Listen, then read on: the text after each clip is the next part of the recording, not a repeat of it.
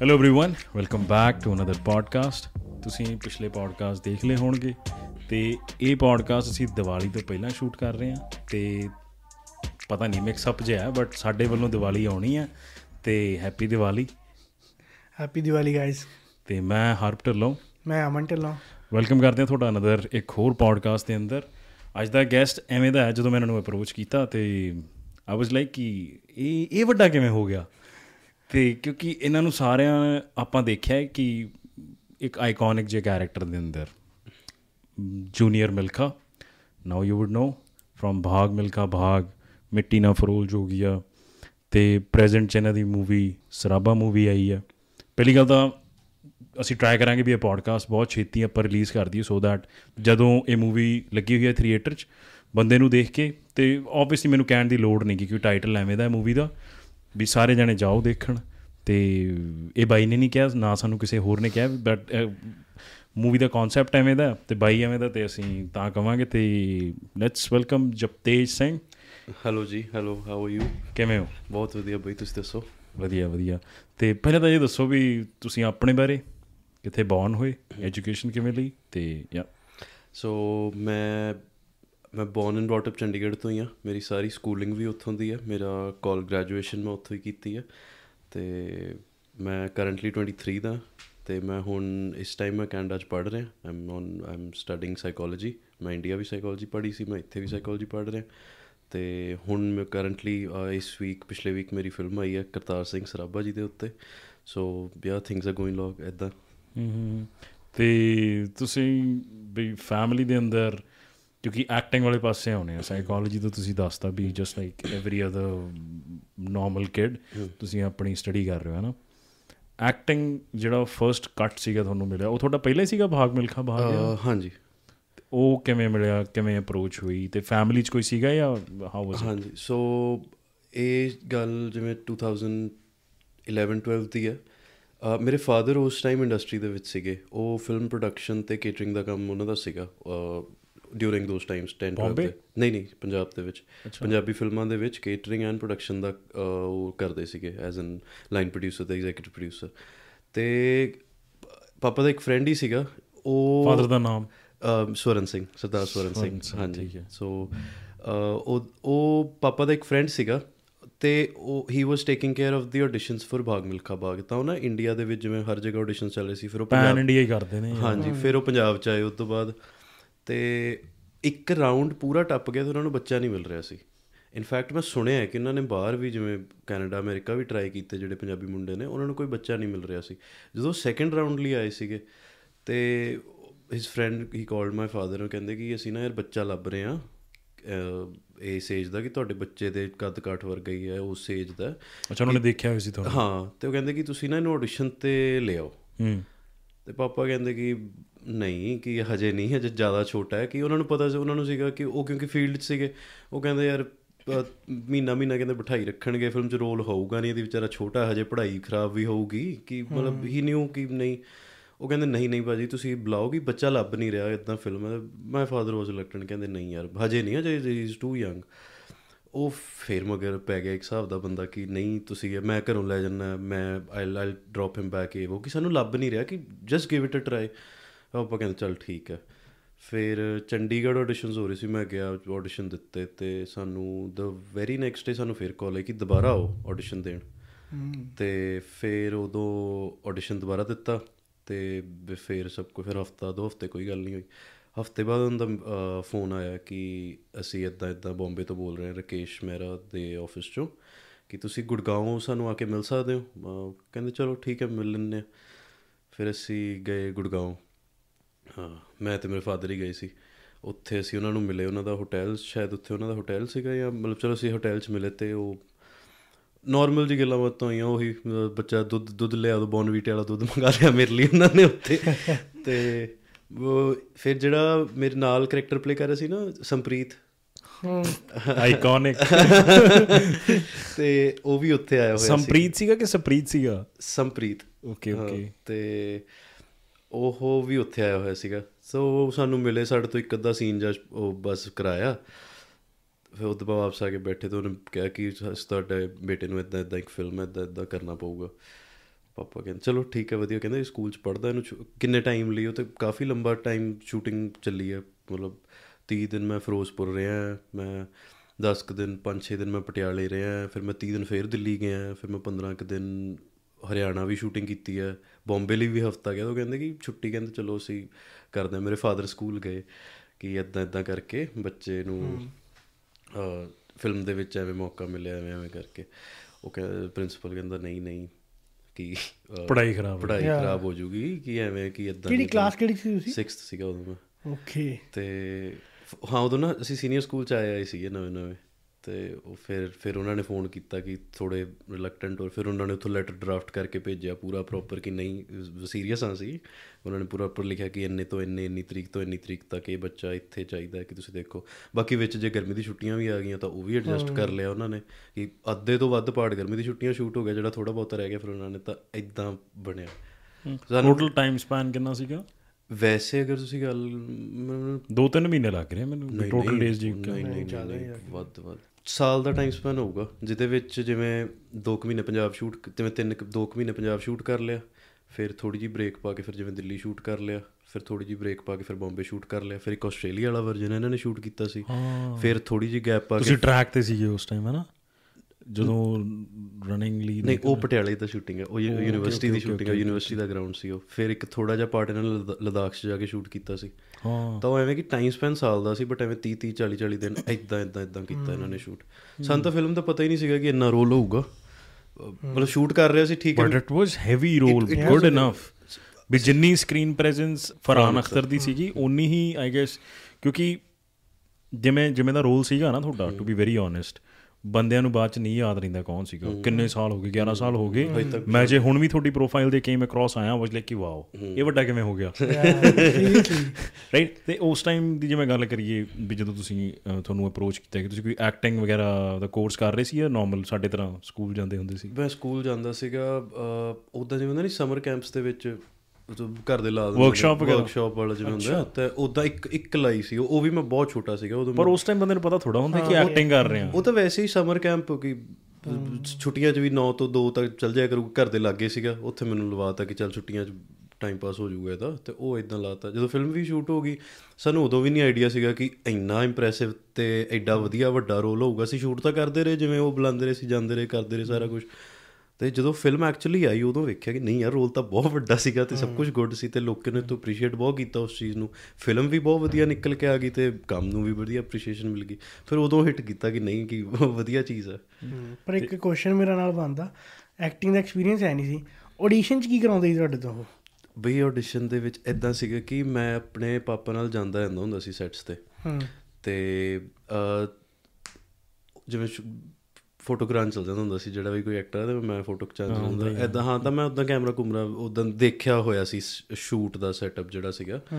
Audition ਦੇ ਵਿੱਚ ਬਈ ਤੁਹਾਨੂੰ ਨਾ ਸੀਨ ਦੇ ਦਿੰਦੇ ਨੇ ਜਿਵੇਂ ਫਿਲਮ ਦੀ ਸਕ੍ਰਿਪਟ ਦੇ ਵਿੱਚੋਂ ਜਿਵੇਂ ਦੋ ਪੇਜ ਇੱਕ ਸੀ ਦੋ ਪੇਜਾਂ ਦਾ ਇੱਕ ਸੀਨ ਹੋਊਗਾ ਜਾਂ ਇੱਕ ਪੇਜ ਦਾ ਇੱਕ ਸੀਨ ਹੋਊਗਾ। ਤੇ ਸਾਡੇ ਕਾਸਟਿੰਗ ਡਾਇਰੈਕਟਰ ਸੀਗੇ ਸੰਜੀਵ ਮੌਰਿਆ ਜੀ ਉਹ ਬੰਬੇ ਦੇ ਨੇ ਹਜੇ ਵੀ ਉਹਨਾਂ ਦਾ ਉੱਥੇ ਹੈਗਾ। ਉਹ ਤੁਹਾਨੂੰ ਸੀਨ ਦਿੰਦੇ ਨੇ ਤੁਹਾਨੂੰ ਕਹਿੰਦੇ ਨੇ ਬਿਠਾ ਦਿੰਦੇ ਨੇ ਕਿ ਆ ਤੁਸੀਂ ਕੰਮ ਕਰੋ ਲਾਈਨਾਂ ਯਾਦ ਕਰੋ ਤੁਸੀਂ। ਲਾਈਨਾਂ ਯਾਦ ਕਰਨ ਲੱਗ ਜਾਓ ਕਰ ਜਾਓ। ਫਿਰ ਤੋਂ ਬਾਅਦ ਤੁਹਾਡੀ ਵਾਰੀ ਆਉਂਦੀ ਹੈ ਫਿਰ ਜਿਹੜਾ ਬੰਦਾ ਤੁਹਾਡਾ ਲੈ ਰਿਹਾ ਹੁੰਦਾ ਕੈਮਰਾ ਸੈਟਅਪ ਕਰਕੇ ਉਹ ਫਿਰ ਤੁਹਾਨੂੰ ਐਕਸਪਲੇਨ ਕਰਦਾ ਕਿ ਯਾਰ ਇੱਕ ਇਹ ਇਮੋਸ਼ਨ ਹੈ ਇਹ ਇਦਾਂ ਮਤਲਬ ਫਿਲਮ ਨਹੀਂ ਸਮਝਾਉਂਦਾ ਤੁਹਾਨੂੰ ਤੁਹਾਨੂੰ ਜਨਰਲ ਜਿਹਾ ਦੱਸ ਦਿੰਦਾ ਕਿ ਇਹ ਨਹੀਂ ਗੱਲ Situation ਦੱਸ ਦਿੰਦਾ ਸਿਚੁਏਸ਼ਨ ਸਮਝਾ ਦਿੰਦਾ ਕਿ ਹਾਂ ਕਿ ਤੁਸੀਂ ਇਸ ਦੇ ਹਿਸਾਬ ਨਾਲ ਆਪਦਾ ਐਕਟ ਕਰੋ। ਰਿਲੇਟਿਵ ਐਕਟ ਹਾਂ। ਤੇ ਇਦਾਂ ਵੀ ਨਹੀਂ ਉਹ ਦੋ ਤਿੰਨ ਟੇਕਸ ਵੀ ਹੁੰਦੇ ਨੇ ਉਹ ਅਗਲੇ ਬੰਦੇ ਨੂੰ ਅਗਰ ਲੱਗਦਾ ਹੈ ਕਿ ਹਾਂ ਹੀ ਕੈਨ ਡੂ ਬੈਟਰ ਜਾਂ ਕੁਝ ਉਹ ਤਿੰਨ ਚਾਰ ਟੇਕਸ ਪੰਜ ਛੇ ਟੇਕਸ ਕਰ ਦਿੰਦਾ ਕਿ ਹਾਂ ਅਗਰ ਇਹਦਾ ਨਿਕਲ ਕੇ ਆ ਰਿਹਾ ਤਾਂ let it be hmm. Let it be ਅਗਰ ਇਹਦਾ ਨਿਕਲ ਕੇ ਆ ਰਿਹਾ ਟਾਈਮ ਲੱਗ ਰਿਹਾ ਤਾਂ ਉਹ ਪੰਜ ਛੇ ਟੇਕਸ ਵੀ ਕਰਦੇ ਨੇ ਕਿ ਕੋਈ ਗੱਲ ਨਹੀਂ। ਤੇ ਉਹ ਬੇਸਿਕ ਜਿਹਾ ਉਹ ਫਿਲਮ ਦਾ ਸੀਨ ਹੀ ਸ਼ੂਟ ਹੁੰਦਾ ਇੱਕ। ਬਸ ਇਦਾਂ ਹੁੰਦਾ ਇੱਕ ਕਮਰਾ ਹੁੰਦਾ ਇੱਕ ਕੈਮਰਾ ਹੁੰਦਾ ਤੇ ਇੱਕ ਉਹ ਬਸ ਦੈਟਸ ਤੁਹਾਡਾ ਸੀਨ ਕਿਹੜਾ ਸੀਗਾ? ਮੇਰਾ ਸੀਨ ਇੱਕ ਸੀਨ ਸੀਗਾ ਉਹ ਫਿਲਮ ਦੇ ਵਿੱਚ ਨਹੀਂ ਹੈ। ਸਕੂਲ ਨਹੀਂ ਹੈਗਾ ਸ਼ਾਇਦ ਫਿਲਮ 'ਚ। ਸਕੂਲ ਦਾ ਸਕੂਲ ਵਾਲਾ ਸੀਨ ਸੀਗਾ ਜਿਹੜਾ। ਨਹਿਰ ਕ੍ਰਾਸ ਕਰਨ ਦੇ। ਨਹੀਂ ਨਹੀਂ ਸਕੂਲ ਦੇ ਵਿੱਚ ਮੌਲਵੀ ਪੜ੍ਹਾ ਰਿਹਾ ਹੁੰਦਾ ਤੇ ਮੁਰਗੇ ਬਣਾਏ ਹੁੰਦੇ ਨੇ। ਹਾਂ ਹਾਂ ਉਹੀ ਸਪਰੀ ਹਾਂ ਹਾਂ ਸੰਪ੍ਰੀਤ ਦੇ ਨਾਲ। ਸੀ ਸੀ ਹਾਂ, ਹਾਂ, ਹਾਂ, ਹਾਂ, ਹਾਂ, ਹਾਂ, ਹਾਂ। ਇੱਕ ਤਾਂ ਉਹ ਸੀਨ ਸੀਗਾ ਜਿਹੜਾ ਮੈਨੂੰ ਯਾਦ ਹੈ। ਉਸ ਤੋਂ ਬਾਅਦ ਇਹ ਉਹਨਾਂ ਨੇ ਜਾਣ ਕੇ ਪਵਾਇਆ ਹੋਣਾ ਕਿਉਂਕਿ ਉਹਨਾਂ ਨੂੰ ਸਕ੍ਰਿਪਟ ਸਵਾਦ ਆ ਰਿਹਾ ਹੋਣਾ ਆ ਡਾਇਲੌਗ ਸੁਣ ਕੇ ਦੇਖੀਏ ਵੀ ਕਿਵੇਂ ਦਾ ਬੋਲਦਾ I guess I guess the moment you said Lal Lal done ਉਸ ਤੋਂ ਬਾਅਦ ਫਿਰ ਜਦੋਂ ਸੈਕੰਡ ਡੇ ਬੁਲਾਇਆ ਸੀ ਇੱਕ ਸੀਨ ਸੀਗਾ ਹੁਣ ਜਿਵੇਂ ਉਹ ਹੈਪੀ ਹੈਪੀ ਸ਼ੂਟ ਕਰਤਾ ਇਹਨਾਂ ਨੇ ਉਦੋਂ ਉਹਨਾਂ ਨੂੰ ਮੇ ਵੀ ਪਸੰਦ ਆਇਆ ਹੋਵੇ ਕਿ ਹਨਾ ਤੇ ਉਹਨਾਂ ਨੇ ਦੂਜੀ ਜੀ ਸ਼ੂਟ ਕਰਨੀ ਸੀ ਮੈਨੂੰ ਯਾਦ ਹੈ ਇੱਕ ਸੀਨ ਸੀਗਾ ਹੁਣ ਮੈਂ ਰੋਟੀ ਐਵੇਂ ਖਾ ਰਿਹਾ ਤੇ ਥੱਲੇ ਬੈਠੇ ਤੇ ਮੇਰੇ ਵੱਲ ਕੋਈ ਦੇਖਦਾ ਮੈਂ ਉਹਨਾਂ ਗੁੱਸੇ ਦੇਖਦਾ ਪਲੇਟਾਂ ਚੱਕ ਕੇ ਮਾਰਦਾ ਹਾਂ ਉਹ ਜਦੋਂ ਲਾ- ਲਾਲ ਕਿਲੇ ਪੁਰਾਣੇ ਕਿਲੇ ਦੀ ਦਿੱਲੀ ਦਾ ਸ਼ੂਟ ਆਈ ਗੈਸ ਆਇਆ ਉਹ। ਵੀ ਸੀਨ ਹੈਗਾ। ਹਾਂਜੀ ਹਾਂਜੀ ਹਾਂਜੀ। ਤੇ ਫਿਲਮ ਦਾ ਕਾਫੀ ਸੀਨ ਮਤਲਬ ਮੇਰੇ ਹਿਸਾਬ ਨਾਲ 30 30 35 ਮਿੰਟ ਦਾ ਹਜੇ ਕੱਟ ਅਨਰਿਲੀਜ਼ ਸੀਗਾ ਮਤਲਬ ਕੱਟਿਆ ਸੀ ਫਿਲਮ ਚੋਂ। ਹਾਲੇ ਫਿਲਮ ਹਾਲੇ ਕੀ 3 ਘੰਟੇ ਦੇ ਲੱਗੇ ਸੀਗੀ। ਫਿਰ ਵੀ ਹਜੇ 40 30 40 ਮਿੰਟ ਕੱਟੇ ਸੀਗੇ ਉਹਨਾਂ ਨੇ। ਤੇ ਆਡੀਸ਼ਨ ਹੋਏ ਥੋਨ ਥੋੜੀ ਉਸ ਟਾਈਮ ਕਿਵੇਂ? ਨਰਵਸਨੈਸ ਸੀ ਜੇ ਐਕਟਿੰਗ ਆਉਂਦੀ ਨਹੀਂ ਕੈਮਰਾ ਫੇਸ ਕਰਨਾ ਨਰਵਸਨੈਸ ਹੈ ਨਹੀਂ ਨਹੀਂ? ਮੈਂ ਤਾਂ ਖੁਸ਼ ਜ਼ਿਆਦਾ ਸੀਗਾ ਕਿ ਦੇਖੋ ਫਿਲਮ ਫਿਲਮ ਦਾ ਕਹਿੰਦੇ ਕਿ ਹਾਂਜੀ ਤੁਹਾਨੂੰ ਉਦੋਂ ਪਤਾ ਸੀ ਵੀ ਇਰਫਾਨ ਖਾਨ। ਨਾ। ਆਮ ਸ਼ੋਰ ਸ਼ਾਟ ਕਿ ਜਿਸ ਲੈਵਲ ਦੀ ਮੂਵੀ ਬਣ ਕੇ ਆਈ ਜੇ ਮੈਂ ਗਰਾਊਂਡ ਜ਼ੀਰੋ ਤੇ ਜਾਈਏ ਉਹਨਾਂ ਨੂੰ ਮੇ ਵੀ ਪਤਾ ਹੋਵੇ ਬਟ ਜੇ ਮੈਂ ਸੋਚਾਂ ਕਿ ਮੈਨੂੰ ਐਵੇਂ ਦਾ ਰੋਲ ਮਿਲੇ ਇਹ ਉਹ ਮੈਨੂੰ ਆਈਡੀਆ ਵੀ ਨਹੀਂ ਹੋਊਗਾ ਕਿ ਮੂਵੀ ਐਡੀ ਨਿਕਲ ਕੇ ਆਊਗੀ। ਉਹੀ ਤਾਂ ਮੈਨੂੰ ਤਾਂ ਪਤਾ ਹੀ ਨਹੀਂ ਸੀ ਮੇਰਾ ਰੋਲ ਇੰਨਾ ਵੱਡਾ ਹੋਊਗਾ। ਤੇ ਜਿਵੇਂ ਮੈਂ ਤਾਂ ਉਦੋਂ ਜਦੋਂ ਇਹਨਾਂ ਨੇ even after 11 years you are saying ਆਪਣੇ 10 ਮਿੰਟ ਦੇ ਅੰਦਰ ਤੁਸੀਂ ਤੀਜੀ ਚੌਥੀ ਵਾਰੀ ਕਹਿ ਰਹੇ ਹੋ ਕਿ ਮੈਨੂੰ ਆਈਡੀਆ ਨਹੀਂ ਸੀ ਇੰਨਾ ਰੋਲ ਹੋਊਗਾ। ਤੇ ਜਦੋਂ ਮੈਨੂੰ ਉਹਨਾਂ ਨੇ ਕਿਹਾ ਨਾ ਕਿ ਹਾਂਜੀ ਤੁਸੀਂ ਇਹਨੂੰ ਬੱਚੇ ਨੂੰ ਉਹ ਕਰ ਲਓ ਤੇ ਜਦੋਂ ਸਕੂਲ ਗੱਲ ਹੋ ਗਈ ਕਿ ਹਨਾ ਫਿਰ ਉਦੋਂ ਹੋ ਗਿਆ ਕਿ ਪੱਕੀ ਗੱਲ ਹੀ ਹੈ ਐਦਾਂ ਨਹੀਂ ਕਿ ਹੁਣ ਐਵੇਂ ਕੋਈ ਗੱਲ ਹੈ ਉਦੋਂ ਨਾ ਉਹਨਾਂ ਨੇ ਕਿਹਾ ਉਹਦਾ ਫਿਰ ਫੋਨ ਆਇਆ। ਕਹਿੰਦੇ ਇਹਨੂੰ ਨਾ ਤੁਸੀਂ ਐਥਲੈਟਿਕਸ ਦੀ ਟ੍ਰੇਨਿੰਗ ਪਾਓ। ਤੇ ਪਾਪਾ ਕਹਿੰਦੇ ਕਹਿੰਦੇ ਚਲੋ ਠੀਕ ਹੈ ਅਸੀਂ ਕੋਚ ਲੱਭ ਲੈਂਦੇ ਆ ਤੇ 7 ਸੈਕਟਰ ਚੰਡੀਗੜ੍ਹ ਦੇ ਵਿੱਚ ਕੋਚ ਲੱਭੇ। ਫਿਰ ਮੈਂ ਸਕੂਲ ਤੋਂ ਸਕੂਲ ਜਾਂਦਾ ਸੀ। ਉਦੋਂ ਮੈਂ ਮੈਂ ਵੈਸੇ ਵੀ ਸਪੋਰਟਸ ਬਹੁਤ ਖੇਡੀ। ਮੈਂ 12th ਤੱਕ ਹਾਕੀ ਮੈਂ ਹਾਕੀ ਨੈਸ਼ਨਲਸ ਖੇਡੇ ਸਕੂਲ 'ਚ। ਮੈਂ ਕ੍ਰਿਕਟ ਟੀਮ 'ਚ ਵੀ ਰਿਹਾ ਮੈਂ ਫੁੱਟਬਾਲ ਟੀਮ 'ਚ ਵੀ ਰਿਹਾ। ਤੇ ਮੈਂ ਸਪੋਰਟਸ ਬਹੁਤ ਖੇਡਦਾ ਹੁੰਦਾ ਸੀ ਉਦੋਂ। ਤੇ ਮੈਨੂੰ ਤਾਂ ਮੌਜਾਂ ਸੀਗੀਆਂ। ਸਕੂਲ ਤੋਂ ਆਇਆ ਉੱਥੋਂ ਹੀ ਬੰਦਾ ਆਟੋ ਲਵਾਇਆ ਸੀ ਅਸੀਂ ਉਦੋਂ। ਉੱਥੋਂ ਮੈਨੂੰ ਬੰਦਾ ਚੱਕ ਕੇ ਲੈ ਕੇ ਜਾਂਦਾ ਸੀ 7 ਸੈਕਟਰ ਉੱਥੇ ਜਾ ਕੇ ਮੈਂ ਆਪਣੀ ਐਥਲੈਟਿਕਸ ਦੀ ਟ੍ਰੇਨਿੰਗ ਕਰਦਾ ਸੀਗਾ ਉਹ ਕੋਚ ਸੀਗਾ ਉਹ ਮੈਨੂੰ ਬੇਸਿਕਲੀ ਉਹ ਸਟੈਮਿਨਾ ਇਨਕਰੀਜ਼ ਕਰ ਰਹੇ ਸੀਗੇ। ਉਹ ਕਰਦਾ ਸੀ ਉਹ ਚੀਜ਼ ਚੱਲੀ ਕੁਝ 15 20 ਦਿਨ। ਉਸ ਤੋਂ ਬਾਅਦ ਜੀ ਉਹਨਾਂ ਦਾ ਫੋਨ ਆਇਆ ਕਿ ਤੁਸੀਂ ਸਵਿਮਿੰਗ ਵੀ ਜੁਆਇਨ ਕਰੋ। ਸਵਿਮਿੰਗ ਤਾਂ ਜੁਆਇਨ ਕਰੋ ਜਿਹੜਾ ਨਹਿਰ ਕ੍ਰਾਸ ਕਰਨ ਵਾਲਾ ਸੀਨ ਨਹੀਂ ਆ ਉਹਦੀ ਪ੍ਰੀਕਾਸ਼ਨ ਲਈ। ਕਿ ਪੁੱਛਿਆ ਆਉਂਦੀ ਹੈ ਮੈਂ ਕਿਹਾ ਨਹੀਂ. ਹਾਂ ਤੇ ਉਹ ਕਹਿੰਦੇ ਕਿ ਚਲੋ ਤੁਸੀਂ ਇਹ ਵੀ ਜੁਆਇਨ ਕਰ ਲਓ। ਕਿ ਫਿਰ ਮੈਂ 15 20 ਦਿਨ ਬਾਅਦ ਆ ਕੀਤਾ। ਤੇ ਫਿਰ ਸਵਿਮਿੰਗ ਸ਼ੁਰੂ ਹੋ ਗਈ। ਮੇਰੀ ਮੌਜਾਂ ਸੀ ਮੈਂ ਸਕੂਲੋਂ ਆਉਂਦਾ ਸੀ ਪਹਿਲਾਂ ਉੱਥੇ ਫਿਰ ਮੈਂ ਉੱਥੇ ਸਵਿਮਿੰਗ ਕਰ ਲੈਣੀ। Even before the first take ਤੁਸੀਂ ਇੰਨੀ ਚੀਜ਼ਾਂ ਪਹਿਲਾਂ ਤੋਂ ਸਟਾਰਟ ਹੋ ਗਿਆ। ਇਹ 2-3 ਮਹੀਨੇ ਚੱਲਿਆ ਇਹ ਜਿਹੜਾ ਐਥਲੈਟਿਕਸ ਵਾਲਾ ਪਾਰਟ ਹੈ ਨਾ ਐਥਲੈਟਿਕਸ ਤੇ ਉਹ ਵਾਲਾ। ਜਦੋਂ ਜਿੰਨਾ ਟਾਈਮ ਬਸ ਸੀਗਾ ਫਿਲਮ ਨੂੰ ਉਨਾ ਟਾਈਮ ਇਹ ਚੱਲਿਆ ਕਿ ਰੈਗੂਲਰ ਮੇਰੀ ਸਵਿਮਿੰਗ ਚੱਲੀ ਹੈ ਤੇ ਰੈਗੂਲਰ ਮੇਰੀ ਉਹ ਚੱਲੀ ਤੇ ਮੈਂ ਤਾਂ ਬੜਾ ਹੀ ਖੁਸ਼ ਸੀ ਮੈਂ ਕਿਹਾ ਵੀ ਗੁੱਡ ਹੈ ਵਧੀਆ ਘਰੋਂ ਆਉਂਦਾ ਖੇਡਣ ਫਿਰ ਚੱਲ ਜਾਂਦਾ ਉੱਥੋਂ ਆ ਕੇ ਫਿਰ ਸਵਿਮਿੰਗ ਚੱਲ ਜਾਂਦਾ।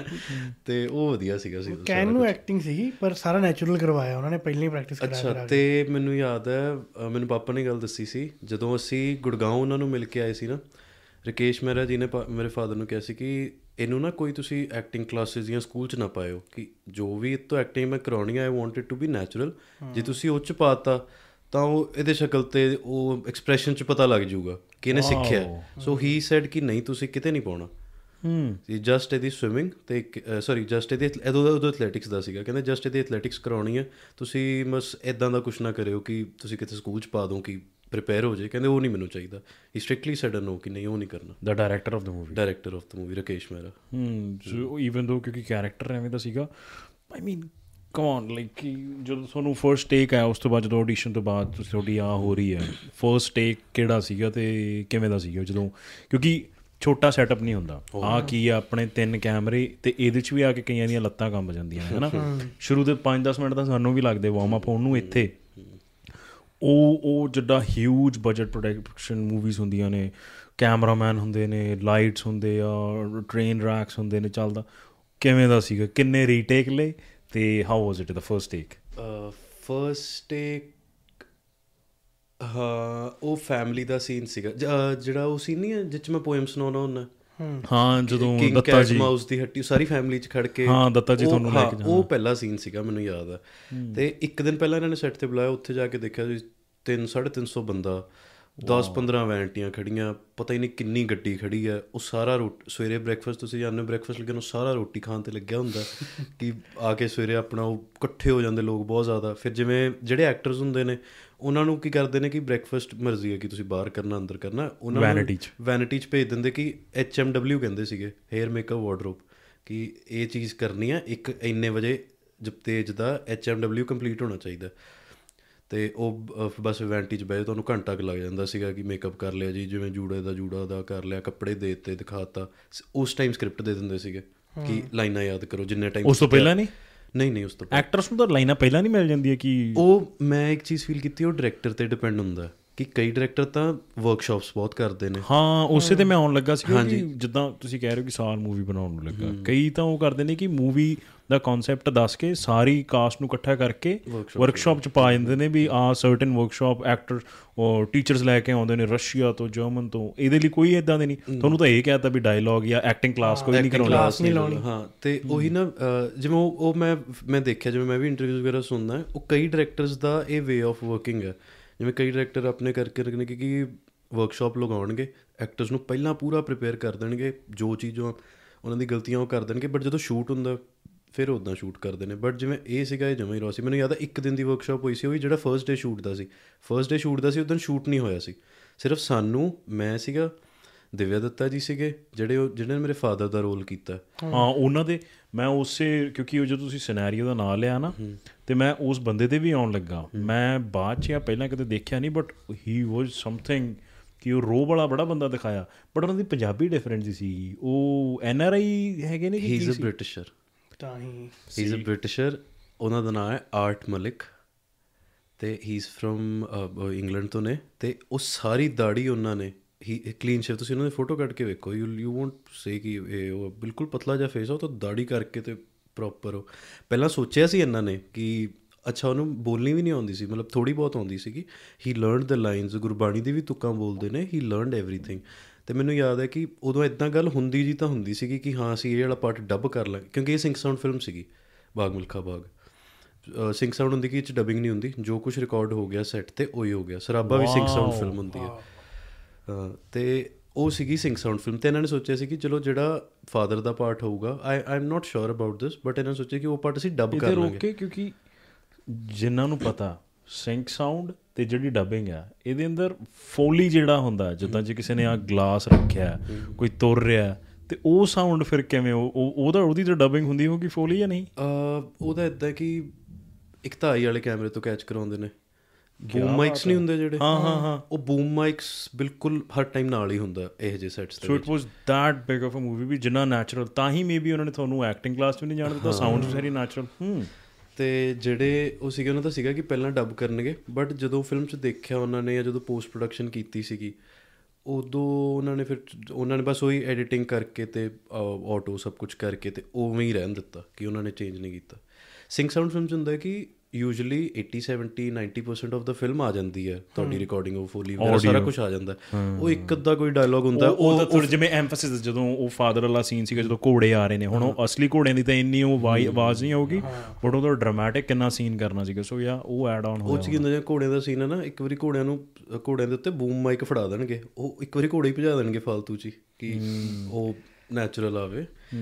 ਬਟ ਇਹ ਸੈੱਟ ਦੇ ਇਹਦੇ ਵਿੱਚ ਕੀ ਹੁੰਦਾ ਜਦੋਂ ਤੁਸੀਂ ਸਿੰਕ ਸਾਊਂਡ ਫਿਲਮ ਸ਼ੂਟ ਕਰਦੇ ਹੋ ਸੈੱਟ ਤੇ ਮਾਹੌਲ ਡਿਫਰੈਂਟ ਹੁੰਦਾ ਦੂਜੇ ਤੇ ਡਿਫਰੈਂਟ ਹੁੰਦਾ। ਕਿ ਜਿਵੇਂ ਮਿੱਟੀ ਨਾਲ ਫਰੋਜ ਹੋ ਗਿਆ ਸੀ ਉਹ ਸੀਗੀ ਡਬਿੰਗ ਵਾਲੀ ਫਿਲਮ ਕੀ ਪਹਿਲਾਂ ਸ਼ੂਟ ਹੋ ਗਿਆ। ਉਹਦੇ ਵਿੱਚ ਨਾ ਕੀ ਹੁੰਦਾ ਕਿ ਬਸ ਤੁਸੀਂ ਮਾਈਕ ਤਾਂ ਲਾਉਂਦੇ ਨੇ ਕਿ ਯਾਦ ਰਵੇ ਪਤਾ ਰਵੇ ਪਤਾ ਲੱਗ ਜੇ ਕੀ ਬੋਲ ਕੀ ਬੋਲ ਰਿਹਾ ਤੇ ਉਹ ਚੀਜ਼ ਕਲੀਅਰ ਬਾਅਦ ਦੇ ਵਿੱਚ ਡਬਿੰਗ ਚ ਹੋ ਜਾਂਦੀ ਹੈ। ਸਿੰਗ ਸਾਊਂਡ ਚ ਇਦਾਂ ਕਿ ਤੁਸੀਂ ਹੁਣ ਆਪਾਂ ਜਿਵੇਂ ਸ਼ੂਟ ਮਿਸਟੇਕ ਨਹੀਂ ਕਰ ਸਕਦੇ। ਨਹੀਂ ਨਹੀਂ ਮਿਸਟੇਕ ਦਾ ਇਦਾਂ ਆਪਾਂ ਸ਼ੂਟ ਕਰ ਰਹੇ ਹਾਂ। ਪੂਰਾ ਸੀਰੀਅਸ ਸੀਨ ਹੈ ਜੀ। ਮੰਨ ਲਓ ਮੈਂ ਰੋ ਰਿਹਾ ਮੈਂ 1 ਮਿੰਟ ਦਾ ਸੀਨ ਹੈ। ਮੈਂ 40 ਸੈਕਿੰਡ ਹੋ ਗਏ ਤੇ ਇੱਥੋਂ ਜਹਾਜ਼ ਲੰਘ ਗਿਆ। ਉਹ ਕੱਟ ਸਭ ਖਰਾਬ। ਉਹ ਕਹਿੰਦੇ ਕੱਟ ਫਿਰ ਸਾਰਾ ਉਹਦੇ ਦੁਬਾਰਾ। ਚ ਜੇ ਕੋਈ ਚਿੜੀ ਚੁੜੀ ਬੋਲ ਪਈ ਫੇਰ? ਬਿਲਕੁਲ। ਕੁੱਤਾ ਪਹੁੰਚ ਗਿਆ ਫਿਰ। ਸਾਡਾ ਹੋਇਆ ਸੀ ਸਰਾਬੇ ਦੇ ਵਿੱਚ। ਸਰਾਬਾ ਵੀ ਸਿੰਘ ਸਾਊਂਡ ਫਿਲਮ ਸੀ ਨਾ। ਅਸੀਂ ਸ਼ੂਟ ਕਰ ਰਹੇ ਸੀਗੇ ਅਬੋਰ ਉਹ ਜੇਲ੍ਹ ਦਾ ਇੱਕ ਸੀਨ ਸੀਕੁਐਂਸ ਸੀਗਾ। ਤੇ ਅਸੀਂ ਉੱਥੇ ਸੀ। ਤੇ ਬੜੇ ਸੀਰੀਅਸ ਜੇ ਸੀਨ ਤੁਸੀਂ ਫਿਲਮ ਦੇਖੋਗੇ ਤਾਂ ਉਹ ਜੇਲ੍ਹ ਵਾਲੇ ਪਾਰਟ ਨਾ ਕਾਫੀ ਉਹ ਸੀਰੀਅਸ ਜੇ ਨੇ। ਉਹ ਸ਼ੂਟ ਕਰ ਰਹੇ ਪਿੱਛੋਂ ਇੱਕ ਕੁੱਤਾ ਪਹੁੰਚ ਗਿਆ। ਇੰਡੀਆ ਦਾ ਨੈਚੁਰਲ ਹੈ। ਇੰਡੀਆ ਨੈਚੁਰਲ ਤੇ ਫਨੀ ਗੱਲ ਇਹ ਹੈ ਇਨਸਾਨ ਤੋਂ ਜ਼ਿਆਦਾ ਉੱਤੇ ਕੁੱਤੇ ਦੀ ਸੁਣਵਾਈ ਹੈ ਆਵਾਜ਼ ਤੇ ਫਨੀ ਗੱਲ ਇਹ ਹੈ ਜਦੋਂ ਪਹੁੰਚ ਗਿਆ ਫਿਰ ਬਸ ਜਿਹਦੇ ਆਲੇ ਦੁਆਲੇ ਹੁੰਦਾ ਸਾਰੇ ਉਹਦੇ ਵੱਲ ਭੱਜਦੇ ਨੇ ਕਿ ਇਹਨੂੰ ਭਜਾ ਦਿਓ ਕਿ ਇੱਕ ਹੁੰਦਾ ਨਹੀਂ ਕਿ ਜਿਵੇਂ ਇੱਥੇ ਕੁਝ ਗਿਰ ਗਿਆ ਤੇ ਮੈਂ ਵੀ ਉੱਠ ਜਾਊਂਗਾ ਚੱਕਣ ਤੁਸੀਂ ਵੀ ਉੱਠ ਜਾਓਗੇ ਬਾਈ ਵੀ ਉੱਠ ਜਾਣਗੇ। ਉਹ ਫਿਰ ਇਦਾਂ ਹੁੰਦਾ ਸਾਰੇ ਉਹਦੇ ਮਗਰ ਹੀ ਹੋ ਜਾਂਦੇ ਨੇ। ਹਾਂ ਅਟੈਕ ਮੂਡ ਚ। ਤੇ ਆ ਫਰਸਟ ਸੀਨ ਤੇ ਆਉਨੇ ਵੀ ਹਾਊ ਵਾਸ ਇਟ ਤੁਸੀਂ ਦੱਸਿਆ ਵੀ ਤੁਹਾਡਾ ਮੇਕਅਪ ਤੇ ਉਦੋਂ ਡਾਇਲੌਗ ਫੜਾਏ ਗਏ। ਹਾਂ, ਤੇ ਜਦੋਂ ਤੁਹਾਨੂੰ 11 ਸਾਲ ਪਹਿਲਾਂ ਜਦੋਂ ਤੁਸੀਂ ਕਿੰਨੇ ਦੇ ਹੋਗੇ? 11 12 11 ਸਾਲ? 11 ਦੇ। 11 12 ਸਾਲ ਦੇ। ਤੇ ਉਦੋਂ ਜਦੋਂ ਤੁਹਾਨੂੰ ਡਾਇਲੌਗ ਮਿਲੇ ਨਰਵਸ ਹੋਏ ਕਿ ਕਿਵੇਂ? ਕਿਉਂਕਿ ਕਾਫੀ ਸੀਗਾ ਉਹ ਮਾਊਸ ਦੀ ਹੱਟੀ। ਹਾਂ ਮਤਲਬ ਇਦਾਂ ਸੀ ਕਿ ਲਾਈਨਾਂ ਚਲੋ ਯਾਦ ਹੋ ਗਈਆਂ। ਜਦੋਂ ਕਿਉਂਕਿ ਇਦਾਂ ਨਹੀਂ ਨਾ ਸੀਗਾ ਇੱਕ ਸੀਨ ਟੂ ਸੀਨ ਲਾਈਨਾਂ ਯਾਦ ਕਰਨੀਆਂ ਹੁੰਦੀਆਂ ਨੇ ਕਿ ਇੱਕੋ ਵਾਰੀ ਜੋ ਪੂਰੇ ਅੱਜ ਸੀਨ ਸ਼ੂਟ ਹੋਣੇ ਆ ਲਾਈਨਾਂ ਨੇ ਤੁਹਾਡੇ ਤੇ ਆ? ਮੰਨ ਲਓ ਅੱਜ ਦੇ ਦਿਨ ਦੋ ਸੀਨ ਸ਼ੂਟ ਹੋਣੇ ਨੇ। ਪਹਿਲਾਂ ਤੁਹਾਨੂੰ ਸਵੇਰੇ ਉੱਠ ਤੇ ਪਹਿਲਾ ਸੀਨ ਦੇ ਦੇਣਗੇ। ਜਦੋਂ ਉਹ ਸੀਨ ਡਨ ਹੋ ਗਿਆ ਉਸ ਤੋਂ ਬਾਅਦ ਆਬਵੀਅਸਲੀ ਸੈਟਅਪ ਚੇਂਜ ਕਰਨ ਨੂੰ ਲੱਗ ਜਾਂਦਾ ਘੰਟਾ ਡੇਢ। ਉਹ ਉਸ ਟਾਈਮ ਦੇ ਵਿੱਚ ਨੈਕਸਟ ਸੀਨ ਦੀ ਪ੍ਰੀਪਰੇਸ਼ਨ ਸ਼ੁਰੂ ਹੋ ਜਾਊਗੀ। ਤਾਂ ਉਹ ਇਦਾਂ ਸੀ ਕਿ ਮੈਂ ਐਵੇਂ ਨਹੀਂ ਸੀਗਾ ਨਾ ਕਿ ਮੈਂ ਉਹ ਚੀਜ਼ ਸਿੱਖ ਕੇ ਆਇਆ ਸੀ ਜਾਂ ਮੈਂ ਉਹ ਪੋਰਟਰੇ ਕਰਨੀ ਸੀ। ਨਰਵਸਨੈਸ ਤਾਂ ਤਾਂ ਵੀ- ਹੋਊਗੀ ਨਾ। ਮੈਨੂੰ ਆ ਐਸੇ ਦੇਤਾ ਲਰਨ ਕਰਨਾ ਟੀਚਰ ਦੇ ਅੱਗੇ ਜਾਣਾ ਹੈ ਬੋਲ ਦੇਣਾ। ਬਾਬੂ ਉਹ ਤੁਸੀਂ ਨੈਚੁਰਲ ਰੱਖਿਆ ਗਿਆ ਹਾਂ ਉਹ ਜਿਵੇਂ ਵੈ ਸੀਗਾ ਮਤਲਬ ਇਦਾਂ ਡਰ ਨਹੀਂ ਸੀਗਾ ਕਿ ਇਦਾਂ ਹੋਊਗਾ। ਉਦੋਂ ਕੈਮਰਾ ਆਇਆ ਠੀਕ ਹੈ ਮੈਂ ਮੈਂ ਥੋੜਾ ਜਿਹਾ ਤਾਂ ਹੁੰਦਾ ਪਰ ਕੈਮਰੇ ਦਾ ਤਾਂ ਇਹੀ ਤਾਂ ਇਹੀ ਦਾ ਡਰ ਹੋਣਾ। ਜੇ ਤੁਸੀਂ ਵਰਕਸ਼ਾਪ ਲਾਈ ਹੁੰਦੀ ਜੇ ਤੁਸੀਂ ਐਕਟਰ ਹੁੰਦੇ ਉਸ ਤੋਂ ਪਹਿਲਾਂ ਤੇ ਤੁਹਾਨੂੰ ਪਤਾ ਹੁੰਦਾ ਵੀ ਕੈਮਰੇ ਦਾ ਫੀਅਰ ਨਹੀਂ ਹੁੰਦਾ। ਜਿਵੇਂ ਸਾਡੇ ਪਹਿਲੇ ਦੋ ਪੋਡਕਾਸਟ ਦੇ ਅੰਦਰ ਅਸੀਂ ਵੀ ਡਰੇ। ਬਾਅਦ ਚ ਹੋ ਗਿਆ ਵੀ ਸਾਡੀਆਂ ਦਾ ਸੰਗਾਂ ਸ਼ਰਮਾ ਲੈ ਗਈਆਂ। ਸੋ ਉਹ ਜਿਹੜੀ ਤੁਹਾਡੀ ਫਰਸਟ ਟੇਕ ਸੀਗੀ ਸੰਗਾਂ ਸ਼ਰਮਾ ਵਾਲੀ ਉਹ ਕਿੰਨੇ ਟੇਕ ਹੋਏ? ਜਾਂ ਫਿਰ ਬੱਚੇ ਹੋਣ ਦਾ ਫਾਇਦਾ ਲਿਆ ਤੁਸੀਂ ਤੇ 11 ਸਾਲ ਤੋਂ ਤੁਹਾਨੂੰ ਆਈਡੀਆ ਵੀ ਨਹੀਂ ਤੁਸੀਂ ਸੀਨ ਐਵੇਂ ਹੀ ਗਿਆ। ਬਸ ਉਹੀ ਆਈਡੀਆ ਨਹੀਂ ਸੀਗਾ ਕਿ ਉਸ ਚੀਜ਼ ਦੀ ਰੈਲੇਵੈਂਸ ਕੀ ਹੈ ਮੇਰੇ ਸਾਹ ਜ਼ਿਆਦਾ ਨਹੀਂ ਚਾਰ ਚਾਰ ਪੰਜ ਲੱਗੇ ਹੋਣੇ। ਕਿਉਂਕਿ ਇਦਾਂ ਵੀ ਹੁੰਦਾ ਨਾ ਫਿਲਮਾਂ ਦੇ ਵਿੱਚ ਇਕੱਲਾ ਐਕਟਿੰਗ ਕਰਕੇ ਕੱਟ ਨਹੀਂ ਹੁੰਦਾ ਹੁਣ ਅਸੀਂ ਸ਼ੂਟ ਕਰ ਰਹੇ ਹਾਂ। ਮੰਨ ਲਓ ਕੈਮਰਾਮੈਨ ਤੋਂ ਫੋਕਸ ਗਲਤ ਹੋ ਗਿਆ ਉੱਥੇ ਕੱਟ ਹੋ ਜਾਂਦਾ ਨਾਲ ਦੀ ਨਾਲ ਕਿ ਦੁਬਾਰਾ ਸ਼ੂਟ ਕਰੋ। ਕਦੀ ਕੀ ਹੁੰਦਾ ਕਿ ਬੂਮ ਮਾਈਕ ਫਰੇਮ ਚ ਆ ਗਿਆ ਕੱਟ ਕਰੋ। ਯਾ ਯਾ ਯਾ ਟੈਕਨੀਕਲ ਮਿਸਟੇਕਸ ਬਹੁਤ ਹੁੰਦੀਆਂ। ਸਭ ਤੋਂ ਜ਼ਿਆਦਾ ਮੈਨੂੰ ਉਹ ਚੀਜ਼ ਤੁਸੀਂ ਕਦੀ ਫਿਲਮ ਦੇ ਸੈੱਟ ਤੇ ਜਾਓਗੇ ਨਾ ਹੁਣ ਜਿਵੇਂ ਇੰਨਾ ਕੁ ਸੀਨ ਸ਼ੂਟ ਕਰਨਾ ਕਿ ਮੈਂ ਬਸ ਉਧਰੋਂ ਆਇਆ ਤਾਂ ਨਾ ਹੱਥ ਮਿਲਾਇਆ ਤੇ ਮੈਂ ਬਹਿ ਗਿਆ। ਹੁਣ ਕੈਮਰਾ ਤਾਂ ਆਪਣਾ ਸੈੱਟ ਹੈ। ਮੰਨ ਲਓ ਕੈਮਰੇ ਨੇ ਸੈੱਟ ਕੀਤਾ ਇੱਕ ਵਾਰੀ ਦੇਖ ਕੇ ਮੈਨੂੰ ਬਿਠਾ ਕੇ। ਬਟ ਜਦੋਂ ਮੈਂ ਆ ਕੇ ਬੈਠਿਆ ਮੈਂ ਥੋੜਾ ਉੱਚਾ ਬਹਿ ਗਿਆ ਫਰੇਮ ਹਿੱਲ ਗਿਆ। ਉਹ ਫੇਰ ਕੱਟ ਹੋ ਜਾਂਦਾ।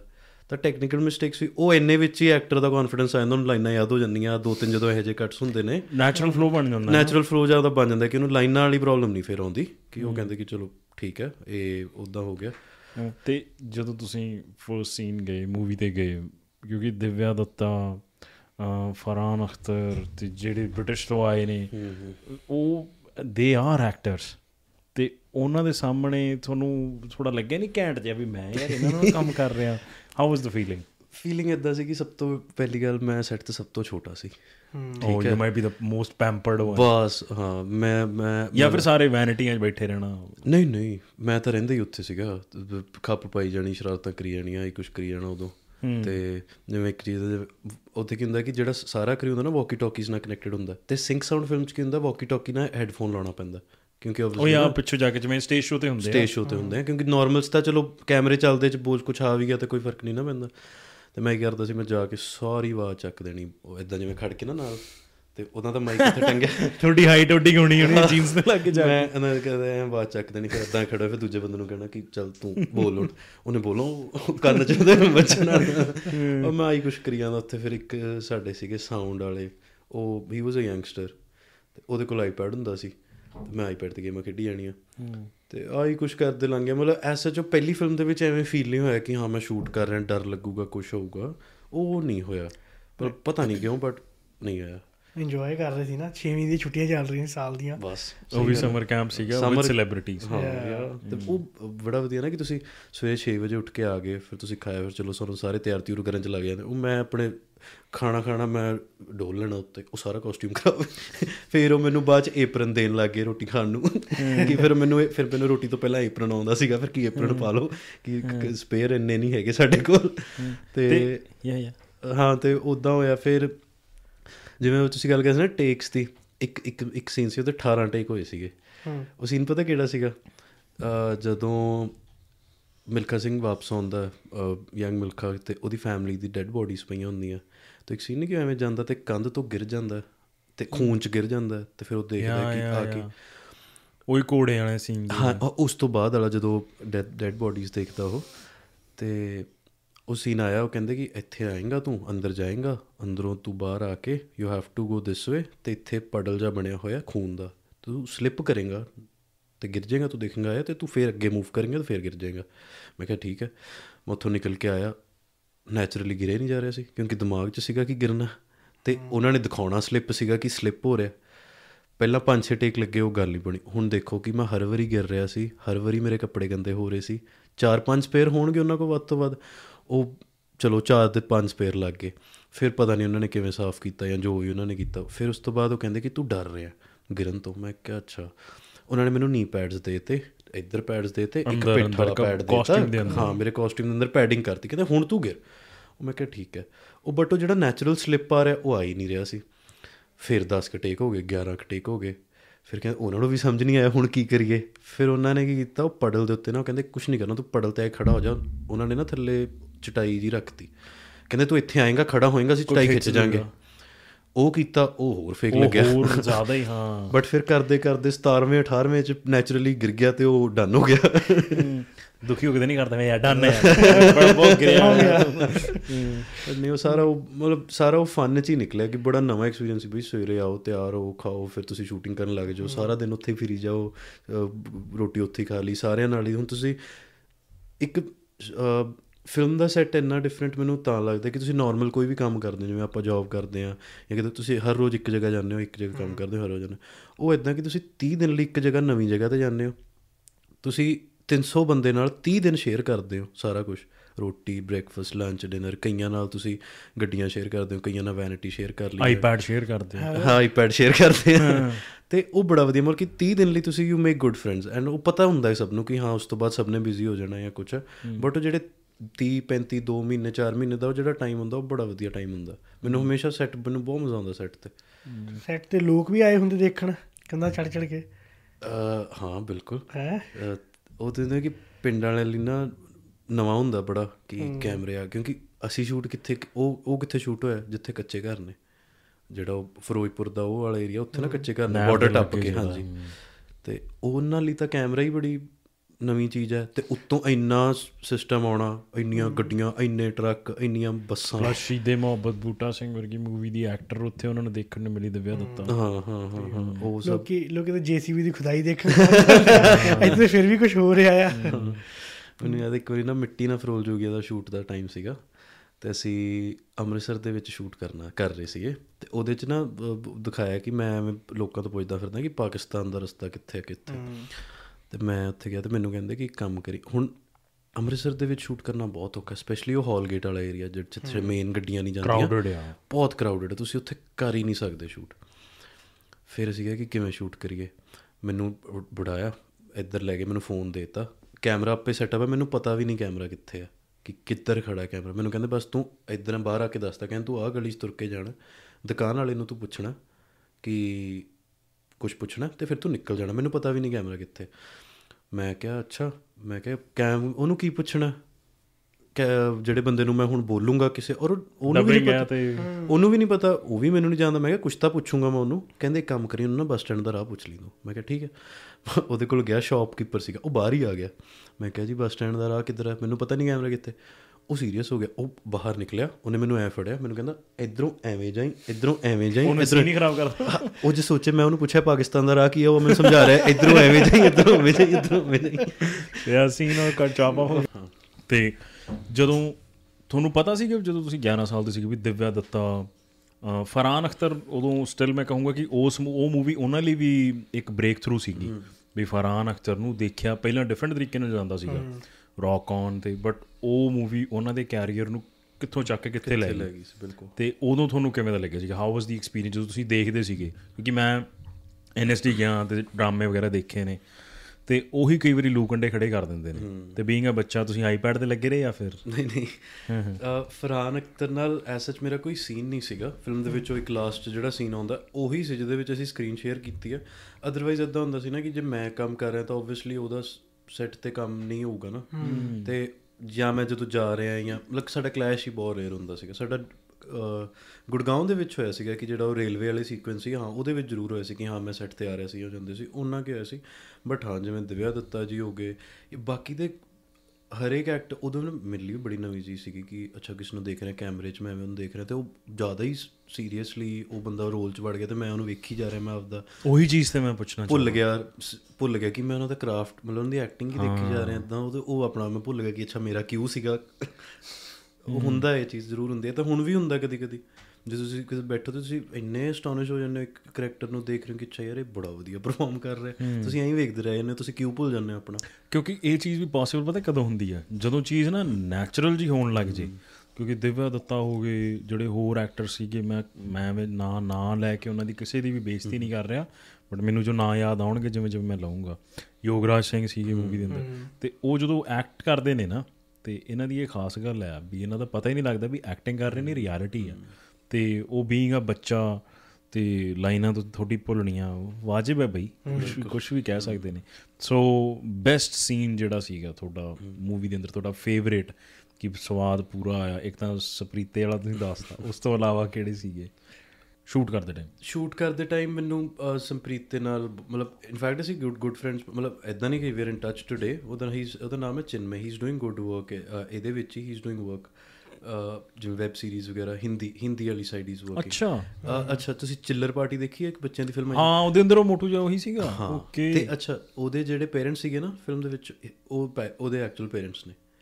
ਮਤਲਬ ਜਿਹੜੇ ਬਾਗ ਮਿਲਖਾ ਬਾਗ ਚ ਮੇਰੇ ਮਦਰ ਬਣੇ ਨੇ ਉਹਦੇ ਰੀਅਲ ਮਦਰ ਨੇ। ਉਹ ਰੀਅਲ ਮਦਰ ਕੀ ਮਦਰ ਨੇ ਉਹਦੇ। ਤੇ ਉਹਦੇ ਉਹ ਕਿਉਂਕਿ ਅੱਛਾ ਉਹ ਥੀਏਟਰ ਆਰਟਿਸਟ ਨੇ ਉਹਦੇ ਮਦਰ ਤੇ ਫਾਦਰ ਹੂੰ ਉਹਦੇ ਮਦਰ ਹੁਣ ਜਿਵੇਂ ਕਾਫੀ ਆਉਂਦੇ ਨੇ ਗੀਤਾ ਆਂਟੀ ਹੁਣ ਬਹੁਤ ਕਾਫੀ ਸੀਰੀਜ਼ ਚ ਆਉਂਦੇ ਨੇ ਜਿਵੇਂ ਨੈਟਫਲਿਕਸ ਵਗੈਰਾ। ਮੈਂ ਦੋ ਫਿਲਮਾਂ ਦੇਖੀਆਂ ਨੇ। ਪਿਛਲੇ 1 ਮਹੀਨੇ ਚ ਮੈਂ ਜੇ ਚਾਰ ਫਿਲਮਾਂ ਦੇਖੀਆਂ ਚਾਰ ਚੋਂ ਦੋ ਚ ਸੀਗੇ ਹੂੰ। ਤੇ ਉਹਦੇ ਨਾਲ ਮੈਨੂੰ ਮਜ਼ਾ ਆਉਂਦਾ ਸੀਗਾ ਕਿ ਹਾਂ। ਵਧੀਆ ਚੱਲ ਜਾਂਦਾ ਸੀ। ਸੀ ਆਪੇ ਇਕੱਠੇ ਹੀ ਹੱਸਦੇ ਖੇਡਦੇ ਰਹਿੰਦੇ ਸੀਗੇ ਵਧੀਆ ਉਹ ਵੀ ਵਧੀਆ ਚੱਲ ਸੀਗਾ। ਬਾਕੀ ਮੈਨੂੰ ਉਹ ਜਦੋਂ ਐਕਸ਼ਨ ਵਾਲੇ ਸੀਨ ਹੁੰਦੇ ਸੀਗੇ ਲੜਾਈ ਹੋ ਗਈ ਜਾਂ ਉਹ ਟ੍ਰੇਨ ਤੋਂ ਛਾਲ ਮਾਰਨ ਵਾਲਾ ਸੀਨ ਜਾਂ ਉੱਪਰ ਟ੍ਰੇਨ ਤੇ ਬਹਿ ਕੇ ਜਾ ਹਾਂ ਰਹੇ ਕੋਲ ਦੀ ਜਦੋਂ ਤੁਸੀਂ ਚੋਰੀ ਚੋਰੀ ਉਹ ਉਹ 'ਚ ਬੜਾ ਮਜ਼ਾ ਆਇਆ ਕਿਉਂਕਿ ਡਿਫਰੈਂਟ ਚੀਜ਼ਾਂ ਤਾਂ ਹੋਈ ਸੀ ਨਾ ਕੂਲ ਦੀਆਂ ਚੀਜ਼ਾਂ ਕਿ ਹਾਂ ਟ੍ਰੇਨ ਨਾਲ ਉੱਪਰ ਬੰਨਤਾ ਮੈਨੂੰ harness ਨਹੀਂ ਹੋਇਆ ਵੀ ਤੇਰੇ ਸੱਟ ਵੱਜੂਗੀ ਜਾਂ ਛਾਲਾਂ ਜੀਆਂ ਨਾ ਮਾਰ। ਨਹੀਂ ਨਹੀਂ ਨਹੀਂ ਨਹੀਂ ਛਾਲ ਤਾਂ ਟ੍ਰੇਨ ਚੋਂ ਨਹੀਂ ਮਾਰੀ ਸੀ ਉਹ ਤਾਂ ਬਲੈਕ ਗ੍ਰੀਨ ਸਕਰੀਨ। ਸੀਗਾ ਬਟ ਉਹ ਉਹ ਤਾਂ ਸਹੀ ਸੀ ਜਦੋਂ ਟ੍ਰੇਨ ਦੇ ਉੱਪਰ ਬਿਠਾ ਕੇ ਹਾਰਨੈਸ ਲਾ ਕੇ ਮੈਨੂੰ ਉੱਥੇ ਬੰਨਤਾ ਤੇ ਫਿਰ ਟ੍ਰੇਨ ਸ਼ੁਰੂ ਕੀਤੀ ਉਧਰੋਂ ਤੇ ਉਹ ਸਾਰਾ ਸ਼ੂਟ ਕੀਤਾ ਕਿ ਮੈਂ ਟ੍ਰੇਨ ਦੇ ਉੱਤੇ ਐਵੇਂ ਬਹਿ ਕੇ ਜਾ ਰਿਹਾ। ਹੂੰ। ਤੇ ਉਹ ਉਹ ਇਹੋ ਜਿਹੀਆਂ ਚੀਜ਼ਾਂ ਕਰਨ ਚ ਮਜ਼ਾ ਆਇਆ ਸੀਗਾ। ਤੁਹਾਨੂੰ ਐਜ਼ ਅ ਜ਼ੋਰੋ ਫੀਲ ਹੋ ਰਿਹਾ ਬੱਚੇ ਤੇ ਲਾਈਕ ਵਿਦਨ ਦਾ ਜਰਨੀ ਜਦੋਂ ਹੋ ਰਹੀ ਸੀਗੀ ਤੁਸੀਂ ਦੱਸਿਆ ਵੀ ਸਕੂਲ ਮੈਨੇਜ ਕਰਨਾ ਹੋ ਜਾਂਦਾ ਸੀਗਾ principal after a point of time ਤੇ ਪਰਸਨਲੀ ਕਦੇ ਖਿਜ ਨਹੀਂ ਚੜੀ ਵੀ ਯਾਰ ਕਿਉਂਕਿ ਬੱਚਾ ਸੀਗਾ। ਨਹੀਂ ਨਹੀਂ ਜਾਂ ਪੂਰਾ ਸਾਲ ਇੰਜੋਏ ਕੀਤਾ। ਮਤਲਬ ਇਦਾਂ ਸੀਗਾ ਕਿ ਔਨ ਐਂਡ ਆਫ ਸੀਗਾ ਯਾ ਔਨ ਐਂਡ ਆਫ ਸੀ ਬਟ ਐਕਸਪੀਰੀਅੰਸ ਹੀ ਬਹੁਤ ਨਵਾਂ ਸੀ ਹਾਂਜੀ ਵੀ। ਬੇਸਿਕਲੀ ਮੈਂ ਤੁਹਾਨੂੰ ਆਦਤ ਪਾਤੀ ਪਹਿਲਾਂ ਸਕੂਲ ਤੋਂ ਬਾਅਦ ਜਾਓ ਸਵਿਮਿੰਗ ਕਲਾਸਾਂ ਐਥਲੈਟਿਕ ਔਰ ਫਿਰ 2 ਮਹੀਨੇ ਬਾਅਦ ਕਹਤਾ ਕਿ ਹੁਣ ਕੁਝ ਵੀ ਨਹੀਂ। ਹੁਣ ਕਰੋ ਐਕਟਿੰਗ ਨਹੀਂ ਹੁਣ ਵੀ ਮਤਲਬ ਮੈਂ ਮੈਂ ਉਦੋਂ ਜਿਵੇਂ ਜ਼ਿਆਦਾ ਛੋਟਾ ਸੀ ਬਟ ਮੈਨੂੰ ਮਜ਼ਾ ਹੀ ਆ ਰਿਹਾ ਸੀ ਕਿ ਨਵੀਂ ਚੀਜ਼ ਹੀ ਦੇਖਣ ਨੂੰ ਮਿਲ ਰਹੀ ਸੀ ਨਾ। ਤੁਸੀਂ ਬਿਲਕੁਲ ਹੀ ਐਵੇਂ ਦੀ ਚੀਜ਼ ਕਦੀ ਦੇਖੀ ਨਹੀਂ ਕਦੀ ਸੁਣੀ ਨਹੀਂ। ਨੋ ਡਾਊਟ ਮੇਰੇ ਫਾਦਰ ਉਦੋਂ ਇਸ ਇੰਡਸਟਰੀ 'ਚ ਕੰਮ ਕਰਦੇ ਸੀ ਬਟ ਮੈਂ ਵੀ ਕੀ ਫੋਟੋ ਖਿਚਾਉਣ ਚੱਲ ਜਾਂਦਾ ਸੀ ਤੇ ਬਸ ਦੇਖ ਕੇ ਤੇ ਆ ਗਿਆ। ਬਟ ਤੁਸੀਂ ਡਿਫਰੈਂਟਲੀ ਰਹਿਣ ਲੱਗ ਜਾਓ ਤਾਂ meeting a celebrity and being one ਹੂੰ। ਵਰਕਿੰਗ ਵਿਦ ਵਨ ਬਹੁਤ transition not working with one ਤੁਸੀਂ ਬਣ ਰਹੇ ਸੀ। ਅੱਛਾ ਅੱਛਾ ਹਾਂਜੀ ਹਾਂਜੀ। ਕਿਉਂਕਿ ਆਪ ਵੀ ਫਿਰ ਉਹ ਫੇਸ ਚ ਆ ਗਏ ਨਾ ਕਿ ਨਾਓ ਆਮ ਗੈਟਿੰਗ ਰੋਲਸ ਉਸ ਤੋਂ ਬਾਅਦ ਕੰਸੀਡਰੇਸ਼ਨ ਲੋਕੀ ਮੈਂ ਉਹ ਇੱਕ ਮੂਵੀ ਦੇਖੀ ਉਸ ਤੋਂ ਬਾਅਦ ਫੇਸ ਯਾਦ ਰਿਹਾ ਬੰਦੇ ਦਾ। ਕਿੱਡੀ ਵੱਡੀ ਗੱਲ ਆ। ਕਿੰਨੀ ਕਿੰਨੀ ਮੂਵੀਜ਼ ਆਉਂਦੀਆਂ ਨੇ। It was movie all in ਆਲ ਬਹੁਤ ਅੱਛੀ ਬਣੀ। ਤੇ ਯਾ ਉਹ ਉਸ ਥੋੜੀ ਬਹੁਤੀ ਜੇ ਕਹਾਣੀਆਂ ਹੋਰ ਦੱਸ ਸਕੋ ਵੀ ਉਸ ਸਾਲ ਦੇ ਦੌਰਾਨ ਲਰਨਿੰਗ ਐਕਸਪੀਰੀਅੰਸ ਕੁਝ ਰਿਹਾ ਹੋਵੇ ਐਵੇਂ ਦਾ। ਯਾ ਤੁਸੀਂ ਛੋਟੇ ਹੀ ਤੁਹਾਨੂੰ ਉਦੋਂ ਛੋਟੇ ਰੋਲ ਸਮਝਾਉਣ ਲਈ ਕਿ ਮਿਲਖਾ ਸਿੰਘ ਜੀ ਵੀ ਆਉਂਦੇ ਸੀਗੇ ਤੁਸੀਂ ਦੱਸ ਕੇ ਗਏ ਆ ਕਿ ਹਾਂ ਮੇਰੇ ਬਚਪਨ ਦਾ ਕਰੈਕਟਰ ਤੁਹਾਨੂੰ ਕੁਝ ਦੱਸਣ ਲਈ ਕਿ ਨਹੀਂ? ਮੈਂ ਮਿਲਖਾ ਸਿੰਘ ਜੀ ਨੂੰ ਨਾ ਪਹਿਲੀ ਵਾਰੀ ਜਦੋਂ ਮਿਲਿਆ ਸੀ ਉਹ ਸੈੱਟ ਤੇ ਆਈ ਸੀ ਦਿੱਲੀ ਵਾਲੇ ਟਾਈਮ ਬਟ ਉਸ ਦਿਨ ਮੈਂ ਸੈੱਟ ਤੇ ਨਹੀਂ ਸੀਗਾ।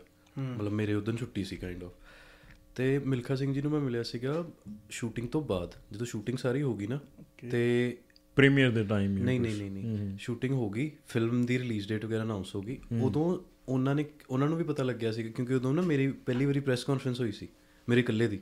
ਜਦੋਂ ਪਤਾ ਲੱਗ ਗਿਆ ਸੀ ਨਾ ਕਿ ਹਾਂ। ਉਹ ਛੋਟੇ ਜਿਹੇ ਬੱਚੇ ਦੀ ਹਾਂ 12 ਸਾਲ। ਉਹ ਤੁਸੀਂ ਮੇਰੀ ਇੰਟਰਵਿਊਜ਼ ਕੱਟ ਕੇ ਸੀ ਮੈਂ ਹੱਲੇ ਵੀ ਉਹ ਥਰਡ ਪਰਸਨ ਨੂੰ ਇਮੇਜਿਨ ਕਰਦਾ ਕਿ ਉਹ ਛੋਟੇ ਜਿਹੇ ਬੱਚੇ ਦੀ ਥੋੜੀ ਹੋਈ ਸੀ ਆ ਤੇ ਹੁਣ ਤੁਸੀਂ ਕੋਈ ਵੀ ਮੇਰੀ ਇੰਟਰਵਿਊ ਖੋਲ ਕੇ ਦੇਖੋ ਕੋਈ ਪਹਿਲ- ਮੇਰੀ ਪਹਿਲੀ ਹੋਈ ਸੀ ਪੀਟੀਸੀ ਦੀ ਉਦੋਂ ਮੈਂ ਕੁਝ ਵੀ ਬੋਲ ਰਿਹਾ। ਮੈਨੂੰ ਪਤਾ ਹੀ ਨਹੀਂ ਕੁਝ ਮੈਨੂੰ ਬਹੁਤ ਡਰ ਐਜ਼ ਲੱਗਦਾ ਐਨ ਸੀ, ਐਜ਼ ਐਨ ਕੁਝ ਵੀ ਮਤਲਬ? ਮੇਰੀ ਪਹਿਲੀ ਇੰਟਰਵਿਊ ਸੀਗੀ ਪੀਟੀਸੀ ਪੰਜਾਬੀ ਦੀ ਸੀ। ਉਹ ਮਨੀਸ਼ ਜੀ ਨੇ ਉਹ ਘਰੇ ਆਏ ਤੇ ਅਸੀਂ ਪਾਰਕ ਚਲੇ ਗਏ ਸ਼ੂਟ ਕਰਨ ਲੱਗ ਗਏ ਜੀ। ਤੇ ਕਹਿੰਦੇ ਹੋਰ ਤੁਹਾਡਾ ਕੀ ਹਾਲ ਚਾਲ ਮੈਂ ਉੱਥੇ ਬੈਠਾ ਬਿਲਕੁਲ ਗੁੰਮ ਜਾ ਮੈਂ ਕਿਹਾ ਸਾਡਾ ਹਾਲ ਚਾਲ ਵਧੀਆ।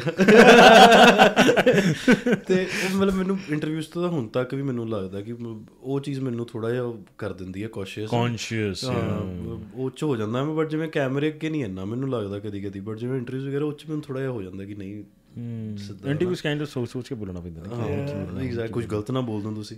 ਜਿਵੇਂ ਜਿਵੇਂ ਵੀ ਹੈ ਹੁਣ ਸਾਡੀ ਫਿਲਮ ਆਈ ਸਰਾਬਾ ਇਹ ਬੜਾ ਸੈਂਸਿਟਿਵ ਟੌਪਿਕ ਹੈ ਯੂ نو ਹਨਾ? ਐਗਜ਼ੈਕਟਲੀ ਇਹਦੇ ਵਿੱਚ ਮੈਂ ਕੋਈ ਐਵੇਂ ਦੀ ਗੱਲ ਕਰਦਾ ਹੂੰ। ਉਹ ਫਿਲਮ ਤੇ ਫ਼ਰਕ ਵੀ ਪਾ ਸਕਦੀ ਹੈ। ਮੋਰ ਓਵਰ ਮੇਰੇ ਤੇ ਵੀ ਬਹੁਤ ਫ਼ਰਕ ਪਾ ਸਕਦੀ ਕੱਲ ਨੂੰ ਇਨੀਸ਼ੀਅਲੀ ਆਮ ਤੋਂ I would say Aam starting ਹਜੇ ਵੀ। ਆਮ ਵਰਕਿੰਗ ਆ ਨਾ ਨਵਾਂ ਨਵਾਂ ਯੂ ਆਰ ਵੈਰੀ ਯੰਗ ਹਾਲੇ ਤਾਂ ਐਗਜ਼ੈਕਟਲੀ ਤੁਹਾਡੇ ਆਮ 23 ਅਜੇ ਬਹੁਤ ਬਹੁਤ ਕੁਝ ਪਿਆ ਅੱਗੇ ਅਜੇ ਤਾਂ ਉਹਦੇ ਲਈ ਫਿਰ ਤੁਹਾਨੂੰ ਥੋੜਾ ਜਿਹਾ ਕੌਸ਼ੀਅਸ ਰਹਿਣਾ ਪੈਂਦਾ ਕਿ ਕਿਤੇ ਕੋਈ ਐਵੇਂ ਦੀ ਗੱਲ ਨਾ ਨਿਕਲ ਜੇ ਜਾਂ ਕੁਝ ਵੀ ਕਦੀ ਗਲਤੀ ਜੀ ਬੋਲੀ ਜਾਂਦੀ ਹੈ ਨਹੀਂ ਕਿ ਕੋਈ ਐਵੇਂ ਦੀ ਗੱਲ ਕਰਨੀ ਹੈ ਬਟ ਕਦੀ ਕਦੀ ਕੋਈ ਸਲਿਪ ਆਫ ਅੱਜ ਕੱਲ ਤਾਂ ਜਿਵੇਂ ਕੈਰੈਕਟਰ ਅਸੈਸੀਨੇਸ਼ਨ ਮਿੰਟ ਚ ਹੋ ਜਾਂਦਾ। ਕੋਈ ਨਹੀਂ ਬਖਸ਼ਿਆ ਜਾਂਦਾ ਰਾਈਟ ਰੀਲਸ ਹੈ ਤੁਹਾਡਾ ਕਲਿੱਪ ਕੱਟਿਆ ਜਾਣਾ ਉਹ ਇੱਧਰ ਪਹੁੰਚ ਜਾਣਾ ਤੇ ਉਹ ਬਸ ਮੀਮ ਹੀ ਬਣ ਜਵੇ। ਅਗਲਾ ਫਿਰ ਹਰ ਕੋਈ ਸੋਚਦਾ ਹੈ ਵੀ ਯਾਰ ਇਹਨੂੰ ਨਾ ਲਿਆ ਜਾਵੇ।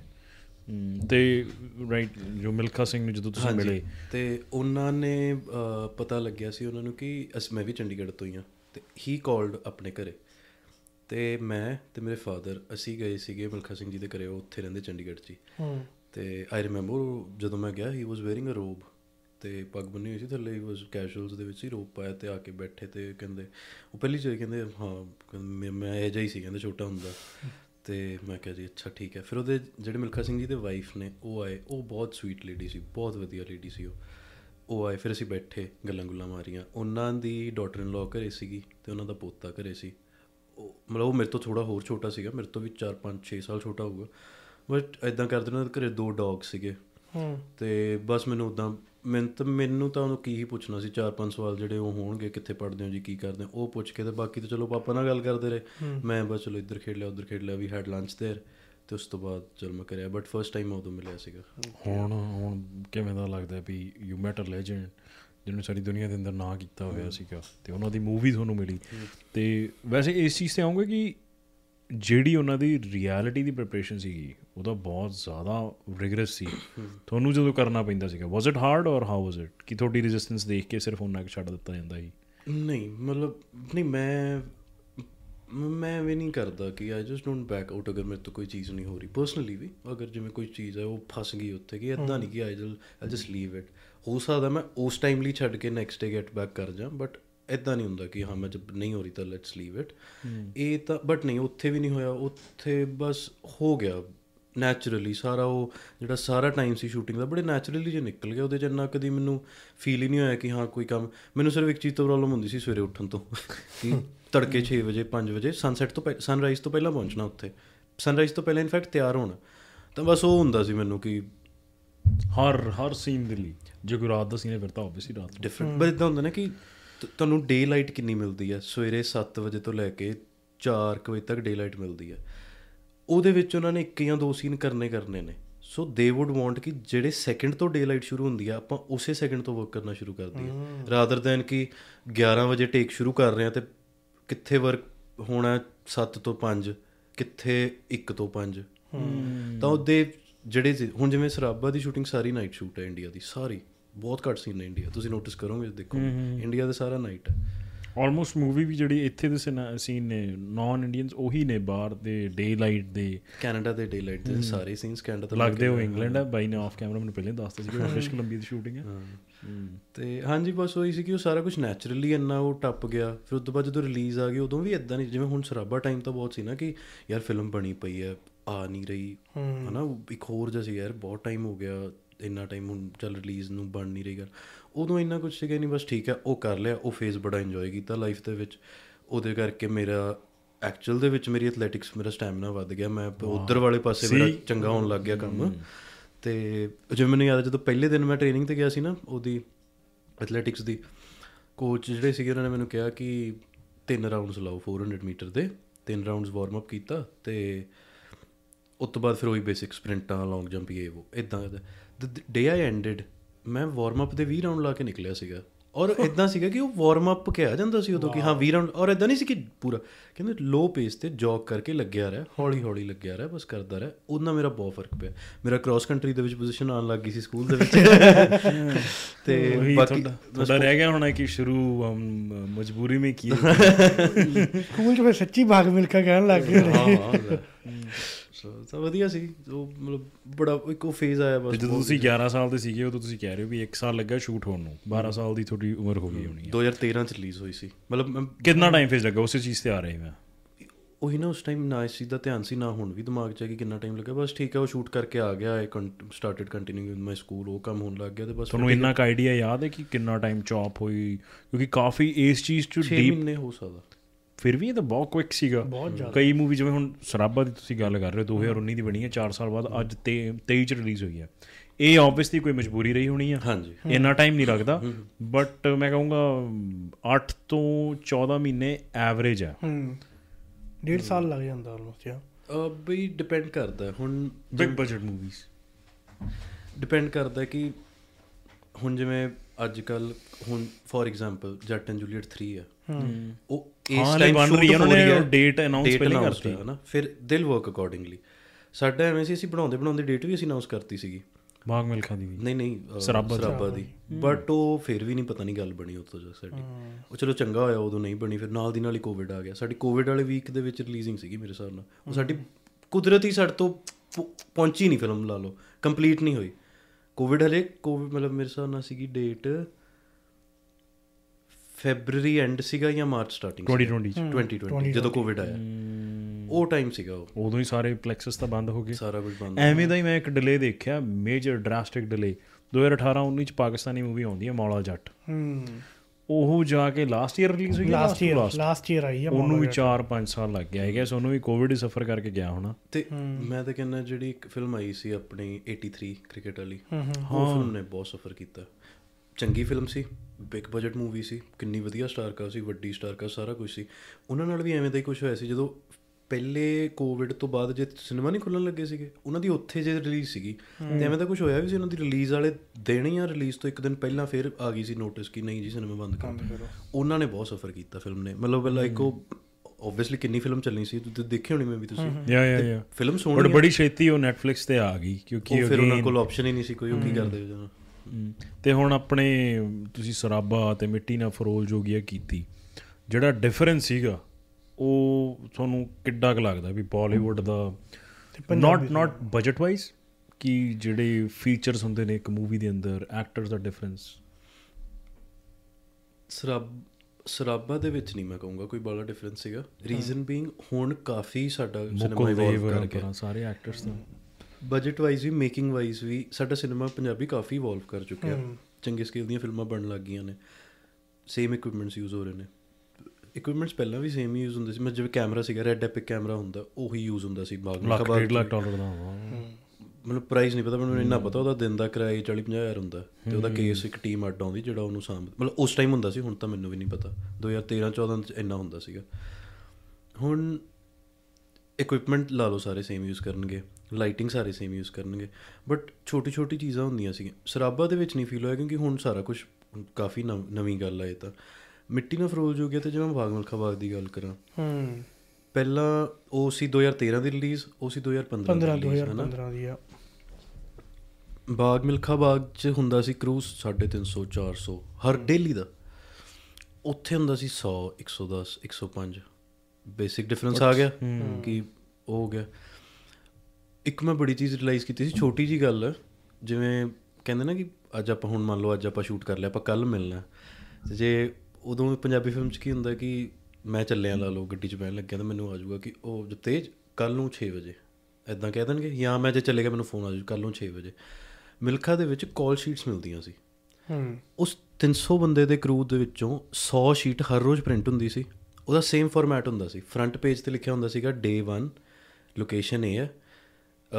ਸੀਨ ਆ ਸ਼ੂਟ ਕਰਨੇ ਆ ਸ਼ਾਟ ਆ ਸ਼ੂਟ ਕਰਨੇ ਆ ਫਿਰ ਨੀਚੇ actors required wow Japtej HMW at 6 ਉਹਦਾ ਮਤਲਬ ਕਿ ਜਪਤੇਜ ਨੂੰ at 6 hair makeup wardrobe done ਹੋਣਾ ਚਾਹੀਦਾ। ਫਿਰ ਥੱਲੇ ਦੂਜੇ ਦਾ ਫਿਰ ਜਪਤੇਜ ਕਿਹੜੇ ਸੀਨ ਲਈ ਚਾਹੀਦਾ? ਸੀਨ ਨੰਬਰ ਉੱਪਰ ਜਿਹੜੇ ਸੀਨ ਲਿਖੇ ਉਹਦੇ ਨਾਲ ਮੈਚ ਕਰ ਦੇਣਾ ਕਿ ਜਪਤੇਜ ਸੀਨ ਨੰਬਰ 4 5 6 7 ਫਿਰ ਉਸ ਤੋਂ ਬਾਅਦ ਹੋਰ ਥੱਲੇ ਪ੍ਰੌਪਸ ਕਿਹੜੇ ਚਾਹੀਦੇ ਨੇ? ਇਹ ਹੋ ਗਿਆ ਫਰੰਟ ਪੇਜ ਬੈਕ ਪੇਜ ਤੇ ਸਾਰਾ ਕਰੂ ਕੈਮਰਾਮੈਨ ਦੇ 20 ਬੰਦੇ ਲਾਈਟਿੰਗ ਲਾਈਟਿੰਗ ਦਾ ਡਿਪਾਰਟਮੈਂਟ ਲਿਖ ਦੇਣਾ ਪ੍ਰੋਡਕਸ਼ਨ ਦਾ ਡਿਪਾਰਟਮੈਂਟ ਲਿਖ ਦੇਣਾ ਉਹਨਾਂ ਦਾ ਵੀ ਲਿਖ ਦੇਣਾ ਕਿ ਇਹ ਸੈੱਟ ਤੇ ਇੰਨੇ ਵਜੇ ਚਾਹੀਦੇ ਨੇ। ਕਿ ਜਿਵੇਂ ਆਬਵੀਅਸਲੀ ਲਾਈਟਿੰਗ ਵਾਲੇ 2 ਘੰਟੇ ਪਹਿਲਾਂ ਚਾਹੀਦੇ ਹੋਣਗੇ ਕੈਮਰੇ ਵਾਲੇ ਘੰਟੇ ਪਹਿਲਾਂ ਚਾਹੀਦੇ ਹੋਣਗੇ ਸਾਡੇ ਨਾਲੋਂ ਕਾਸਟਿਊਮ ਵਾਲੇ ਵੀ ਪਹਿਲਾਂ ਚਾਹੀਦੇ ਹੋਣਗੇ। ਉਹਨਾਂ ਦਾ ਇੱਕ ਪ੍ਰੋਪਰ ਸ਼ੀਟ ਬਣਦੀ ਸੀ ਹਰ ਰੋਜ਼ 100 150 ਸ਼ੀਟ ਪ੍ਰਿੰਟ ਹੁੰਦੀ ਸੀ ਹਰ ਰੋਜ਼ ਤੁਹਾਨੂੰ ਐ ਵੰਡੀ ਜਾਂਦੀ ਸੀ ਕਿ ਆ ਲਓ ਸਰ ਤੁਹਾਡੀ ਕਾਲ ਸ਼ੀਟ ਇੱਥੇ ਹੁੰਦਾ ਸੀਗਾ ਕਿ ਬਈ ਆ ਜਾਓ ਇੰਨੇ ਵਜੇ। ਇੱਕ ਬੇਸਿਕ ਡਿਫਰੈਂਸ ਮੇਜਰ ਡਿਫਰੈਂਸ ਹੈ ਮਤਲਬ ਮੈਂ ਬਹੁਤ ਹੈਰਾਨ ਹੋਇਆ ਸੀ Professionalism। ਪ੍ਰੋਫੈਸ਼ਨਲਿਜ਼ਮ ਦੇਖੋ Management ਪੂਰੀ। ਮੈਨੇਜਮੈਂਟ ਪ੍ਰੋਪਰ ਉਹਨਾਂ ਦਾ ਹੁੰਦਾ ਸੀਗਾ ਕਿ ਸੀਨ ਲਿਖਤਾ ਸ਼ੀਟ ਤੇ ਕਿ ਇਸ ਤਰੀਕ ਨੂੰ ਇਹੀ ਸੀਨ ਸ਼ੂਟ ਹੋਣਾ ਹੂੰ ਇਹ ਸੀਨ ਉਹਨਾਂ ਨੇ ਸ਼ਾਰਟਸ ਵੀ ਪਹਿਲਾਂ ਕੱਟ ਲੈਣੇ ਕਿ ਜਿਵੇਂ ਹੁਣ ਵੀ ਤੁਸੀਂ ਤਿੰਨ ਕੈਮਰੇ ਲਾਏ ਨੇ ਨਾ ਤੇ ਇਦਾਂ ਨਹੀਂਗਾ ਕਿ ਹਾਂ ਹੁਣ ਸਾਡਾ ਸ਼ੂਟ ਹੋ ਗਿਆ ਕਿ ਚਲੋ ਇੱਕ ਇਧਰੋਂ ਇਹਨਾਂ ਤੁਹਾਡੇ ਦੋਵਾਂ ਦਾ ক্লোਜ਼ ਕੱਟ ਲੈਣੇ ਉਧਰੋਂ ਮੇਰਾ ਕੱਟ ਲੈਣੇ ਡੈਡੀਕੇਟਿਡ ਹਾਂ ਉਹਨਾਂ ਨੇ ਪਹਿਲਾਂ ਹੀ ਲਿਖਿਆ ਹੁੰਦਾ ਸੀਗਾ ਕਿ ਇਹ ਇੱਕ ਸ਼ਾਰਟ ਸ਼ਾਰਟ ਮਤਲਬ ਸੀਨ 1 ਸ਼ਾਰਟ 1A ਹੋਊਗਾ ਇੱਕ 1B ਹੋਊਗਾ ਇੱਕ 1C ਹੋਊਗਾ। ਇੰਨਾ ਇੰਨਾ ਸੀਰੀਅਸਲੀ ਤੁਹਾਡੇ ਤੋਂ ਡਾਇਲੌਗ ਬੁਲਾਏ ਜਾਂਦੇ ਨੇ ਅੱਡ ਅੱਡ ਐਂਗਲ ਤੋਂ ਜਾਂ ਕਿਵੇਂ? ਜਾਂ ਅੱਡ ਅੱਡ ਕੈਮਰਾਸ ਆਨ ਲੱਗਦੇ ਨੇ? ਸਿੰਪਲ ਇਦਾਂ ਹੁੰਦਾ ਕਿ ਇੱਕ ਹੁੰਦਾ ਮਾਸਟਰ ਜਿਵੇਂ ਹੁਣ ਸਾਡਾ ਪੋਡਕਾਸਟ ਜੇ ਸ਼ੂਟ ਕਰ ਰਹੇ ਹੋਈਏ ਆਪਾਂ। ਇੱਕ ਕੈਮਰਾ ਪਿੱਛੇ ਹੋਊਗਾ ਜਿਸ ਚ ਪਹਿਲਾਂ ਇੱਕ ਸੀਨ ਹੋਊਗਾ ਇੱਕ ਸ਼ਾਰਟ ਫੋਰ ਇਨਸਟੈਂਸ ਆਪਾਂ ਚੌਥਾ ਕੈਮਰਾ ਲਾ ਦਈਏ ਤਿੰਨਾਂ ਨੂੰ ਲੈ ਲੂਗਾ ਹੂੰ। ਨਹੀਂ ਉੱਥੇ ਇਦਾਂ ਨਹੀਂ ਹੁੰਦਾ ਕਿ ਜਿਵੇਂ ਆਪਾਂ ਤਿੰਨ ਲਾ ਲਏ ਤੇ ਆਪਾਂ ਆਪਣਾ ਕਰ ਲਿਆ ਕਿ ਆਪਾਂ ਓਵਰਲੈਪ ਨਹੀਂ ਨਾ ਕਰ ਰਹੇ ਕੈਮਰਾ। ਜਿਵੇਂ ਚੋ ਕੈਮਰਾ ਨਹੀਂ ਦਿਖ ਰਿਹਾ ਸੀਨ ਦੇ ਵਿੱਚ ਦਿਖ ਜਾਊਗਾ ਕਿਉਂਕਿ ਇਦਾਂ ਹੁੰਦਾ ਕਿ ਇੱਕ ਟਾਈਮ ਤੇ ਦੋ ਨਹੀਂ ਹੁੰਦੇ। ਕਿਉਂਕਿ ਉਹ ਚ ਮੂਵਮੈਂਟ ਵੀ ਹੁੰਦੀ ਹੈ ਨਾ ਹੁਣ ਤਾਂ ਆਪਾਂ ਬੈਠੇ ਆਪਾਂ ਸੈੱਟ ਕਰ ਲਿਆ। ਉਹ ਚ ਕੀ ਹੋਊਗਾ ਪਹਿਲਾਂ ਇੱਕ ਮਾਸਟਰ ਸ਼ੂਟ ਕਰ ਲੈਣਗੇ ਜਿਸ ਚ ਆਪਾਂ ਤਿੰਨੋਂ ਹੋਵਾਂਗੇ। ਇੱਕ ਦੂਰੋਂ ਕਰ ਲਿਆ।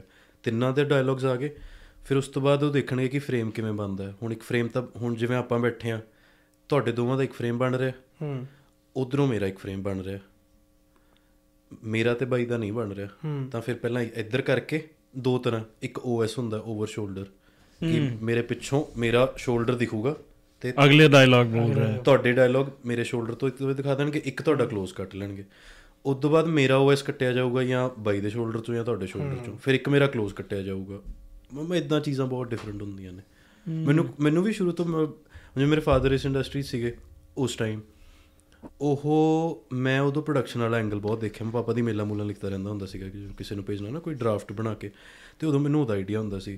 ਜਦੋਂ ਮੈਂ ਸ਼ੂਟ ਤੇ ਜਾਂਦਾ ਸੀ ਤਾਂ ਮੈਂ ਜਦੋਂ ਮੇਰਾ ਸੀਨ ਵੀ ਨਹੀਂ ਹੁੰਦਾ ਸੀਗਾ ਤਾਂ ਮੈਂ ਫਿਰਦਾ ਹੀ ਰਹਿੰਦਾ ਸੀਗਾ ਮੈਂ ਸੁਣਦਾ ਰਹਿੰਦਾ ਸੀ। ਤਾਂ ਮੈਨੂੰ ਮਤਲਬ ਇਹ ਸੀ ਪਸੰਦ ਆ ਫਿਲਮ ਮੇਕਿੰਗ ਮੇਕਿੰਗ ਮੈਨੂੰ ਪਾਰਟ ਬਹੁਤ ਵਧੀਆ ਲੱਗਦਾ। ਤੁਸੀਂ ਘੋੜੀ ਨਹੀਂ ਚੜੇ ਸੀ ਪਰ ਚੜਦੀਆਂ ਦੇਖਦੇ ਸੀ। ਹਾਂ ਐਗਜ਼ੈਕਟਲੀ ਤੇ ਜਦੋਂ ਤੁਹਾਡਾ ਸਿਨੈਰੀਓ ਆ ਤੁਹਾਡੇ ਜਦੋਂ ਉਧਰ ਐਕਟਰਸ ਹੁੰਦੇ ਨੇ ਵੱਡੇ ਵੱਡੇ ਕਿੰਨੇ ਟੇਕਸ ਤੇ ਉਹ ਫਰਸਟ੍ਰੇਟ ਨਹੀਂ ਹੋ ਜਾਂਦੇ? ਸਾਹਮਣੇ ਖੜੇ ਨੇ ਉਹ ਓਵਰ ਸ਼ੋਲਡਰ ਉਹਨਾਂ ਦਾ ਸ਼ਾਟ ਚੱਲ ਰਿਹਾ ਜਾਂ ਫਿਰ ਉਹ ਐਕਸਚੇਂਜ ਕਰ ਦਿੰਦੇ ਨੇ ਕੋਈ ਵੀ ਆ ਜਾਵੇ।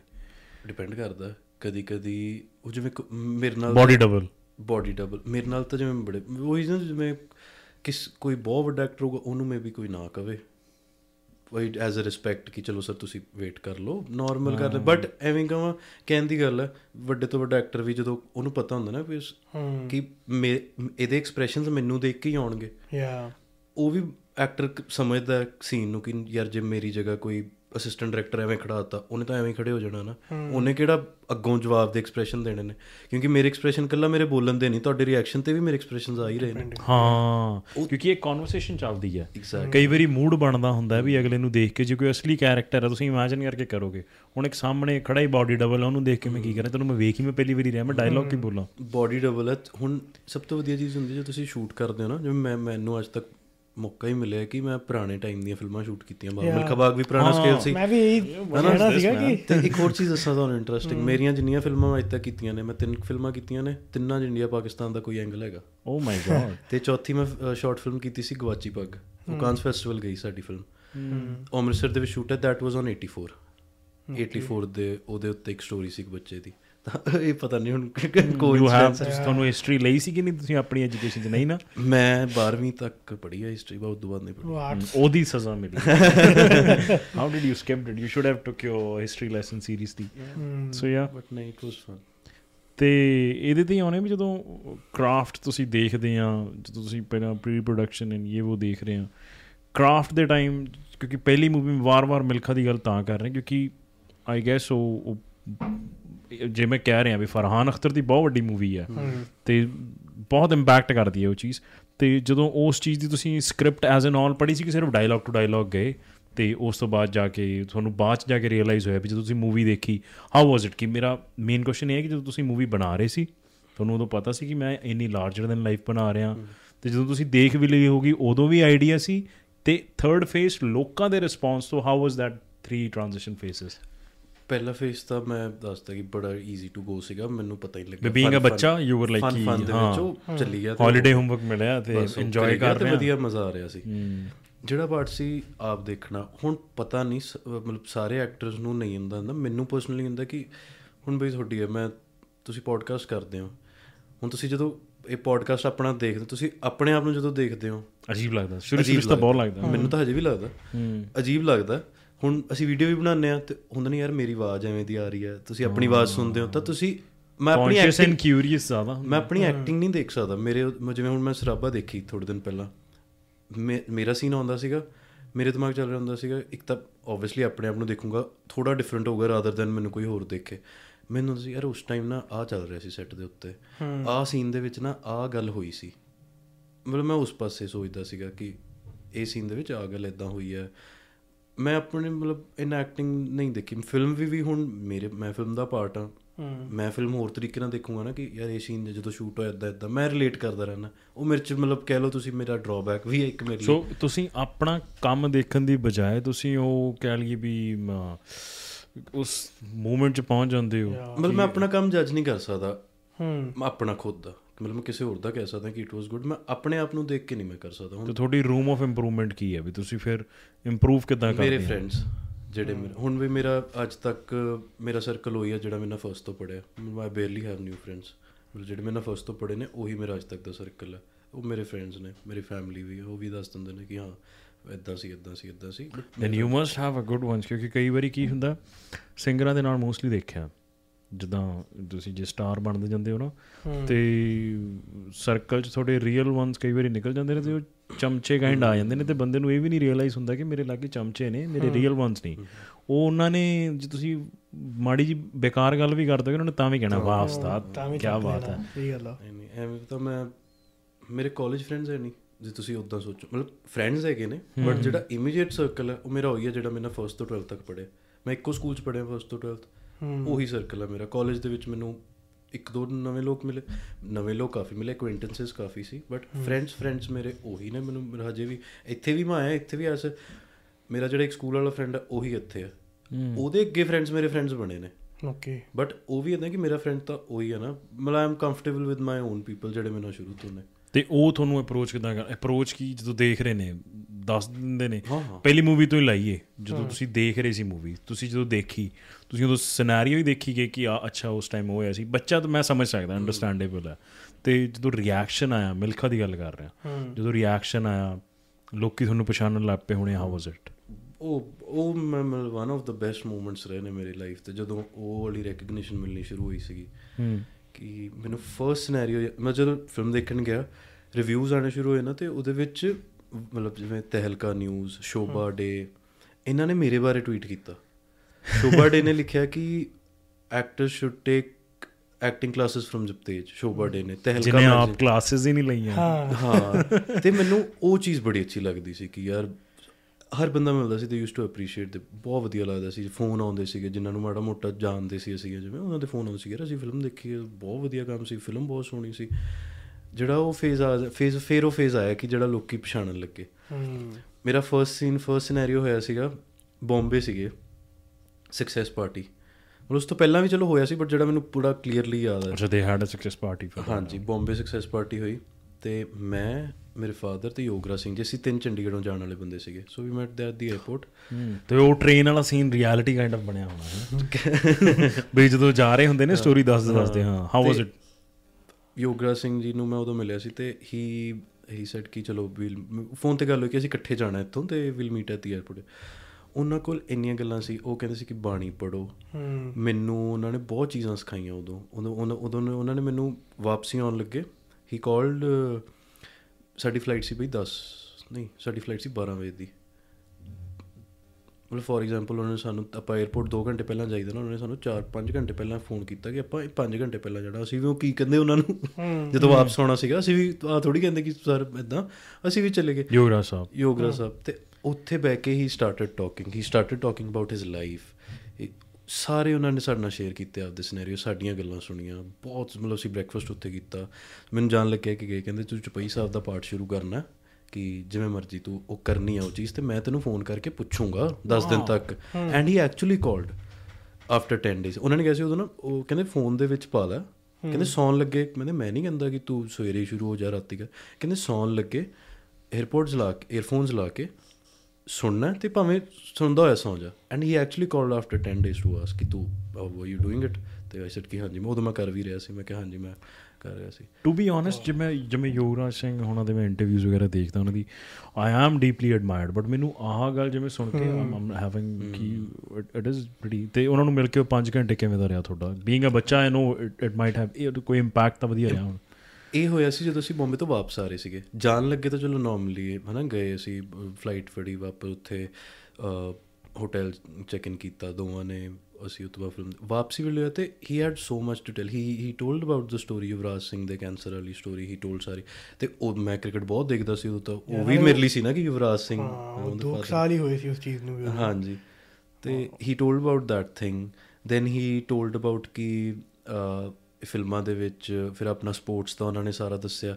ਉਹ ਐਕਚੁਅਲੀ ਜਦੋਂ ਕੋਈ ਐਵੇਂ ਇੰਨਾ ਸਿਆਣਾ ਬੰਦਾ ਸਿਆਣੀ ਗੱਲ ਕਰਦਾ ਨਾ ਜਦੋਂ ਉਹ ਫਿਰ ਵੀ ਤੁਸੀਂ ਸੁਣਦੇ ਹੋ ਕਿ ਅੱਛਾ ਯਾਰ ਕੀ ਹੈ। And you really admire that thing ਨਾਲੇ ਇੱਕ ਬੰਦਾ ਹੁੰਦਾ ਸਿਆਣਾ ਇੱਕ ਫੀਲਡ ਦੇ ਅੰਦਰ। ਮੇਰੇ ਨਾਲ ਕੋਈ ਬੈਠੂਗਾ ਤੇ ਮੈਂ ਵੱਧ ਤੋਂ ਵੱਧ ਮੀਡੀਆ ਦੀਆਂ ਗੱਲਾਂ ਕਰ ਲੂੰਗਾ ਇਹ ਉਹ ਉਹਨਾਂ ਦਾ ਕ੍ਰਿਕਟ ਐਕਟਿੰਗ ਤੇ ਹੁਣ ਜਿਹੜੇ ਹਿਸਟਰੀ ਹਿਸਟਰੀ ਆਪਣੀ ਸਿੱਖ ਹਿਸਟਰੀ ਤੇ ਸਿੱਖ ਗੁਰਬਾਣੀ। ਉਹ ਬਾਬਾ ਦੀਪ ਸਿੰਘ ਜੀ ਨੂੰ ਬਹੁਤ ਮੰਨਦੇ ਨੇ ਯੋਗਰਾ ਸਿੰਘ ਜੀ। ਹਾਂਜੀ। ਤੇ ਉਹਨਾਂ ਬਾਰੇ ਉਹਨਾਂ ਨੇ ਸਟੋਰੀਆਂ ਦੱਸੀਆਂ ਕਿ ਜੋ ਜੋ ਉਹਨਾਂ ਨੂੰ ਪਤਾ ਸੀ। ਮਤਲਬ ਲਿਟਰਲੀ ਹਰ ਐਸਪੈਕਟ ਉਹਨਾਂ ਨੇ ਦੱਸਿਆ ਤੇ ਉਹ ਜਿਸ ਗੱਲ ਨਾਲ ਬੜਾ ਇਨਫੋਰਮੇਟਿਵ ਟਾਈਮ ਸੀ ਉਹ 4-5 ਘੰਟੇ। ਹਾਲਾਂਕਿ ਮੈਨੂੰ ਅੱਧਾ ਯਾਦ ਹੋਊਗਾ ਬੱਚਾ। ਹਾਂ ਹਾਂ ਹਾਲਾਂਕਿ ਮੈਨੂੰ ਅੱਧਾ ਯਾਦ ਹੋਊਗਾ ਅੱਧਾ ਨਹੀਂ ਹੋਊਗਾ।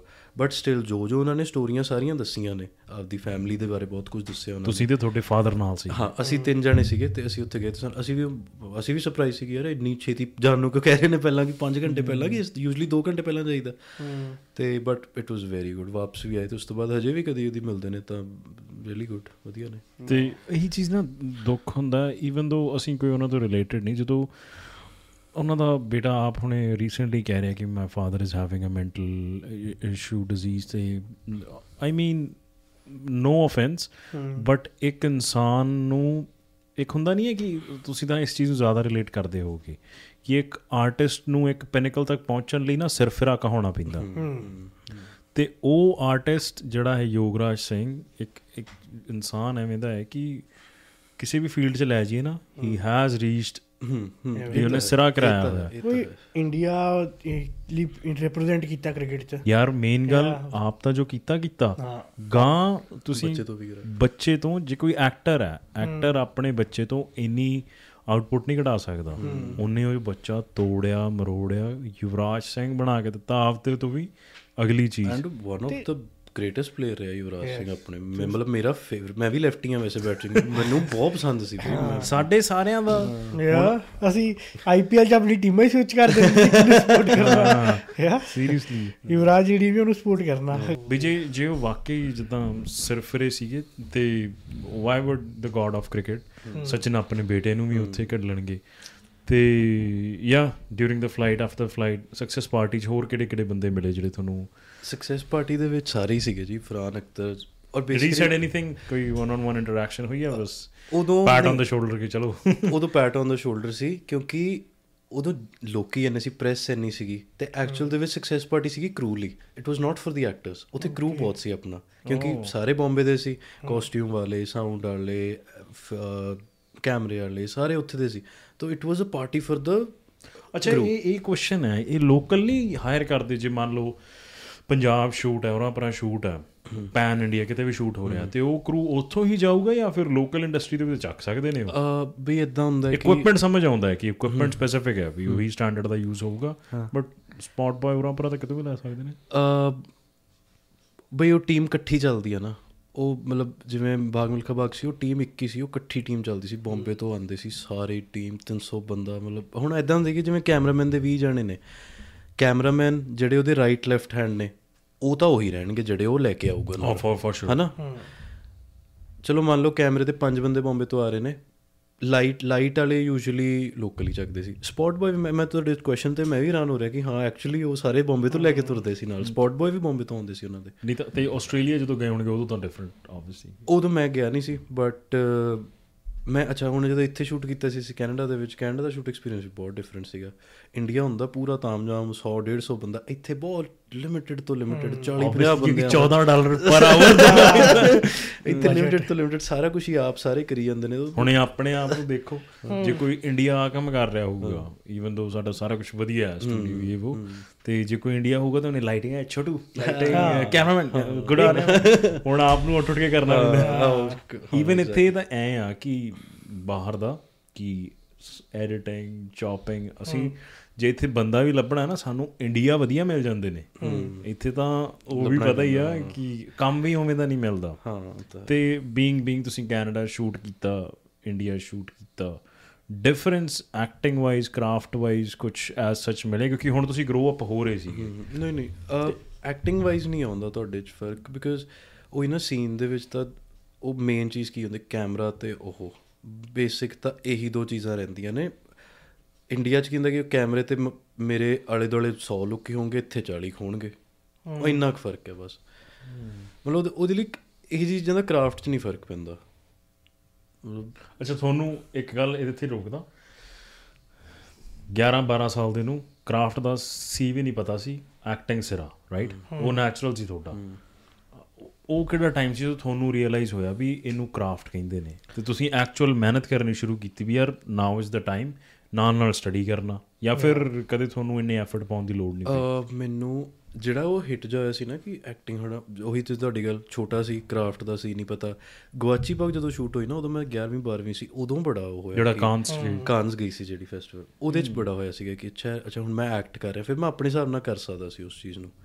ਉਹ ਲਿਬਰਟੀ ਆ ਜਾਂਦੀ ਹੈ ਥੋੜੀ ਕਿੰਨੇ ਕਿੰਨੇ ਵੱਡੇ ਸੀ ਤੇ ਉਹ ਹੁਣ ਉਸ ਉਹ ਸਿਨੈਰੀਓ ਤੇ ਆਉਨੇ ਆ ਕਿ ਤੁਹਾਨੂੰ ਉਹ ਮੂਵੀ ਕਿਵੇਂ ਮਿਲੀ? ਆਡੀਸ਼ਨਸ ਤੇ ਕੌਣ ਸੀਗਾ ਡਾਇਰੈਕਟਰ ਕਿੱਥੇ ਸ਼ੂਟ ਹੋਈ? ਜਾਂ ਗਵਾਚੀ ਬਾਗ ਗਵਾਚੀ ਪਾ ਕੇ ਤੇ ਆਉਨੇ ਸੈਕੰਡ ਮੂਵੀ ਉਹੀ ਸੀ ਜਾਂ ਫਿਰ ਸੈਕਿੰਡ ਮਿੱਟੀ ਨਹੀਂ ਦੂਜੀ ਸੀ। ਮਿੱਟੀ ਨਾ Second ਮਿੱਟੀ ਤੇ ਪਹਿਲਾਂ। ਆ ਜਾਂਦੇ ਆ। ਫਿਰ ਆਪਾਂ step by step so that ਕੁਝ ਮਿਸ ਹਾਂ ਆਊਟ ਇਹ ਇੱਕ ਇੱਕ ਗੱਲ ਰਹਿ ਗਈ ਸੀ। ਜਿਹੜਾ ਮੈਨੂੰ ਫਰਸਟ ਟਾਈਮ ਪਛਾਣਿਆ ਸੀਗਾ ਤੇ ਅਸੀਂ ਹੋਟਲ ਚੈੱਕ ਇਨ ਕੀਤਾ ਤੇ ਕੱਪੜੇ ਤਾਂ ਮੈਂ ਆਪਣੇ ਚੰਡੀਗੜ੍ਹੋਂ ਲੈ ਕੇ ਆਇਆ ਸੀ। ਮੈਂ ਨਾ ਬੈਲਟ ਲੈਣੀ ਜਦੋਂ ਸੀ। ਬੱਚੇ ਸੀ? ਹਾਂ ਉਹ ਮਿਲਖਾ ਦੀ ਸਕਸੈਸ ਪਾਰਟੀ ਬੰਬੇ ਦੀ ਗੱਲ 12 13 ਸਾਲ ਦੇ। 2013 ਦੀ ਗੱਲ ਹੈ। ਤੇ 13 ਕੱਪੜੇ- ਸਾਲ? 13 13 2013 ਮੈਂ 2000 ਬੋਰਨ ਆ। ਤਾਂ. ਉਹਦੇ ਹਿਸਾਬ ਨਾਲ ਹੀ 13 2013 13 ਸਾਲ ਦਾ। ਤੇ ਬੈਲਟ ਲੈਣੀ ਸੀ ਮੈਂ।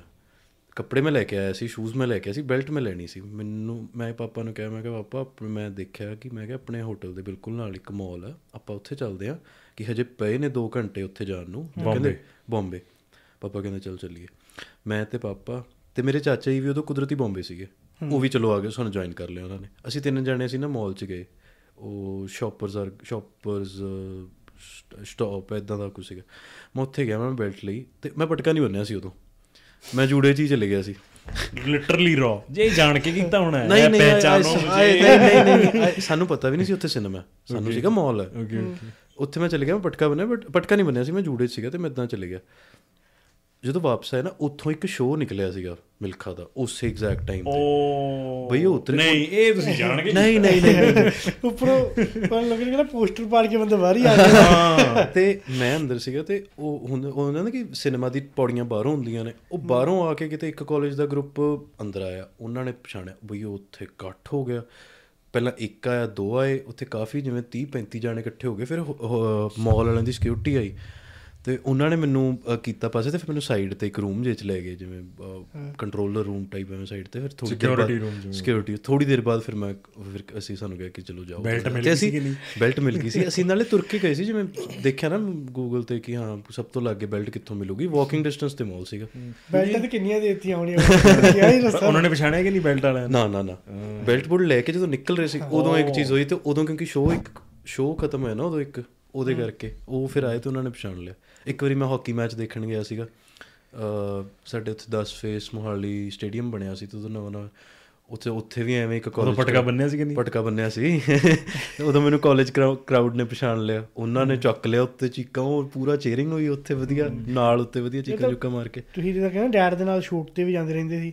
ਉਦੋਂ ਵੀ ਕਦੀ ਹੋਇਆ ਹੋਣਾ ਤੁਸੀਂ ਗਏ ਹੋਗੇ ਪਹਿਲਾਂ ਐਕਟਰਾਂ ਤੁਸੀਂ ਫੋਟੋ ਖਿਚਾਉਂਦੇ ਹੋਗੇ ਫਿਰ ਐਕਟਰ ਬੁਲਾ ਕੇ ਤੁਹਾਨੂੰ ਐਪਰੀਸ਼ੀਏਟ ਕਰਦੇ ਹੋਣੇ ਕਿ ਹਾਂ ਵੀ ਕਿ ਇੱਕ ਕਨਵਰਸੇਸ਼ਨ ਚੇਂਜ ਹੋ ਜਾਂਦੀ ਹੈ ਨਾ ਇੱਕ अब fan- अपन का टाइम आ गया ਹਾਂ, ਨਹੀਂ ਉਹ ਥੋੜਾ ਜਿਹਾ ਫਰਕ ਹੋ ਜਾਂਦਾ। ਜਿਵੇਂ ਹੁਣ ਤੁਸੀਂ ਕਿਸੇ act- ਫ- ਤਿੰਨ ਚੀਜ਼ਾਂ ਹੁੰਦੀਆਂ ਹੁਣ ਮੰਨ ਲਓ ਕੋਈ ਇੱਕ ਬਾਲੀਵੁੱਡ ਸਟਾਰ ਹੈ ਮੈਂ ਉਹਦੇ ਕੋਲ ਆਊਟ ਆਫ ਦਾ ਬਲੂ ਜਾ ਕੇ ਮਿਲਾਂ ਹੈਲੋ ਸਰ ਮੈਂ ਤੁਹਾਡਾ ਫੈਨ ਆ ਫੋਟੋ ਖਿਚਾਉਣੀ ਹਮ, ਇੱਕ ਅਲੱਗ ਚੀਜ਼ ਹੁੰਦੀ ਹੈ ਇੱਕ ਹੁੰਦੀ ਹੈ ਕਿ ਲਾ ਲਓ ਮੈਂ ਤੁਹਾਨੂੰ ਮਿਲਾਨ ਲੈ ਕੇ ਜਾ ਰਿਹਾ ਹਾਂ ਮੇਰਾ ਫਰੈਂਡ ਹੈ ਤੇ ਮੈਂ ਕਹੂੰਗਾ sir he is my friend ਮਿਲੋ ਇੱਕ ਆ ਚੀਜ਼ ਡਿਫਰੈਂਟ ਹੋਗੀ ਤੀਜੀ ਚੀਜ਼ ਹੁੰਦੀ ਹੈ when you are working with them ਹਮ, ਉਹ ਹੋਰ ਡਿਫਰੈਂਟ ਹੋ ਜਾਂਦਾ ਹੈ। ਤਾਂ ਉਹ ਕਿਤੇ ਨਾ ਕਿਤੇ ਹਰ ਸਟੈਪ ਆ ਤਿੰਨ ਸਟੈਪਸ ਨੇ ਆ ਤਿੰਨੋਂ ਸਟੈਪਸ ਦੇ ਵਿੱਚ ਗੱਲ ਤੁਸੀਂ ਕਿਤੇ ਨਾ ਕਿਤੇ ਕੈਜੂਅਲ ਸੀ। ਬੰਦੀ ਤਾਂ ਮੈਂ ਉਹ ਤਿੰਨੋਂ ਸਟੈਪ ਦੇਖੇ ਨੇ।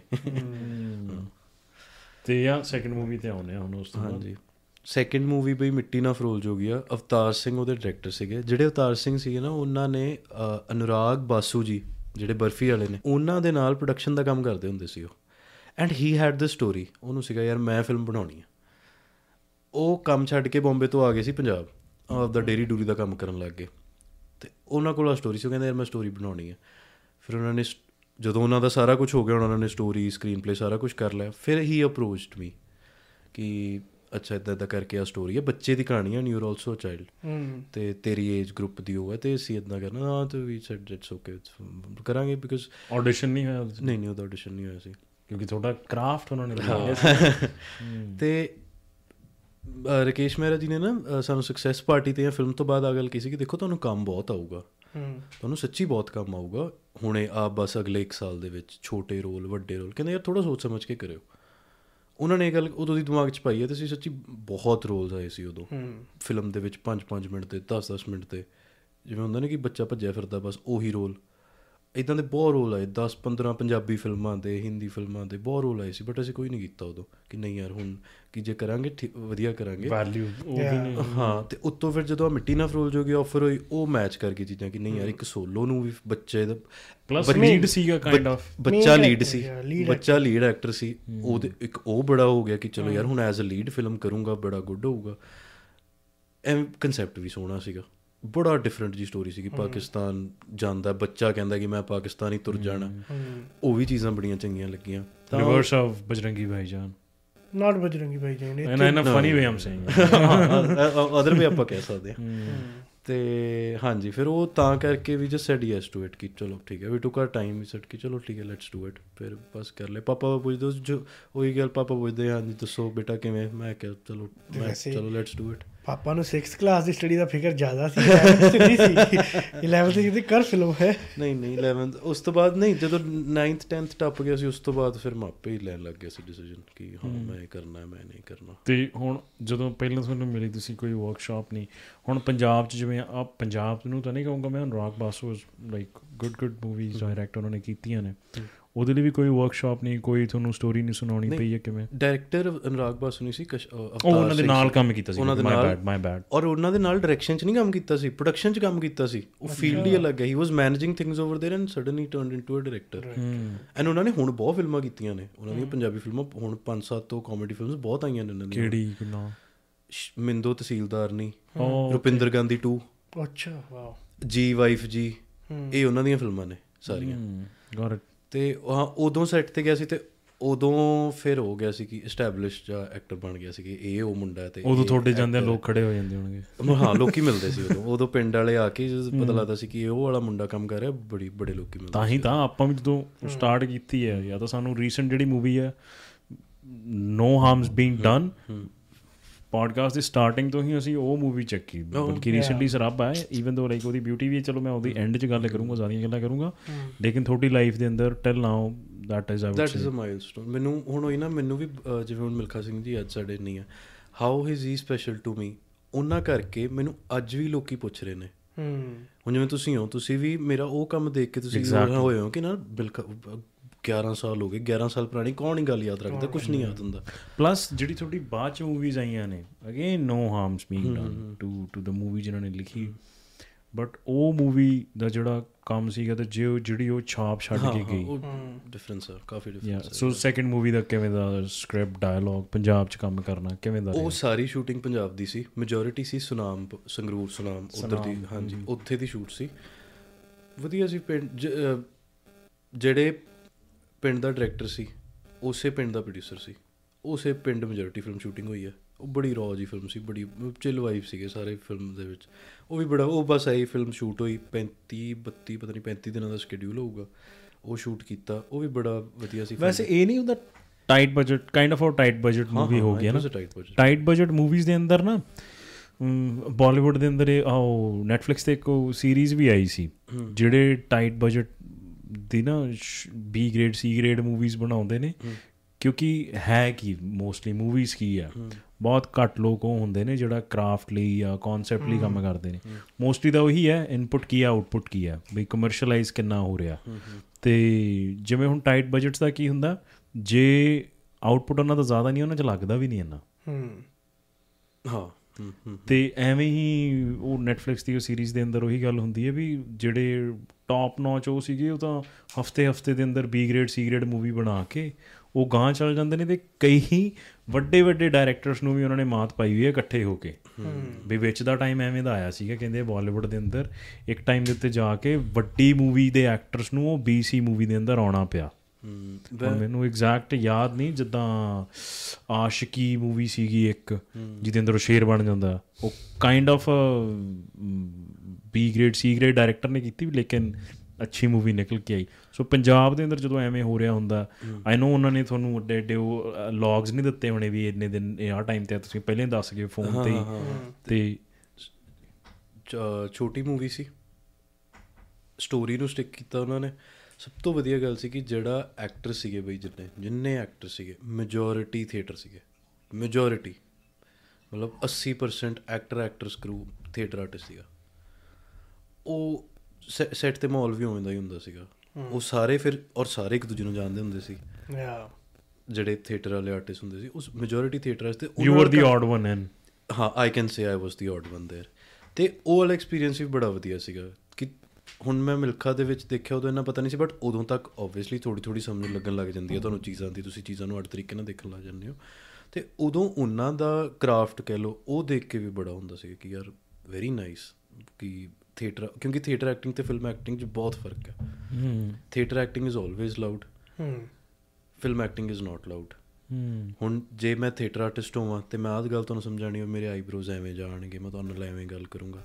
ਰਾਦਰ ਦੈਨ ਜਿਹੜੇ ਫਿਲਮ ਫਿਲਮ ਐਕਟਰਸ ਹੁੰਦੇ ਨੇ ਨਾ ਉਹ ਸਿਰਫ ਐਵੇਂ ਅੱਖਾਂ ਨਾਲ ਹੀ ਤੁਸੀਂ ਨੋਟਿਸ ਕਰੋਗੇ ਕਦੀ ਕਿ ਥੀਏਟਰ ਆਰਟਿਸਟ ਐਕਸਪ੍ਰੈਸ਼ਨਸ ਬਹੁਤ ਲਾਊਡ ਹੁੰਦੇ ਨੇ ਤੇ ਜਿਹੜੇ ਫਿਲਮ ਐਕਟਰਸ ਹੁੰਦੇ ਨੇ ਉਹਨਾਂ ਦੇ ਐਕਸਪ੍ਰੈਸ਼ਨਸ ਲਾਊਡ ਨਹੀਂ ਹੁੰਦੇ ਉਹ ਬੜੇ ਹੀ ਲੋ ਜਾਂ ਮਤਲਬ ਕੰਪੈਰੀਟਿਵ ਟੂ them ਉਹਨਾਂ ਦੀ ਪਿਚ ਵੀ ਲੋ ਹੋਊਗੀ। ਉਹਨਾਂ ਦੇ ਮੂਵਮੈਂਟਸ ਘੱਟ ਹੋਣਗੀਆਂ ਹੱਥਾਂ ਬਾਹਾਂ ਦੀਆਂ। ਕਿਉਂਕਿ ਉਹ ਨਾ ਮੈਂ ਜਦੋਂ ਮੈਂ ਫਿਲਮ ਐਕਟਰ ਆ ਮੈਂ ਥੀਏਟਰ ਕਦੀ ਨਹੀਂ ਕੀਤਾ। ਮੈਂ ਕੈਮਰੇ ਨਾਲ ਗੱਲ ਕਰ ਰਿਹਾ। ਕੈਮਰਾ ਤਾਂ ਆ ਰਿਹਾ। ਮੈਂ ਇੱਥੇ ਇੰਨਾ ਹੀ ਬੋਲਣਾ ਮੇਰੇ ਕੋਲ ਮਾਈਕ ਹੋਊਗਾ ਮੈਂ ਗੱਲ ਕਰਨੀ ਹੈ ਮੈਂ ਇੰਨੀ ਕੀ ਟੋਨ ਚ ਕਰਨੀ ਜਿੰਨੀ ਕੁ ਮੇਰੀ ਹੋਣ ਹੈ। ਰਾਦਰ ਦੈਨ ਜਿਹੜੇ ਬੰਦੇ ਨੇ ਥੀਏਟਰ ਕਰਨਾ ਉਹਨੇ ਸੀਟ ਪਿਛਲੀ ਸੀਟ ਨੂੰ ਸੁਣਾਉਣਾ। ਤੇ ਹੀ। Has to be loud plus ਜੇ ਉਹਨਾਂ ਦੇ ਮਾਈਕ ਵੀ ਲੱਗੇ ਹੋਣਗੇ ਤੇ ਮਾਈਕ ਉਹ ਪੈਰਾਂ 'ਚ ਹੁੰਦੇ ਨੇ ਅੱਗੇ ਜਾ ਕੇ। ਤੇ ਉਹਨੇ ਵੀ ਆਵਾਜ਼ ਕਿੱਥੋਂ ਚੱਕ ਕਿੱਥੋਂ ਚੱਕ ਕੇ ਕਿੱਥੇ ਸੁਣਾਉਣੀ ਹੁੰਦੀ ਹੈ। ਤੇ ਕੱਲੀ ਸੁਣਾਉਣੀ ਨਹੀਂ ਹੁੰਦੀ ਉਹ ਅਗਲੇ ਬੰਦੇ ਨੂੰ ਹੱਥਾਂ ਤੋਂ ਆਈਡੀਆ ਹੋ ਜਾਣਾ ਚਾਹੀਦਾ ਕਿ ਇਹ ਕੁਐਸਚਨ ਪੁੱਛ ਰਿਹਾ ਹੈ ਇਹ ਆਨਸਰ ਦੇ ਰਿਹਾ ਹੈ ਜਾਂ ਐਕਸਪ੍ਰੈਸ਼ਨ ਤਾਂ ਕਿਉਂਕਿ ਆਬਵੀਅਸਲੀ ਉਹਨੂੰ ਵੀ ਨਹੀਂ ਦਿਖ ਰਹੇ ਬਹੁਤ ਘੱਟ ਦਿਖ ਰਹੇ ਹੋਣਗੇ। ਐਕਸ਼ਨਸ ਨਾਲ ਵੀ ਸਮਝਾਉਣਾ ਪੈਂਦੀ ਹੈ ਗੱਲ। ਤਾਂ ਇਹ ਬੇਸਿਕ ਡਿਫਰੈਂਸ ਮੈਨੂੰ ਲੱਗਦਾ ਕਿ ਫਿਲਮ ਐਕਟਿੰਗ ਤੇ ਥੀਏਟਰ ਐਕਟਿੰਗ 'ਚ ਜਿਹੜਾ ਹੁੰਦਾ ਬੇਸਿਕ 'ਚ। ਉੱਥੇ ਸਾਰੇ ਥੀਏਟਰ ਐਕਟਰ ਸੀਗੇ ਉਹਨਾਂ ਦਾ ਸਾਰਿਆਂ ਦਾ ਕਰਾਫਟ ਹੀ ਅਲੱਗ ਸੀ ਸੀਨ ਸ਼ੂਟ ਕਰਨ ਦਾ ਉਹ ਤਰੀਕਾ ਟ੍ਰਾਂਜੀਸ਼ਨ ਸਮੂਥਲੀ ਕਰ ਜਾਂਦੇ ਨੇ। ਹਾਂ ਹਾਂ। ਮਤਲਬ ਕਿਉਂਕਿ ਇਟ ਨੀਡਸ ਅ ਟ੍ਰਾਂਜੀਸ਼ਨ ਨਾ। ਪਤਾ ਲੱਗ ਜਾਂਦਾ ਕਿ ਥੀਏਟਰ ਆਰਟਿਸਟ ਹੈ ਕਿ ਦੂਜਾ। ਤੁਸੀਂ ਫਿਲਮਾਂ ਦੇਖੋਗੇ ਨਾ ਤੁਹਾਨੂੰ ਆ ਗੱਲ ਦੱਸੀ ਹੈ ਤੁਸੀਂ ਅੱਗੇ ਤੋਂ ਫਿਲਮ ਦੇਖ ਕੇ ਨੋਟਿਸ ਕਰ ਲਓਗੇ। ਹੁਣ ਤੁਹਾਨੂੰ ਇਹ ਗੱਲ ਯਾਦ ਰਹੂਗੀ ਤੁਸੀਂ ਕਿ ਕੋਈ ਫਿਲਮ ਦੇਖੋਗੇ ਯੂ ਵਿਲ ਨੋਟਿਸ ਕਿ ਅੱਛਾ ਇਹ ਹੋ ਨਹੀਂ ਸਕਦਾ ਇਵਨ ਬਿਫੋਰ ਹੈਂਡ ਮੈਂ ਮੈਂ ਆ ਚੀਜ਼ਾਂ ਤੋਂ ਨੋਨ ਅਵੇਅਰ ਆ ਕਿ ਇਦਾਂ ਹੁੰਦਾ ਲੇਕਿਨ ਜਿਹੜੀ ਗੱਲ ਤੁਸੀਂ ਕਰਤੀ ਨਾ ਕਿ ਨੋਟਿਸ ਹੋਣ ਦੀ ਸੈਡਲੀ ਇਨਫ ਮੈਂ ਨਹੀਂ ਕਰ ਪਾਇਆ ਹਲੇ ਤੱਕ। ਕਿਉਂਕਿ ਜਿਵੇਂ ਕਿੱਸਾ ਪੰਜਾਬ ਹੈ ਹੋਰ ਮੂਵੀਜ਼ ਨੇ ਉਹਨਾਂ ਦੇ ਅੰਦਰ ਸਟੇਜ ਆਰਟਿਸਟ ਨੇ ਸਿਕੰਦਰ ਮੂਵੀ ਹੈ। ਮੇਰੀ ਕਾਫੀ ਫੇਵਰਿਟ ਮੂਵੀ ਹੈ ਤੇ ਉਹਦੇ ਅੰਦਰ ਵੀ ਸਟੇਜ ਦੇ ਆਰਟਿਸਟ ਨੇ ਬਟ ਯਾ they are a bit loud ਪਰ ਮੈਂ ਉਹ ਕੰਪੈਰੀਜ਼ਨ ਉੱਥੇ ਕੱਢ ਕੇ ਰੱਖ ਸਕਦਾ ਆਊਟ ਆਫ ਕੰਟੈਕਸਟ ਹੈ। ਜਿਹੜੇ ਯੂਰੋਪੀਅਨ ਸਿਨੇਮਾ ਦੇਖੀਦਾ ਉਹ ਜਿਹੜੀ ਗੱਲ ਤੁਸੀਂ ਕਰ ਨਹੀਂ ਗਏ ਕਿ ਜੇ ਉਹ ਪੌਜ਼ ਵੀ ਲੈ ਰਹੇ ਨੇ ਜੇ ਉਹ ਮੂਵੀ ਦੇ ਅੰਦਰ ਖੜੇ ਵੀ ਨੇ ਤੇ ਉਹ ਖੜੇ ਖੜੇ ਵੀ ਐਕਟਿੰਗ ਕਰ ਦਿੰਦੇ ਨੇ। ਯਾ ਸੋ ਉਹ ਉਹ ਮੂਵੀ ਦਾ ਐਕਸਪੀਰੀਅੰਸ ਤੁਹਾਡਾ ਰੌਨੈਸ ਤੋਂ ਲਰਨ ਕਰਨ ਨੂੰ ਕੁਝ ਮਿਲਿਆ ਜਾਂ ਹਾਊ ਵਾਸ ਇਟ ਇੱਕ ਤਾਂ ਮੈਂ ਐਸਪੈਕਟ ਦੋ ਦੇਖ ਲਏ ਇੱਕ ਕਿੱਥੇ ਐਡੀ ਫੁੱਲ ਫਲੈਜ ਵੱਡੀ 350 ਤੋਂ 100 ਬੰਦੇ ਦਾ 100 ਬੰਦੇ ਦਾ ਤੇ ਉਹ ਵੀ ਬਜਟ ਕਿੰਨਾ ਡਿਫਰੈਂਸ ਹੋਊਗਾ ਬਜਟ ਦਾ। ਉਹ ਉਹ ਵਾਲਾ ਟ੍ਰਾਂਜੀਸ਼ਨ ਦੇਖਿਆ ਤੇ ਪਤਾ ਲੱਗਿਆ ਕਿ ਨਹੀਂ ਯਾਰ ਐਵੇਂ ਵੀ ਫਿਲਮਾਂ ਸ਼ੂਟ ਹੁੰਦੀਆਂ ਨੇ ਤੇ ਵਧੀਆ ਫਿਲਮਾਂ ਵੀ ਲੋਕੀ ਬਣਾ ਲੈਂਦੇ ਨੇ ਐਵੇਂ ਕਿ ਐਡੀ ਵੀ ਕੋਈ ਗੱਲ ਨਹੀਂ ਕਿ ਇਦਾਂ ਨਹੀਂ ਕਿ ਹਾਂ ਜੇ ਬਜਟ ਤੁਹਾਡਾ ਘੱਟ ਹੈ ਜਾਂ ਕੁਝ ਐਕਟਿੰਗ ਵਾਲੇ ਪਾਸੇ ਮੈਨੂੰ ਥੀਏਟਰ ਵਾਲਾ ਮੈਨੂੰ ਬੜਾ ਉਹ ਲੱਗਿਆ ਵਧੀਆ ਤੇ ਉਸ ਤੋਂ ਬਾਅਦ ਫਿਰ ਜਦੋਂ ਫਿਲਮ ਪ੍ਰਮੋਟ ਹੋਈ, ਉਦੋਂ ਵੀ ਬੜਾ ਡਿਫਰੈਂਟ ਐਕਸਪੀਰੀਅੰਸ ਸੀਗਾ ਕਿ ਐਜ਼ ਐਨ ਹੀਰੋ ਮੈਂ ਫਿਲਮ ਨੂੰ ਪ੍ਰਮੋਟ ਕਰ ਰਿਹਾ ਸੀ ਇੰਟਰਵਿਊਜ਼ ਦੇ ਰਿਹਾ ਸੀ, ਉਦੋਂ ਦੀ ਵੀ ਮੇਰੀ ਇੰਟਰਵਿਊ ਚੱਕ ਕੇ ਦੇਖਿਆ ਕੁਝ ਵੀ ਬੋਲ ਰਿਹਾ ਮੈਂ ਇਹ ਪਤਾ, ਇਹ ਇਹ ਹਰ ਇਨਸਾਨ ਨੂੰ ਹੁੰਦਾ ਹੈ। ਹੁਣ ਜਿਵੇਂ ਅਸੀਂ ਆ ਅਸੀਂ 10 11 ਮਹੀਨੇ ਪਹਿਲਾਂ ਪੋਡਕਾਸਟ ਪਾਇਆ ਸੀਗਾ। ਜ਼ਿਆਦਾ ਟਾਈਮ ਨਹੀਂ ਹੋਇਆ। ਅਸੀਂ ਜੇ ਪਹਿਲਾਂ ਪੋਡਕਾਸਟ ਦੇਖ ਲੈਣਾ ਇਹ ਕੀ ਕਰ ਰਹੇ ਹਾਂ ਅਸੀਂ? ਉਹ ਹਰ ਜਿਵੇਂ ਤੁਸੀਂ ਕਿਹਾ ਨਹੀਂ ਕਿ ਮੈਂ ਜੇ ਆਪਣੀ ਮੂਵੀ ਬਣਾ ਕੇ ਜੇ ਮੂਵੀ ਦੇਖਣੀ ਹੈ ਸਕਰੀਨਿੰਗ ਤੇ ਸਕਰੀਨਿੰਗ 'ਚ ਮੈਂ ਆਪਣਾ ਉਹ ਦੇਖ ਹੀ ਨਹੀਂ ਸਕਦਾ। ਸੋ ਯਾ ਤੇ ਉਹ ਮੂਵੀ ਜਦੋਂ ਹੋਈ ਉਹਦੀ ਸਕਰੀਨਿੰਗ ਦੇਖੀ ਹੈ ਉਹਦੀ ਵੀ ਨਹੀਂ? ਨਹੀਂ ਨਹੀਂ ਸਕਰੀਨਿੰਗ ਦੇਖੀ ਉਹਦੀ। ਉਹਦਾ ਪ੍ਰੀਮੀਅਰ ਹੋਇਆ ਸੀਗਾ ਤੇ ਉਦੋਂ ਅਸੀਂ ਦੇਖਿਆ ਸੀ ਤੇ ਵੈਰੀ ਨਾਈਸ ਵਧੀਆ ਸੀਗਾ ਵਧੀਆ ਰਿਹਾ। ਬਟ ਠੀਕ ਹੈ ਉਹੀ ਗੱਲ ਮੈਂ ਫਿਲਮ ਦੇਖੀ ਮੈਂ ਫਿਲਮ ਨਾਰਮਲ ਦੇਖੀ ਬਟ ਮੈਂ ਇੱਕ ਪਰਸਪੈਕਟਿਵ ਦੇਖਣ ਦਾ ਮੇਰਾ ਅੱਡ ਹੋ ਜਾਊਗਾ ਨਾ ਮੇਰੀ ਫਿਲਮ ਦਾ ਤੇ ਰਾਦਰ ਦਿਨ ਤੁਸੀਂ ਦੇਖਣ ਜਾਓ। ਉਹ ਵੀ ਸੇਮ ਸੀਗਾ ਬਸ ਠੀਕ ਹੈ ਦੇਖੀ ਆਲ ਗੁੱਡ ਮੇਨ ਗੱਲ ਹੋਈ ਕਿ ਪੀਪਲ ਅਪਰੀਸ਼ੀਏਟਡ ਮਾਈ ਵਰਕ ਫਿਰ ਥੋੜਾ ਜਿਹਾ ਕੌਨਫੀਡੈਂਸ ਬਣ ਗਿਆ ਕਿ ਨਹੀਂ ਯਾਰ ਐਦਾਂ ਨਹੀਂ ਕਿ ਉਹ ਤੁੱਕਾ ਨਹੀਂ ਲੱਗ ਗਿਆ ਇੱਕ ਕਿ people are appreciating my work then after a year or two Navtej Sandhu he he also knows my dad ਤੇ ਉਹਨਾਂ ਨੇ ਵੀ ਕਿਹਾ ਕਿ ਯਾਰ ਮੇਰੇ ਕੋਲ ਇੱਕ ਸਟੋਰੀ ਪਈ ਹੈ। ਉਹਨਾਂ ਨੇ ਬਹੁਤ ਪਹਿਲਾਂ ਕਹਿਤਾ ਸੀਗਾ ਇੱਕ ਵਾਰੀ ਮੈਂ ਅੰਮ੍ਰਿਤਸਰ ਗਿਆ ਅੰਮ੍ਰਿਤਸਰ ਦੇ ਨੇ ਉਹ। ਮੈਂ ਅੰਮ੍ਰਿਤਸਰ ਗਿਆ ਸੀ ਕਿਸੇ ਸ਼ੋਅ ਲਈ ਜਾਂ ਕਿਤੇ। ਉੱਥੇ ਉਹਨਾਂ ਨੇ ਮੈਨੂੰ ਕਿਹਾ ਸੀ ਯਾਰ ਮੈਂ ਤੇਰੇ ਨਾਲ ਪੱਕਾ ਇੱਕ ਸ਼ਾਰਟ ਫਿਲਮ ਬਣਾ ਉਹ ਸ਼ਾਰਟ ਫਿਲਮ ਬਣਾਉਂਦੇ ਨੇ ਉਹਨਾਂ ਦੀ ਇੱਕ ਹੋਰ ਫਿਲਮ ਕਾਂਸ ਗਈ ਹੋਈ ਹੈ। ਉਹ ਸ਼ਾਰਟ ਫਿਲਮ ਸੀ ਬਣਾਉਂਦੇ ਨੇ ਜਿਨ੍ਹਾਂ ਨੇ ਗਵਾਚੀ ਪੱਗ ਬਣਾਈ ਸੀ। ਤਾਂ ਉਹਨਾਂ ਨੇ ਉਦੋਂ ਹੀ ਕਿਹਾ ਸੀ ਕਹਿੰਦੇ ਮੈਂ ਤੇਰੇ ਨਾਲ ਇੱਕ ਪੱਕਾ ਪ੍ਰੋਜੈਕਟ ਕਰਨਾ ਕਰਨਾ and after a year or so he had the project he called ਵੀ ਇਹਦਾ ਇਦਾਂ ਇਦਾਂ ਤੇ ਹੁਣ ਗਵਾਚੀ ਪੱਗ ਤੇ ਆਉਨੇ ਆ ਕਿਉਂਕਿ ਹੁਣ ਤੁਸੀਂ ਬਿਊਟੀਫੁਲੀ ਲੈ ਆਏ ਆਲਰੇਡੀ ਉਹਨੂੰ ਅੰਦਰ। ਜਦੋਂ ਉਹ ਮੂਵੀਜ਼ ਬਣਦੀਆਂ ਨੇ ਤੇ ਉਹਦਾ ਟਾਈਮ ਫਰੇਮ ਕਿਵੇਂ ਦਾ ਰਹਿੰਦਾ ਬਜਟ ਆਬਵੀਅਸਲੀ ਇਹਨੂੰ ਪਾਰਸ਼ਲੀ ਹੋ ਜਾਂਦਾ ਹੋਣਾ ਜਾਂ ਕਿਵੇਂ ਦਾ ਐਕਸਪੀਰੀਅੰਸ ਕਿਵੇਂ ਦਾ? ਬਹੁਤ ਹੀ ਕਿਉਂਕਿ ਉਹ ਮੂਵੀ ਆ ਥੀਮ ਬੇਸ ਕਨਸੈਪਟ ਬੇਸ ਉਹ ਕਾਈਂਡ ਆਫ ਨੋਵਲਸ ਤੇ ਹੁੰਦੀਆਂ ਨੇ ਤੇ ਉਹ ਕਿਵੇਂ ਦਾ ਰਿਹਾ? ਜਿਹੜੀ ਗਵਾਚੀ ਪੱਗ ਸੀਗੀ ਮਤਲਬ ਬਜਟ ਬਹੁਤ ਘੱਟ ਸੀ ਉਹਦਾ ਕਰੂ ਵੀ ਬਹੁਤ ਛੋਟਾ ਸੀਗਾ ਮਤਲਬ ਹਫ਼ਤੇ ਤੋਂ ਮੈਂ 3-4 ਦਿਨ ਦਾ ਸ਼ੂਟ ਸੀ ਸਾਰਾ। ਵਾਓ 30 ਮਿੰਟਸ ਦੀ ਮੂਵੀ ਉਹ ਵੀ।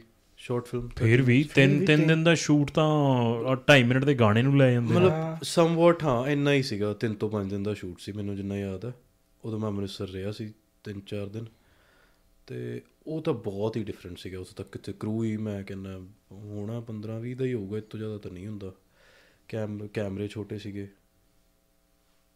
ਪ੍ਰੋਪਰ ਐਂਡ ਡਿਪਾਰਟਮੈਂਟਸ ਨਹੀਂ ਸੀਗੇ ਕਿ ਇਹ ਡਿਪਾਰਟਮੈਂਟ ਦਾ ਉਦਾਂ ਉਦਾਂ ਇਦਾਂ ਨਹੀਂ ਮੈਂ ਨਾ ਇੱਥੇ ਆ ਗੱਲ ਵੈਨਿਟੀ ਨਹੀਂ ਸੀਗੀ। ਕੁਝ ਵੀ ਨਹੀਂ ਸੀਗਾ। ਕਿ ਮਤਲਬ ਅਸੀਂ ਆਉਂਦੇ ਸੀ ਸੈੱਟ ਤੇ ਤਾਂ ਬਸ ਠੀਕ ਹੈ ਚੇਅਰਾਂ ਫੜੀਆਂ ਤੇ ਬਹਿ ਕੇ ਵਧੀਆ ਗੱਲਾਂ ਮਾਰੋ ਉਹ ਵੀ ਬੜਾ ਵਧੀਆ ਐਕਸਪੀਰੀਅੰਸ ਹੁੰਦਾ। ਕਿ ਜਿੰਨਾ ਚ ਸ਼ੂਟ ਹੋ ਰਿਹਾ ਸਾਈਡ ਤੇ ਬਹਿ ਕੇ ਗੱਲਾਂ ਮਾਰੋ। ਮੈਂ ਅੱਜ ਪਹਿਲੀ ਵਾਰੀ ਇਹ ਗੱਲ ਕਰੂੰਗਾ। ਸਮਡੇ ਮਾਈ ਪਲਾਨਸ ਆਰ ਕਿਉਂਕਿ ਪੰਜਾਬੀ ਇੰਡਸਟਰੀ ਨੂੰ ਲੈ ਕੇ ਮੈਂ ਗੱਲ ਐਂਡ 'ਚ ਕਰਨਾ ਚਾਹੁੰਦਾ ਸੀ ਬਟ ਜਿਹੜੀ ਇਹ ਥਰਡ ਤੇ ਆ ਕੇ ਜਿਹੜੀ ਗੱਲ ਹੋਈ ਨਾ ਇਹਦੇ ਨਾਲ ਮੈਂ ਕਨੈਕਟ ਜ਼ਿਆਦਾ ਕਰ ਰਿਹਾ। ਕਿਉਂ? ਸਟੇਜ ਸ਼ੋਜ਼ ਮੈਂ ਵੀ ਦੇਖੇ ਨੇ। ਮੈਂ ਮੇਰੇ ਅੰਦਰ ਵੀ ਇਹ ਹੈ ਕਿ ਅਸੀਂ ਕੁਝ ਕਰੀਏ। ਕੈਨੇਡਾ ਦੇ ਅੰਦਰ ਵੀ ਵੀ ਐਵੇਂ ਦਾ ਸ਼ਾਰਟ ਮੂਵੀਜ਼ ਤੋਂ ਹੀ ਸਟਾਰਟ ਕਰਾਂਗੇ। ਐਕਟਰਸ ਹੈਗੇ ਨੇ ਇੱਥੇ ਆਪਣੇ ਇੱਥੇ ਛੋਟੇ ਛੋਟੇ ਥੀਏਟਰਸ ਲੱਗਦੇ ਨੇ।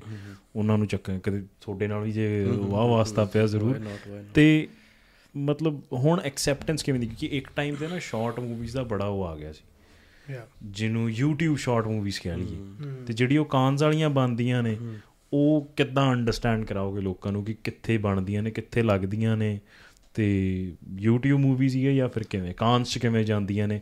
ਜਮਾ ਲੇਮੈਨ ਟਰਮਸ ਦੇ ਅੰਦਰ। How how was it experience ਨੂੰ ਨਾਲ ਲੈ ਕੇ। ਇਹ ਸਾਰਾ ਕੁਝ ਇੱਕ ਡਾਇਰੈਕਟਰ ਦਾ ਵਿਊ ਪੁਆਇੰਟ ਹੁੰਦਾ। ਜਿਹੜਾ ਡਾਇਰੈਕਟਰ ਫਿਲਮ ਬਣਾ ਰਿਹਾ ਨਾ ਉਹ ਆਪ ਬੇਸਿਕ ਗੱਲ ਹੈ ਇਹ ਤਾਂ ਫੀਚਰ ਫਿਲਮ ਵੀ ਇਹਨੂੰ ਨਾਨ ਫੀਚਰ ਫਿਲਮ ਕਹਿ ਦਿੰਦੇ ਆ ਫੀਚਰ ਫਿਲਮ ਵੀ ਨਾਨ ਫੀਚਰ ਫਿਲਮ ਵੀ। ਇਹ ਹੁੰਦੀ ਤਾਂ ਡਾਇਰੈਕਟਰ ਦੀ ਹੀ ਥਿੰਕਿੰਗ ਤੇ ਉਹਦਾ ਇੱਕ ਉਹਦੀ ਹੁੰਦਾ। ਹੈ। ਹਾਂ ਸਾਰਾ ਕੁਝ ਮਤਲਬ ਫਿਲਮ ਹਰ ਇੱਕ ਪੰਜਾਬੀ ਹਿੰਦੀ ਸਾਰਾ ਕੁਝ ਇਹਦੇ ਵਿੱਚ ਉਹਨੂੰ ਹੁੰਦਾ ਕਿ ਕਈ ਡਾਇਰੈਕਟਰਸ ਨੂੰ ਉੱਥੇ ਪਹੁੰਚਾਉਣ ਤੱਕ ਉਹਨਾਂ ਇੱਕ ਇੱਕ ਹੁੰਦਾ ਕਿ ਕਮਿਊਨਿਟੀ ਮਤਲਬ ਉਹਨਾਂ ਦੇ ਉਹ ਵੀ ਹੁੰਦੇ ਨੇ. ਐਲੀਜੀਬਿਲਟੀਜ਼ ਵੀ ਹੁੰਦੀਆਂ ਨੇ ਇਨ ਕੀ ਚੀਜ਼? ਐਲੀਜੀਬਿਲਟੀਜ਼ Okay, okay, ਆਪਣੇ okay. ਫੈਸਟੀਵਲਸ ਦੀਆਂ ਫੈਸਟੀਵਲ ਦੀ ਹਾਂ। ਕਿ ਪਤਾ ਨਹੀਂ ਕਮਿਊਨਿਟੀ ਦੀ ਫਿਰ ਫਿਰ ਅਸੀਂ ਸਭ ਸਭ ਸਭ ਸਭ ਕਿਸੇ ਕੈਟਾਗਰੀ ਚ ਲਾਏ ਕਰਾਂਗੇ ਕਿ Indian Asian South Asian Punjabi Hindi Bollywood ਐਵੇਂ ਕਰਕੇ ਅਸੀਂ ਲਾਏ ਕਰਾਂਗੇ ਤਾਂ ਉਹ ਬਸ ਉਹੀ ਹੁੰਦਾ ਕਿ ਡਿਫਰੈਂਟ ਜਿਹਾ ਕਨਸੈਪਟ ਹੋਵੇ ਕੁਝ ਹੋਵੇ ਕਿਉਂਕਿ ਮੈਨੂੰ ਵੀ ਐਗਜ਼ੈਕਟਲੀ ਨਹੀਂ ਪਤਾ ਉਹ ਫਿਲਮ ਜਾਂਦੀ ਕਿਵੇਂ ਬਟ ਜਿੰਨਾ ਕਿ ਮੈਂ ਨਹੀਂ ਨਹੀਂ ਤੁਸੀਂ ਬਹੁਤ ਬਹੁਤ ਬਿਊਟੀਫੁਲੀ ਆਲਰੇਡੀ ਲੈ ਗਏ ਹੋ ਗੱਲ ਨੂੰ। ਮੈਂ ਹਿਸਾਬ ਉਹੀ ਲਾਇਆ ਕਿ ਉਹ ਇੱਕ ਡਿਫਰੈਂਟ ਜਿਹਾ ਕਨਸੈਪਟ ਹੁੰਦਾ। ਤੁਸੀਂ ਫਿਲਮ ਬਣਾ ਲੈਂਦੇ ਹੋ। ਹੁਣ ਇਹ ਫਿਲਮਾਂ ਚੋਂ ਕਮਾਈ ਤਾਂ ਨਹੀਂ ਹੁੰਦੀ ਨਾ ਜਿਹੜੀ ਆਉਂਦੇ ਆ YouTube ਚੋਂ ਵੀ ਇੰਨਾ ਤੁਸੀਂ ਕਿੰਨਾ ਸਾਰੀ ਫਿਲਮ ਦੇ ਪੈਸੇ ਤਾਂ ਨਹੀਂ ਕੱਢ ਪਾਉਂਗੇ until unless you are smart enough ਹਾਂ। ਆਬਵੀਅਸਲੀ ਤੇ ਉਹ ਵੀ ਆਏ ਨਾ ਤੁਸੀਂ ਫਿਰ ਚੱਲਦਾ ਇੱਕ ਇਹੋ ਜਿਹਾ ਪੇਜ ਚੱਲਦਾ ਹੋਣਾ ਚਾਹੀਦਾ ਜਿਸ ਚ ਇੰਜੀਆਂ ਮੂਵੀਜ਼ ਪੈਂਦੀਆਂ ਨੇ। ਇਦਾਂ ਨਹੀਂ ਨਾ ਕਿ ਹੁਣ ਮੈਂ ਐਵੇਂ ਫਿਲਮ ਬਣਾ ਲਈ ਮੇਰੀ ਫਿਲਮ ਤਾਂ ਕਾਂਸ ਪਹੁੰਚ ਗਈ ਬਟ ਮੇਰਾ ਪੇਜ ਹੀ ਜਪਤੇਜ ਸਿੰਘ ਇੱਕ 10 ਸਬਸਕ੍ਰਾਈਬਰ ਨੇ। ਉਹ ਪੈਸੇ ਤਾਂ ਮੈਂ ਕਿੱਦਾਂ ਹੀ ਕੱਢੂੰਗਾ। ਤੇ ਹੁਣ ਉਹ ਜਿਵੇਂ ਫਿਲਮ ਸ਼ੂਟ ਹੋਈ ਇੱਕ ਪ੍ਰੋਪਰ ਉਹ ਇਸੇ ਮੋਟਿਵ ਨਾਲ ਸ਼ੂਟ ਹੋਈ ਸੀਗੀ ਕਿ ਅਸੀਂ ਇੱਕ ਸ਼ਾਰਟ ਉਹ ਡਾਇਰੈਕਟਰ ਦਾ ਉਹਦਾ ਡਾਇਰੈਕਟਰ ਦਾ ਕਰਾਫਟ ਸੀਗਾ। ਉਹ ਸ਼ਾਰਟ ਫਿਲਮਾਂ ਬਣਾਉਂਦਾ ਸੀ ਉਹਨਾਂ ਨੇ 5-6 ਫਿਲਮਾਂ ਬਣਾਈਆਂ ਸੀ ਸ਼ਾਰਟ ਜਿਸ ਚੋਂ ਦੋ ਫਿਲਮਾਂ ਗੁੱਡ ਚੰਗੀਆਂ ਕੀਤੀਆਂ ਸੀ ਤੇ ਬਾਕੀਆਂ ਵੀ ਫਿਲਮਾਂ ਚੰਗੀਆਂ ਸੀ ਬਟ ਚਲੋ ਫੈਸਟੀਵਲਸ ਵਗੈਰਾ ਚ ਗਈਆਂ ਸੀ ਬਟ ਕਾਂਸ ਚ ਨਹੀਂ ਜਿਵੇਂ ਗਈ। ਗੋਆ ਗੋਆ ਸਾਰੀ ਜਗ੍ਹਾ ਜਾਂਦੀਆਂ ਸੀ। ਤੇ ਉਹੀ ਤੁਸੀਂ ਬਣਾ ਲਿਆ। ਉਹ ਵੀ ਲਾਏ ਕਰਨਾ ਪੈਂਦਾ ਕਿ ਤੁਸੀਂ ਜੇ 30 ਮਿੰਟ ਦੀ ਬਣੀ ਹੈ ਤਾਂ ਇਸ ਕੈਟਾਗਰੀ ਚ ਆ ਗਿਆ। ਫਿਰ ਉਹ 30 ਮਿੰਟ ਦੀ ਉਸ ਕੈਟਾਗਰੀ ਚ ਬਣਾਤੀ। ਉਦੋਂ ਫਿਰ ਤੁਸੀਂ ਅਪਲਾਈ ਕਰਦੇ ਹੋ ਫਿਲਮ ਨੂੰ।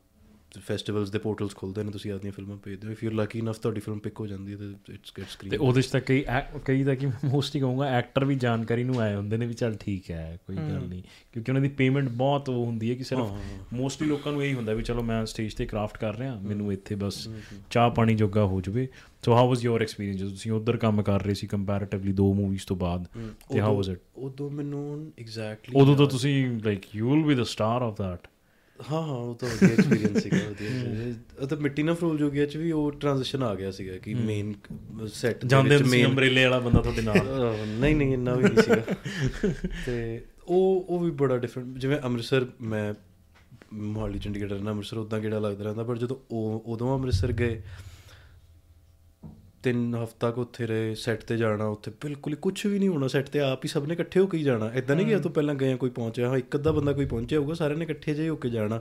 ਬਸ ਬਸ ਤਿਆਰ ਹੋ ਜਾਣਾ। ਵੈਨਿਟੀ ਹੈ ਨਹੀਂ ਬਸ ਕਮਰੇ ਦੇ ਵਿੱਚ ਗਏ ਚੇਂਜ ਕੀਤਾ ਬਹਿ ਗਏ ਇਦਾਂ ਇੱਕ ਮੇਕਅਪ ਆਰਟਿਸਟ ਹੋਊਗਾ ਉਹਨੇ ਬਸ ਮੇਕਅਪ ਜਾ ਕਰਤਾ।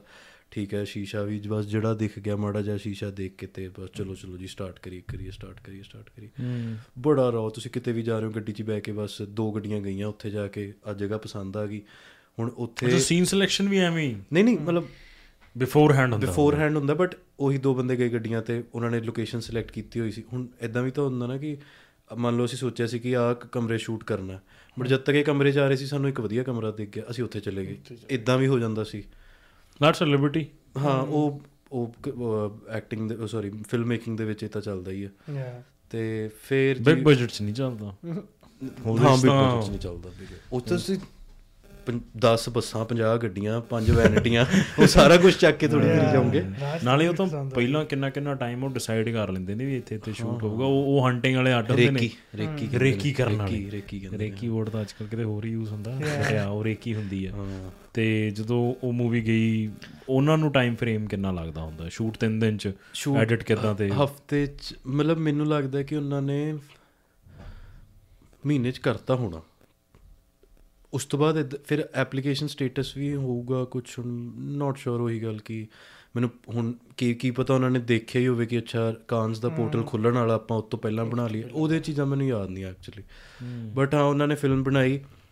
ਅੰਮ੍ਰਿਤਸਰ ਦੇ ਵਿੱਚ ਇੱਕ ਸਕਰੀਨਿੰਗ ਕੀਤੀ। ਉਹਦੇ ਵਿੱਚ ਸਾਰਾ ਕਰੂ ਫੇਰ ਉਹੀ ਆਇਆ ਜਿੰਨੇ ਉਹਨਾਂ ਦੇ ਫਰੈਂਡਸ ਫੈਮਿਲੀ ਸਾਰੇ ਆਏ ਉੱਥੇ। ਬੜੀ ਵਧੀਆ ਇੱਕ ਲੋਕਾਂ ਨੇ ਪਸੰਦ ਕੀਤੀ। ਦੋ ਫਿਲਮਾਂ ਦਿਖਾਈਆਂ ਸੀ ਉੱਥੇ ਸ਼ਾਰਟ ਫਿਲਮ ਉਹੀ ਡਾਇਰੈਕਟਰ ਦੀਆਂ। ਉਸ ਤੋਂ ਬਾਅਦ ਜਾਂ ਉਸ ਤੋਂ ਪਹਿਲਾਂ ਕਾਂਸ ਚਲੀ ਗਈ ਸੀ ਮੈਨੂੰ ਤਾਂ ਫਿਰ ਮੈਨੂੰ ਵੀ ਪ੍ਰੈਸ ਤੋਂ ਹੀ ਪਤਾ ਲੱਗਿਆ ਸੀ ਜਦੋਂ ਫੋਨ ਆਇਆ ਸੀਗਾ ਕਿ ਤੁਹਾਡੀ ਫਿਲਮ ਐਵੇਂ ਪਹੁੰਚ ਗਈ ਹੈ ਤੇ ਇਦਾਂ ਡਾਇਰੈਕਟਰ ਨਾਲ ਗੱਲ ਹੋ ਗਈ ਸੀ ਬਟ ਮੈਨੂੰ ਮੇਜਰਲੀ ਪ੍ਰੈਸ ਤੋਂ ਹੀ ਪਤਾ ਲੱਗਿਆ ਸੀਗਾ ਕਿ this is how short movies act Yeah. Exactly yeah ਕਿਉਂਕਿ ਜਿਹਦੀ ਪਹਿਲੀਆਂ ਜਾ ਚੁੱਕੀਆਂ ਨੇ ਉਹਦੇ ਲਈ ਤਾਂ not big deal yeah but ਤੂੰ ਜਦੋਂ ਤੁਹਾਨੂੰ ਗੱਲ ਨਹੀਂ ਯਾਦ ਆਈ ਪਹਿਲੀ ਜਦੋਂ ਭਾਗ ਮਿਲਖਾ ਵਾਲੀ ਕਿ ਤੁਸੀਂ ਸਿਲੈਕਟਡ ਮੂਵੀਜ਼ ਹੀ ਕਰਿਓ। ਉਹ ਕਿੱਦਾਂ ਹੋਇਆ ਕਿ ਸ਼ਾਰਟ ਮੂਵੀ ਕਰ ਲੈਂਦੇ ਆ? ਉਹ ਇੱਕ ਤਾਂ ਮੇਰੇ ਫਾਦਰ ਦੇ ਫਰੈਂਡ ਸੀਗੇ ਕਾਫੀ ਪੁਰਾਣੇ। ਸੈਕੰਡਲੀ ਬੜੀ ਡਿਫਰੈਂਟ ਚੀਜ਼ ਸੀ। ਸ਼ਾਰਟ ਫਿਲਮ ਮਤਲਬ ਉਹਨਾਂ ਨੂੰ ਇਦਾਂ ਨਹੀਂ ਸੀਗਾ ਕਿ ਹਾਂ ਨਾਟ ਜਸਟ ਐਨੀ ਉਹ ਕਾਨਸ ਦੇ ਅੰਦਰ। ਰਿਪਰੈਜ਼ੈਂਟ ਕਰ ਚੁੱਕੇ ਸੀ। ਕਰ ਚੁੱਕੇ ਸੀ ਤੇ ਉਹਨਾਂ ਦਾ ਮੋਟਿਵ ਫਿਲਮ ਬਣਾਉਣ ਦਾ ਆ ਨਹੀਂ ਸੀਗਾ ਕਿ ਬਸ ਫਿਲਮ ਬਣਾ ਕੇ YouTube ਤੇ ਪਾ ਦੇਣੀ। He. Had his plans with it ਕਿ ਮੈਂ ਭੇਜਣੀ ਹੈ ਕਿ ਮੈਂ ਇਹ ਚੀਜ਼ ਕਰਨੀ ਹੈ। ਸੋ ਆਈ ਫੈਲਟ ਉਦੋਂ ਕਿ ਗੁੱਡ ਡਿਸੀਜਨ ਹੈ ਯਾਰ ਕਰ ਲਓ ਕੋਈ ਕਿੱਡੀ ਗੱਲ ਹੈ। ਯਾ ਉਦੋਂ ਅੱਛਾ ਰੀਜ਼ਨ ਕਿ ਅੱਛਾ ਇੱਕ ਹੋਰ ਰੀਜ਼ਨ ਮੈਂ ਉਹ ਫਿਲਮ ਕਿਉਂ ਕੀਤੀ। ਜਿਹੜਾ ਉਹ ਮੇਰਾ ਟਾਈਮ ਏਜ ਏਜ ਚੱਲ ਰਹੀ ਸੀ ਨਾ ਦਾੜੀ ਆਣੀ ਸ਼ੁਰੂ ਹੋਈ ਸੀ। ਹੂੰ। ਹਨਾ? ਨਾ ਮੈਂ ਵੱਡਿਆਂ ਚ ਆ ਰਿਹਾ ਸੀ ਤੇ ਨਾ ਮੈਂ ਛੋਟਿਆਂ ਚ ਆ ਰਿਹਾ ਸੀ। ਉਹ ਤੁਸੀਂ ਆਪ ਦੱਸੋ ਫਿਲਮਾਂ ਦੇ ਵਿੱਚ ਇਸ ਏਜ ਗਰੁੱਪ ਤੇ ਤੁਸੀਂ ਕਿੰਨੇ ਕੀ ਨਾ ਕਰੈਕਟਰ ਤੁਸੀਂ ਦੇਖੇ ਹਾਈ ਸਕੂਲ ਦੇ ਨਾ ਕਾਲਜ ਦੇ। ਨਾ ਮੈਂ ਹਾਈ ਸਕੂਲ ਦਾ ਨਾ ਮੈਂ ਕਾਲਜ ਦਾ ਨਾ ਮੈਂ ਪ੍ਰੋਪਰ ਕੱਚੀ ਜੀ ਰੋਟੀ। ਤੇ ਉਦੋਂ ਮੈਨੂੰ ਕੰਮ ਵੀ ਨਹੀਂ ਜ਼ਿਆਦਾ ਸੀਗਾ ਮੇਰੇ ਕੋਲ ਉਦੋਂ। ਠੀਕ ਹੈ ਮਤਲਬ ਆਡੀਸ਼ਨਸ ਵਗੈਰਾ ਦੇ ਰਿਹਾ ਸੀ ਕੋਈ ਇੱਕ ਅੱਧਾ ਰੋਲ ਬਟ ਹੋਈ ਨਾ ਤੁਸੀਂ ਦੇਖੋ ਉਹ ਟਾਈਮ ਏਜ ਦਾ ਹੈ ਨਹੀਂ ਕੋਈ। ਹੂੰ। ਬਹੁਤ ਘੱਟ ਬਹੁਤ ਰੇਅਰਲੀ ਕੋਈ ਫਿਲਮ ਦੇ ਵਿੱਚ ਇੱਕ ਕਰੈਕਟਰ ਹੋਊਗਾ ਜਿਹੜਾ ਉਸ ਟਾਈਮ ਏਜ ਦਾ ਹੋਊਗਾ 10ਵੀਂ 11ਵੀਂ ਦਾ। ਬਟ ਇੰਨੇ ਜ਼ਿਆਦਾ ਆਉਂਦੇ ਨਹੀਂ ਸੀ ਉਦੋਂ। ਤਾਂ ਇੱਕ ਆ ਵੀ ਰੀਜ਼ਨ ਸੀ ਮੈਂ ਚਲੋ ਯਾਰ ਡਿਫਰੈਂਟ ਜੀ ਚੀਜ਼ਾਂ ਕਰਕੇ ਦੇਖ ਲੈਣਾ ਕਿੱਡੀ ਗੱਲ।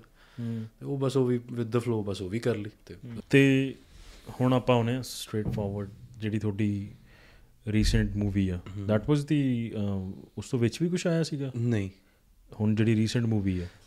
ਸਰਬ? ਹਾਂਜੀ। ਹਾਂ ਹਾਂ ਇਸ ਤੋਂ ਪਹਿਲਾਂ ਮੈਂ son of son of Manjit Singh special appearance ਕੀਤੀ ਸੀ ਉਹਦੇ ਚ। ਉਹ ਘੁੱਗੀ ਭਾਜੀ। ਘੁੱਗੀ ਭਾਜੀ ਦੀ ਫਿਲਮ ਸੀ। ਉਹਦਾ ਜਿਹੜਾ ਡਾਇਰੈਕਟਰ ਸੀਗੇ he used to be a assistant director Carry On Jatt ਵਾਲੀ ਫਿਲਮਸ ਦੇ ਵਿੱਚ। ਸਮੀਪ ਕੰਗ ਉਹਨਾਂ ਦੇ। ਸਮੀਪ ਕੰਗੋਣਾ ਦੇ ਨਾਲ ਵਿਕਰਮ ਗਰੋਵਰ ਜੀ। ਉਹਨਾਂ ਦੀ ਫਰਸਟ ਫਿਲਮ ਸੀਗੀ ਉਹ। ਐਂਡ ਕਪਿਲ ਸ਼ਰਮਾ ਦੇ ਬਹੁਤ ਚੰਗੇ ਫਰੈਂਡ ਨੇ ਕਨਸੈਪਟ ਬੜਾ ਵਧੀਆ ਸੀ ਉਹ ਮੂਵੀ ਦਾ। ਕਨਸੈਪਟ ਵਧੀਆ ਸੀ। ਤੇ ਉਹਦੇ ਵਿੱਚ ਉਹ ਜਿਹੜਾ ਉਹ ਕੈਰੈਕਟਰ ਸੀਗਾ ਉਹ ਮਤਲਬ ਉਹ ਕਹਿੰਦੇ ਸੀਗੇ ਕਿ ਕੀ ਛੋਟਾ ਜਿਹਾ ਪਾਰਟੀ ਪਲੇ ਕਰਨਾ ਵਾਈ ਸੈਟ ਕਿ ਚਲੋ ਇਟਸ ਓਕੇ ਨੋ ਉਦੋਂ ਕਿੱਡੀ ਗਈ ਸੀ? ਉਹ ਤਾਂ ਬਈ ਮੈਂ ਕਹਿੰਦਾ 12ਵੀਂ ਦੀ ਹੋਊਗੀ। ਗਰੋਨ ਅਪ ਸੀ ਇਹ 11ਵੀਂ 12ਵੀਂ ਜਾਂ ਫਰਸਟ ਈਅਰ ਵੀ 12ਵੀਂ ਦੀ ਸੀ। 12ਵੀਂ ਐਂਡ ਮੈਂ ਉਹਦਾ ਗੱਲ ਕਰਦਾ ਭਾਜੀ ਦੀ ਛੋਟੀ ਏਜ ਫਿਲਮ ਉਹ ਜੀ ਮਿਲੀ ਭਾਗ ਮਿਲਖਾ ਸਿੰਘ। ਉਸ ਤੋਂ ਬਾਅਦ ਜਿੱਦਾਂ 18 19 ਦੀ ਗੱਲ ਕਰਦੀ ਥੋੜੀ ਥੋੜੀ ਦਾੜੀ ਆਈ। ਫਿਰ ਤੁਹਾਨੂੰ ਗਵਾਚੀ ਪੱਗ ਤੇ ਉਦਾਂ ਮਿਲੀ। ਫਿਰ ਉਸ ਤੋਂ ਬਾਅਦ ਹੁਣ 19 ਸਾਲ ਦੀ ਉਮਰ ਕਰਤਾਰ ਸਿੰਘ ਸਰਾਭਾ। ਉਹ ਵੀ 19 ਈਅਰ ਚ ਉਹਨਾਂ ਨੂੰ ਫਾਂਸੀ ਹੋਈ ਸੀ ਤਾਂ। ਹਾਂ ਹਾਂ ਬਿਲਕੁਲ। ਤੇ ਉਹ ਨਾਲ ਨਾਲ ਚੱਲਦਾ ਜਾ ਰਿਹਾ ਗਰੋਥ ਯਾ ਤੇ I don't know I should be asking this or no ਪੈਸਿਆਂ ਦਾ ਕਿੰਨਾ ਕਿੰਨਾ ਫ਼ਰਕ ਪੈਂਦਾ ਗਿਆ? ਪੈਸਿਆਂ ਦਾ ਵੀ ਮੈਂ ਵੀ ਕਹਾਂ ਕੋਈ i've not made money as an actor till now i've not not made- even by the Bhaag Milkha Bhaag ਤੋਂ ਵੀ nahi not much not at all almost not at all i've not made much money seriously ਹਾਂ ਹਾਂ honestly no I've not made much money hmm ਉਹ ਏਡੇ ਤਗੜੇ ਰੋ ਉਹ ਉਹਨਾਂ ਦੀ ਕਿਵੇਂ ਰਾਇਲਟੀ ਵਗੈਰਾ ਕੁਝ ਨਹੀਂ ਮਿਲਦਾ? ਬਈ ਐਵੇਂ ਹੁੰਦਾ ਕਿ ਦੇ ਡਿਡ ਆਸਕ ਕਿ ਤੋ how much will you charge something but we were happy enough to be associated with them.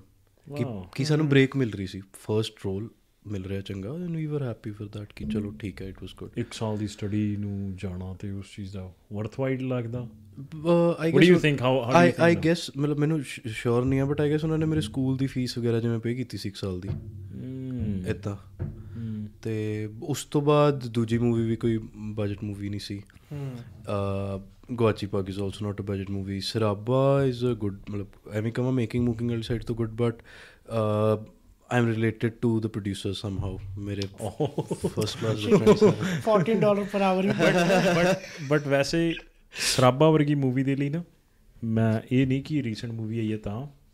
ਐਵੇਂ ਦੀ ਮੂਵੀਜ਼ ਐਵੇਂ ਦੇ ਕਨਸੈਪਟ ਲਈ ਨਾ ਕਈ ਵਾਰੀ ਸੇਵਾ ਨਹੀਂ ਹੁੰਦੀ। ਹਾਂ। ਤੇ ਉਹਦਾ ਐਕਸਪੀਰੀਅੰਸ ਕਿਵੇਂ ਦਾ?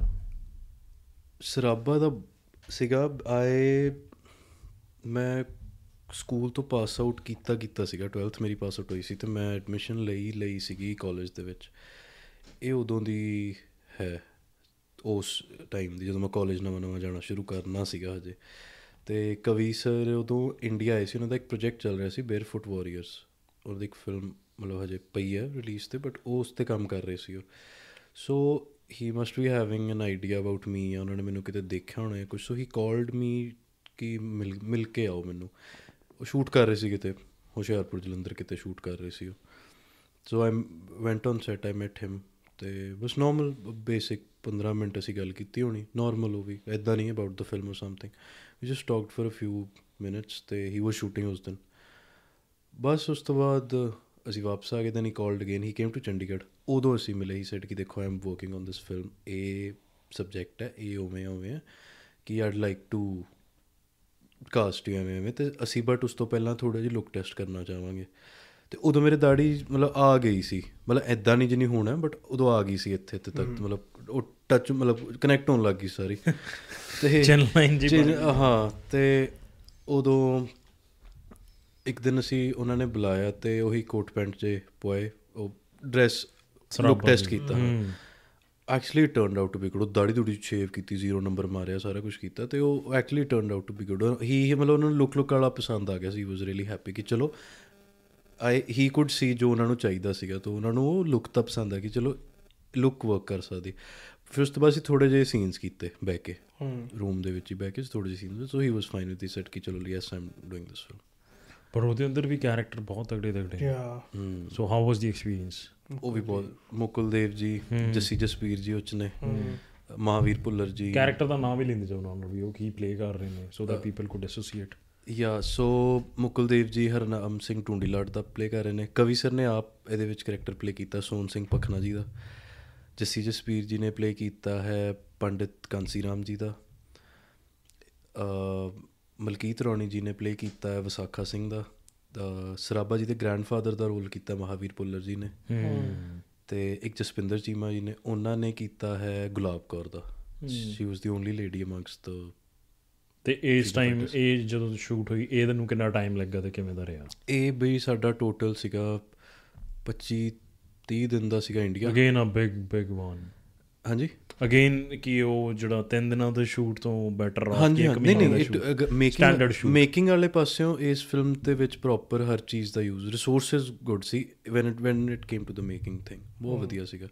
ਹਰ ਇੱਕ ਚੀਜ਼ ਉਵੇਂ ਦੀ ਯੂਜ਼ ਹੋਈ ਸੀ। ਇਹਦਾ ਫਲੋ ਵੀ ਉਦਾਂ ਦੀ ਮੇਕਿੰਗ ਵੀ ਵਧੀਆ ਸਕੇਲ ਤੇ ਹੋਈ ਹੈ। ਤੇ 20 25 ਦਿਨ ਦਾ ਇੰਡੀਆ ਕੀਤਾ ਸੀਗਾ।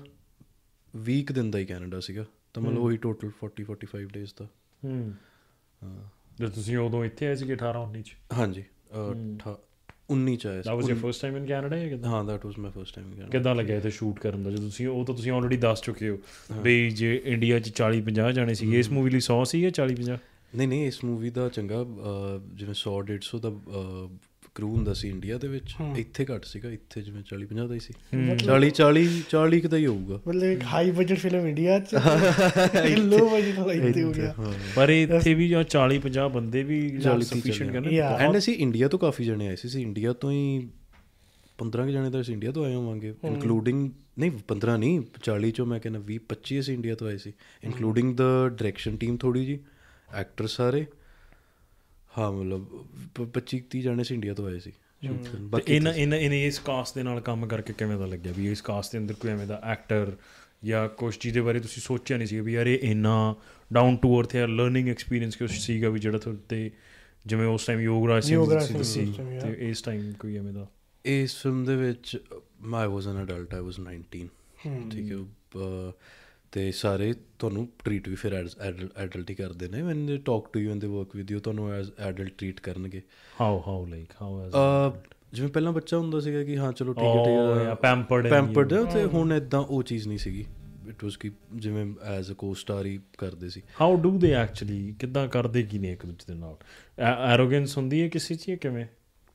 ਜਿੰਨਾ ਨਾਲ ਹੁਣ ਤੱਕ ਮੈਂ ਕੰਮ ਕੀਤਾ I have not seen arrogance ਕਿਸੇ ਚ ਵੀ। ਕੁਛ ਨਹੀਂ ਬਈ ਸਾਰਾ ਦਿਨ ਇਕੱਠੇ ਤੁਸੀਂ ਬੈਠੇ ਹੁੰਦੇ ਹੋ ਗੱਲਾਂ ਮਾਰਦੇ ਹੋ ਤੁਸੀਂ ਰੋਟੀ ਇਕੱਠੇ ਖਾਣੀ ਆ ਤੁਸੀਂ ਸਵੇਰੇ ਕੰਮ ਤੇ ਇਕੱਠੇ ਆਉਣਾ ਤੁਸੀਂ ਕੰਮ ਤੋਂ ਇਕੱਠੇ ਵਾਪਸ ਜਾਣਾ ਤੁਸੀਂ ਕੰਮ ਇਕੱਠੇ ਕਰਨਾ। ਉਹ ਸਾਰਾ ਦਿਨ ਫਿਰ ਐਦਾਂ ਤਾਂ ਹੈ ਨਹੀਂ ਕਿ ਜੇ ਮੈਂ ਨਹੀਂ ਬੋਲ ਰਿਹਾ ਤਾਂ ਫਿਰ ਤੁਸੀਂ ਬੋਲ ਰਹੇ ਹੋ ਤਾਂ ਫਿਰ ਜਾਂ ਤਾਂ ਤੁਸੀਂ ਔਕਵਰਡ ਹੋਗੇ ਜਾਂ ਮੈਂ ਔਕਵਰਡ ਹੋਊਂਗਾ। ਉਹ ਈਦਰ ਵੇ ਉਹ ਮਜ਼ਾ ਹੀ ਆਉਂਦਾ ਮੈਨੂੰ ਤਾਂ ਹੁਣ ਜਿਵੇਂ ਮੇਰੇ ਇਹ ਸੈੱਟ ਦੇ ਵਿੱਚ ਹਰ ਟਾਈਮ ਜੇ ਮੈਂ ਕਿਸੇ ਨਾਲ ਮਿਲਦਾ ਸੀ ਇੱਕ ਮੁਕੁਲ ਦੇਵ ਜੀ ਤੇ ਇੱਕ ਸੁਮੇਂਦ ਸੀਗੇ ਉਹ ਹੀ ਇਨ ਅਮਰੀਕਾ ਉਹਨਾਂ ਨੇ ਵਿਸ਼ਨੂੰ ਗਣੇਸ਼ ਪਿੰਗਲੇ ਦਾ ਰੋਲ ਕੀਤਾ ਇੱਕ ਉਹ। ਮੈਂ ਹਰ ਟਾਈਮ ਈਵਨ ਅਸੀਂ ਆਫਟਰ ਸੈਟਸ ਵੀ ਬੜਾ ਚਿਲਚੁਲ ਕਰਦੇ ਰਹੇ ਬੈਠੇ ਹੁੰਦੇ ਸੀਗੇ ਸ਼ੂਟ ਸਾਡਾ ਹੋ ਵੀ ਗਿਆ ਨਹੀਂ ਵੀ ਹੋਇਆ ਮੰਨ ਲਓ ਮੇਰਾ ਸ਼ੂਟ ਪਿਆ ਉਹਨਾਂ ਦਾ ਹੋ ਗਿਆ ਹੀ used to wait for me ਕਿ ਚਲੋ ਇਕੱਠੇ ਚੱਲਾਂਗੇ ਹੁਣ ਬਿਕਾਜ਼ ਉਹੀ ਨਾ ਇੰਡੀਆ ਵੀ ਅਸੀਂ ਇਕੱਠੇ ਸ਼ੂਟ ਕੀਤਾ ਇੱਥੇ ਵੀ ਹੁਣ ਗੱਲਾਂ ਵੀ ਬਦਲ ਗਈਆਂ ਸੀ। ਅਸੀਂ ਐਟਲੀਸਟ ਕਨਵਰਸੇਸ਼ਨ ਕਰ ਸਕਦੇ ਸੀ। ਛੋਟਾ ਹੁਣ ਮੈਂ ਉਹਨਾਂ ਨਾਲ ਕੀ ਕਨਵਰਸੇਸ਼ਨ ਕਰਦਾ? ਹੁਣ ਵੱਡਾ ਸੀ। ਹੁਣ ਮੈਂ ਕਨਵਰਸੇਸ਼ਨ ਕਰ ਸਕਦਾ ਸੀ ਉਹਨਾਂ ਨਾਲ। ਤਾਂ ਦੈਟ ਵੇ ਬਹੁਤ ਵਧੀਆ ਸੀ। Coming back to the acting acting part ਹੁਣ Mukul Dev is an amazing actor ਮੈਂ ਉਹੀ ਗੱਲ ਮੇਰੇ ਫੇਵਰਿਟ ਨੇ। Mukul Rahul. He is an amazing actor and moreover he is an amazing person he so funny ਬਹੁਤ funny ਨੇ ਉਹ। ਤੇ ਮੈਨੂੰ ਮੇਰੇ ਨਾਲ ਇੱਕ ਜੱਸੀ ਜਸਵੀਰ ਜੀ ਉਹ ਉਹਨਾਂ ਕੋਲ ਤਾਂ ਗੱਲਾਂ ਹੀ ਬਹੁਤ ਨੇ ਉਹਨਾਂ ਕੋਲ ਸੁਣਨ ਵਾਲੀਆਂ ਤਾਂ। ਬੈਠੇ ਰਹੋ ਤੁਸੀਂ ਉਹਨਾਂ ਨੂੰ। ਸਾਰਾ ਦਿਨ ਮਹਿਫਲਾਂ ਵਾਲੇ ਬੰਦੇ ਹਾਂ ਐਗਜ਼ੈਕਟ ਜਸੀ ਦੀ ਗੱਲ ਕਰਦਾ I don't know about Mukul Dev ਹਾਂ, ਬਟ ਜਸਵੀਰ ਜਸੀ ਜਸਬੀਰ ਜੱਸੀ ਮਹਿਫਲਾਂ ਵਾਲੇ। ਬੰਦੇ ਨੇ ਤੇ ਉਹਨਾਂ ਨੇ ਆਪਣੀ ਸ਼ੁਰੂ ਕਰ ਦੇਣੀ ਤੇ ਮੈਂ ਤੇ ਮੁਕੁਲ ਸਰ ਤੇ ਆਡੀਅנס ਬਣ ਅਸੀਂ ਹਾਂ ਤੇ ਸੁਮੇਂਦ ਅਸੀਂ ਇਦਾਂ ਬੈਣ ਜਦੋਂ ਉਹਨਾਂ ਨੇ ਹੋਣਾ ਸੈੱਟ ਤੇ ਤੇ ਸੁਣੀ ਜਾਣਾ ਹੱਸੀ ਜਾਣਾ ਸਾਰਾ ਦਿਨ ਕੋਈ ਨਾ ਕੋਈ ਇਹਦਾ ਸੈੱਟ ਚੱਲ ਰਿਹਾ ਹੁੰਦਾ। ਕਾਫੀ ਸੀਨਸ ਨੇ ਫਿਲਮ ਦੇ ਵਿੱਚ ਜਿਵੇਂ ਅਸੀਂ ਸਾਰੇ ਇੱਕ ਫਰੇਮ ਦੇ ਵਿੱਚ ਆ। ਐਵੇਂ ਟੇਬਲ ਹੈ ਤੁਸੀਂ ਦੇਖੋਗੇ ਐਵੇਂ ਟੇਬਲ ਐਵੇਂ ਚੇਅਰਾਂ ਲੱਗੀਆਂ ਕੋਈ ਖੜਾ ਕੋਈ ਬੈਠਾ। ਕਿਉਂਕਿ ਉਸ ਟਾਈਮ ਦੀ ਜਿਹੜੀ ਪ੍ਰੀ ਇੰਡੀਪੈਂਡੈਂਸ ਐਰਾ ਦੀ ਜਦੋਂ ਗੱਲਾਂ ਹੁੰਦੀਆਂ ਨੇ ਹਾਂ ਹਾਂ ਤੇ ਉਹ ਟੇਬਲ ਤੇ ਮੈਪ ਮੂਪ ਪਏ ਸਾਰਾ ਕੁਝ ਪਿਆ। ਤੇ ਹੁਣ ਜੱਸੀ ਜਸਵੀਰ ਜੀ ਤੇ ਮੁਕੁਲ ਦੇਵ ਜੀ ਇਹਨਾਂ ਨੇ ਜਿੰਨੀ ਮਰਜ਼ੀ ਫਨੀ ਗੱਲ ਕਰ ਦੇਣੀ ਤੇ ਉਹ ਸਟ੍ਰੇਟ ਫੇਸ 1 ਸੈਕਿੰਡ ਚ ਰੱਖ ਦਿੰਦੇ ਸੀ। ਕੋਈ ਵੱਡੀ ਤੋਂ ਫਨੀ ਤੋਂ ਫਨੀ ਊਤ ਤੋਂ ਊਤ ਗੱਲ ਕਰਕੇ ਤੇ ਉਸ ਤੋਂ ਬਾਅਦ ਸਟ੍ਰੇਟ ਫੇਸ ਐਕਚ ਟੇਕ ਹੋ ਗਿਆ ਉਹਨਾਂ ਨੂੰ ਪਤਾ ਲੱਗ ਗਿਆ ਰੋਲਿੰਗ ਹੈ ਉਹ ਤੋਂ 1 ਸੈਕਿੰਡ ਪਹਿਲਾਂ ਕੁਝ ਬੋਲ ਦੇਣਗੇ then they used to be with a straight face ਮੇਰਾ ਹਾਸਾ ਨਿਕਲ ਜਾਂਦਾ ਸੀ ਬਟ ਤੋਂ ਨਹੀਂ ਕੰਟਰੋਲ ਹੁੰਦਾ ਸੀ। ਦੋ ਤਿੰਨ ਵਾਰੀ ਹੋਇਆ ਵੀ ਕਿ ਕੱਟ ਚਲੋ ਠੀਕ ਹੈ ਹੋ ਜਾਂਦਾ ਕਦੀ ਕਦੀ it's not a big deal but ਹਾਂ ਉਹਨਾਂ ਨਾਲ ਕੰਮ ਕਰਨ ਦਾ ਉਹ ਨਾ ਆਏ ਆਏ ਮੈਨਾਂ ਹਜੇ ਵੀ ਇਨ ਟੱਚ ਨੇ ਮੇਰੀ ਹਜੇ ਵੀ ਗੱਲ ਹੁੰਦੀ ਹੈ। ਫਿਲਮ ਦੀ ਰਿਲੀਜ਼ ਤੋਂ ਪਹਿਲਾਂ ਗੱਲ ਹੋਈ ਉਦਾਂ ਮੈਂ ਤੇ ਮੁਕੁਲ ਸਰ ਇੰਸਟਾਗ੍ਰam ਤੇ ਬੜੇ ਇੱਕ ਦੂਜੇ ਨੂੰ ਮੀਮਸ ਭੇਜਦੇ ਹੁੰਦੇ ਸੀ। ਬੜੇ। ਤੁਸੀਂ ਗੱਲ ਕੀਤੀ ਸੀ ਆ ਕੇ ਤਾਰਾਪਾਲ ਜੀ ਉਦੋਂ ਨਾ ਉਹਨਾਂ ਦੇ ਨਵੇਂ ਨਵੇਂ ਆਣੇ ਸ਼ੁਰੂ ਹੋਏ ਸੀ ਅੰਬ ਦਾ ਅਚਾਰ ਗੋਭੀ ਦਾ ਅਚਾਰ ਉਹ ਵਾਲੀ ਵੀਡੀਓਜ਼ ਆਉਂਦੀਆਂ ਸੀ। ਉਸ ਇੱਕ ਦੂਜੇ ਨੂੰ ਆਹੀ ਭੇਜੀ ਜਾਣੀਆਂ। ਉਹਨਾਂ ਨੇ ਆਪਣੇ ਉਹਨਾਂ ਨੇ ਅਲੱਗ ਤੋਂ ਅਲੱਗ ਕੱਢ ਕੇ ਮੈਨੂੰ ਭੇਜ ਦੇਣੀ ਮੈਂ ਉਹਨਾਂ ਨੂੰ ਅਲੱਗ ਤੋਂ ਅਲੱਗ ਕੱਢ ਕੇ ਭੇਜ ਦੇਣੀ ਮੁਕਲ ਸਰ ਨੂੰ। ਤੇ ਉਹ ਇੱਕ ਹੀ ਉਹਨਾਂ ਨਾਲ ਫਰੈਂਡਸ ਵਾਲਾ ਵੀ ਸਿਸਟ ਹਾਲਾਂਕਿ he is way senior way senior to me but ਕੰਮ ਵਾਈਜ਼ ਵੀ ਏਜ ਵਾਈਜ਼ ਏਜ ਹਾਂ ਐਗਜ਼ੈਕਟ ਤੋਂ ਅਸੀਂ ਬੁੱਢੇ ਨਹੀਂ ਕਹਿ ਰਹੇ ਤੁਹਾਨੂੰ ਸੌਰੀ ਸੋ ਮਤਲਬ ਉਹੀ ਫਰੈਂਡਸ ਵਾਲਾ ਵੀ ਉਹਨਾਂ ਨਾਲ ਰਿਹਾ। We used to hang around a lot sets ਤੇ ਵੀ ਆਫ ਸੈਟਸ ਵੀ ਤੇ ਵਧੀਆ ਅਸੀਂ ਫਨ ਕਰਦੇ ਸੀਗੇ। ਤੇ ਬਟ ਜਦੋਂ ਕੰਮ ਆਉਂਦੀ ਸੀ ਕੰਮ ਦੀ ਗੱਲ ਆਉਂਦੀ ਸੀ I used to admire the acting ਦੇ ਤੇ ਉਹ ਵੀ ਮੈਨੂੰ ਟੋਕ ਦਿੰਦੇ ਹੁੰਦੇ ਸੀ ਕਦੀ ਕਦੀ ਕਿ ਅੱਛਾ ਯਾਰ ਆ ਡਾਇਲੋਗ ਨੂੰ ਨਾ ਇਸ ਤਰੀਕੇ ਨਾਲ ਬੋਲ ਕੇ ਟਰਾਈ ਕਰ ਕੀ ਪਤਾ ਵਧੀਆ ਨਿਕਲ ਕੇ ਆ ਜਾਏ।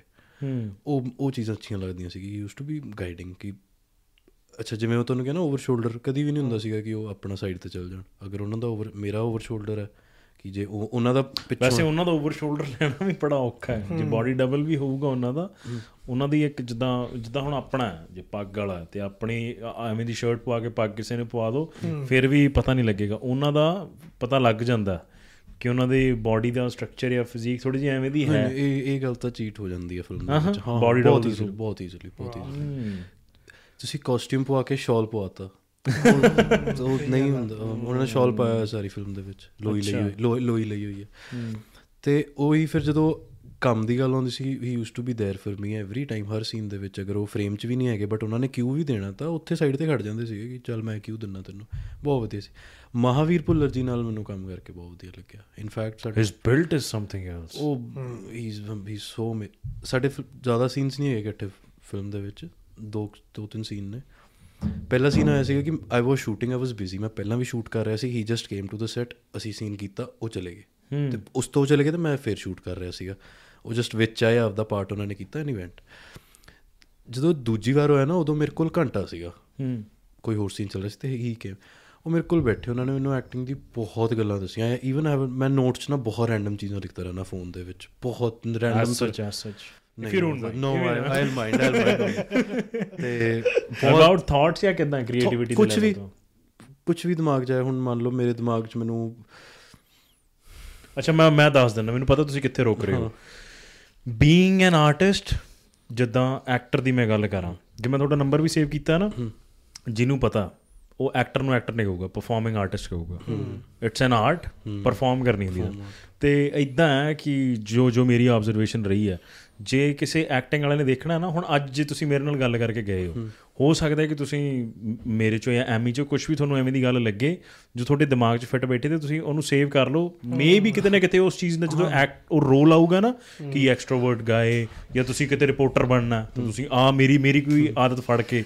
ਇਹ ਨਾ I should be talking but ਮੇਰਾ ਵੀ ਆ ਬਿਮਾਰੀ ਹੈ ਮੈਂ ਜੈਦੀ ਬਹਿਲਾਵਤ ਦੀ ਨਾ ਥੋੜੀ ਦਿਨ ਪਹਿਲਾਂ ਨਾ ਉਹਨਾਂ ਦਾ ਸੁਣੀ ਜਾਂਦਾ ਸੀਗਾ। ਉਹ ਕਿਤੇ ਗਏ ਸੀ ਤੇ ਉਹ ਗੱਲ ਕਰ ਰਹੀ। ਆਈ ਕਲਿਕਡ ਸੋ ਬੈਡਲੀ ਕਿਦਾਂ? ਉਹ ਕਹਿ ਰਹੇ ਨੇ ਕਹਿੰਦੇ ਵੀ ਸਾਡਾ ਦਿਮਾਗ ਨਾ ਬਹੁਤ ਗੰਦਾ ਹੋ ਜਾਂਦਾ। ਹੂੰ। ਮੇ ਬੀ ਤੁਹਾਡੀ ਆ ਗੱਲ ਤੇ ਉੱਥੇ ਰੈਲੇਵੈਂਸ ਹੋਊਗਾ। ਕਿਉਂ? ਦੁਨੀਆ ਜਹਾਨ ਦੇ ਅੰਦਰ ਕੋਈ ਗੱਲ ਚੱਲ ਰਹੀ ਹੋਵੇ ਸਾਡਾ ਦਿਮਾਗ ਆਬਜ਼ਰਵੇਸ਼ਨ ਤੇ ਲੱਗਾ ਰਹੂਗਾ। ਜੇ ਕੋਈ ਵਿਆਹ ਚੱਲ ਰਿਹਾ ਤੇ ਸਾਡੇ ਉਹਨਾਂ ਦੇ ਲੱਛਣ ਵੇਖੀ ਜਾਵਾਂਗੇ। ਜੈਦੀ ਬਹਿਲਾਵਤ ਦੀ ਗੱਲ ਇੰਨੀ ਬੁਰੀ ਤਰ੍ਹਾਂ ਕੱਟ ਪਈ ਨਾ ਮੈਨੂੰ ਕਿਦਾਂ? ਉਹ ਕਹਿੰਦਾ ਕਹਿੰਦਾ ਯਾਰ ਕੋਈ ਮੌਤ ਹੁੰਦੀ ਹੈ ਮੈਂ ਜਾਂਦਾ ਹੀ ਨਹੀਂ ਉੱਥੇ। ਮੇਰਾ ਵੀ ਹਾਲ ਹੈ। ਕਿਉਂ? ਕਿਉਂਕਿ ਉੱਥੇ ਤੋਂ ਲੋਕਾਂ ਨੂੰ ਦੇਖੀਦਾ ਹੈ ਨਾ ਤੇ ਕਹਿਣਾ ਨਹੀਂ ਚਾਹੀਦਾ ਆਪਣੇ ਪੰਜਾਬੀ ਜਦੋਂ ਵੈਣ ਪਾਉਂਦੇ ਨੇ। ਉਹ ਕਿੱਡੀ ਕਲਾਸ ਦੀ ਐਕਟਿੰਗ ਹੈ। ਕਹਿਣਾ ਨਹੀਂ ਚਾਹੀਦਾ ਜਿਨ੍ਹਾਂ ਦਾ ਨਹੀਂ ਵੀ ਹੁੰਦਾ ਨਾ ਸੋ ਉਹ ਵੀ ਚੀਜ਼ਾਂ ਆਬਜ਼ਰਵ ਕਰਨੀਆਂ। ਐਵੇਂ ਲਾਈਫ ਦੇ ਅੰਦਰ ਕਿੰਨੇ ਹੀ ਫੇਜ਼ਸ ਐਵੇਂ ਦੇ ਨੇ। ਮੈਂ ਆਪ ਕਿੰਨੀਆਂ ਚੀਜ਼ਾਂ ਲਿਖ ਲਿਖ ਕੇ ਰੱਖ ਲੈਣਾ ਵੀ ਯਾਰ ਇਹ ਚੀਜ਼ ਅੱਛੀ ਸੀ ਆ ਸਟੋਰੀ ਅੱਛੀ ਸੀ। ਸੋ ਸਮਥਿੰਗ ਸਮਵਟ ਲਾਈਕ ਹਾਂ ਦਿਸ ਬਸ ਜਿਵੇਂ ਹੁਣ ਬੈਠਾ ਸੀ ਰਾਤ ਜਿਵੇਂ ਬੈਠਾ ਇੱਕਦਮ ਪਤਾ ਨਹੀਂ ਦਿਮਾਗ 'ਚ ਕੋਈ ਗੱਲ ਆ ਗਈ ਕਿ ਹਾਂ ਉਹ 10 ਸਾਲ ਬਾਅਦ ਉਹ ਚੀਜ਼ ਕਰਨੀ ਆ। ਮਤਲਬ ਐਦਾਂ ਨਹੀਂ ਕਿ ਆਈ ਨਾਟ ਟਾਕਿੰਗ ਅਬਾਊਟ ਕਿ ਕੋਈ ਗੋਲ ਸੈੱਟ ਕੀਤਾ। ਨੋ ਨੋ ਬਿਲਕੁਲ ਰੈਂਡਮ ਤੋਂ ਰੈਂਡਮ ਚੀਜ਼ ਕੋਈ ਹੋਊਗੀ ਕਿ ਹਾਂ ਜੇ ਤੂੰ ਕਦੀ 10 ਸਾਲ ਬਾਅਦ ਗ੍ਰੀਸ ਦੇ ਵਿੱਚ ਗਿਆ ਤੇ ਉੱਥੇ ਆ ਇਦਾਂ ਹੂੰ ਵਾਓ ਮਤਲਬ ਬਿਲਕੁਲ ਰੈਂਡਮ. ਬਿਲਕੁਲ ਰੈਂਡਮ ਚੀਜ਼ ਹੈ, ਕਿ ਜਿਵੇਂ ਹੈ। ਮੰਨ ਲਓ ਮੈਂ ਇੰਸਟਾਗ੍ਰam ਚਲਾ ਰਿਹਾ ਮੈਨੂੰ ਕੋਈ ਗ੍ਰੀਸ ਦੀ ਸਪੈਸੀਫਿਕ ਕੋਈ ਇੱਕ ਐਕਟੀਵਿਟੀ ਦੇਖੀ। ਹੂੰ। ਤੇ ਮੈਂ ਜਾਂ ਤਾਂ ਉਹਨੂੰ ਉੱਥੇ ਸੇਵ ਕਰ ਲੂੰਗਾ ਜਾਂ ਨੋਟਸ ਦੇ ਵਿੱਚ ਲਿਖ ਦੂੰਗਾ। ਜਿਵੇਂ ਹੁਣ ਚਲੋ ਮੈਂ ਇੱਕ ਦੇਖਦਾ ਕੁਝ ਰੈਂਡਮ ਹੋਰ ਕੁਝ ਲਿਖਿਆ ਹੋਇਆ। Guys I have done my job ਮੈਂ ਨੋਟਸ ਕਰ ਨਹੀਂ ਮੈਂ ਦੱਸੂਗਾ ਤੁਹਾਨੂੰ ਗੁੱਡ ਜੌਬ ਅੱਛਾ। ਚਲੋ ਇਹ ਦੱਸ ਸਕਦਾ। ਕੁਝ ਨਹੀਂ ਲਿਖਿਆ। ਹਾਗਨ ਦਾ ਸਟ੍ਰਾਬੇਰੀ ਰੇਸ ਮੈਗਨੀਆ ਸਟ੍ਰਾਬੇਰੀ ਹਾਂ ਬੇਸਿਕ ਖਾਦੀ ਵਧੀਆ ਲੱਗੀ ਅਬ ਲਿਖ ਲਿਆ ਨਾਲ ਦੀ ਨਾਲ ਕਿ ਹਾਂ ਦੈਟਸ ਗੁੱਡ ਉਹ ਬੇਸਿਕ ਜੀ। To do list random numbers ਪਏ ਨੇ ਕਿਸੇ ਦੀ ਈਮੇਲ ਆਈਡੀ ਗਏ। ਅੱਛਾ ਮੈਂ ਇੰਟਰਵਿਊ ਦੇਖ ਰਿਹਾ ਸੀਗਾ। ਅਨਫਿਲਟਰਡ ਬਾਈ ਸੰਤੀਸ਼ ਪਤਾ ਹੋਣਾ ਤੁਹਾਨੂੰ? ਹੂੰ ਹੂੰ। ਉਹਦੇ ਚ ਕੀ ਦਾ?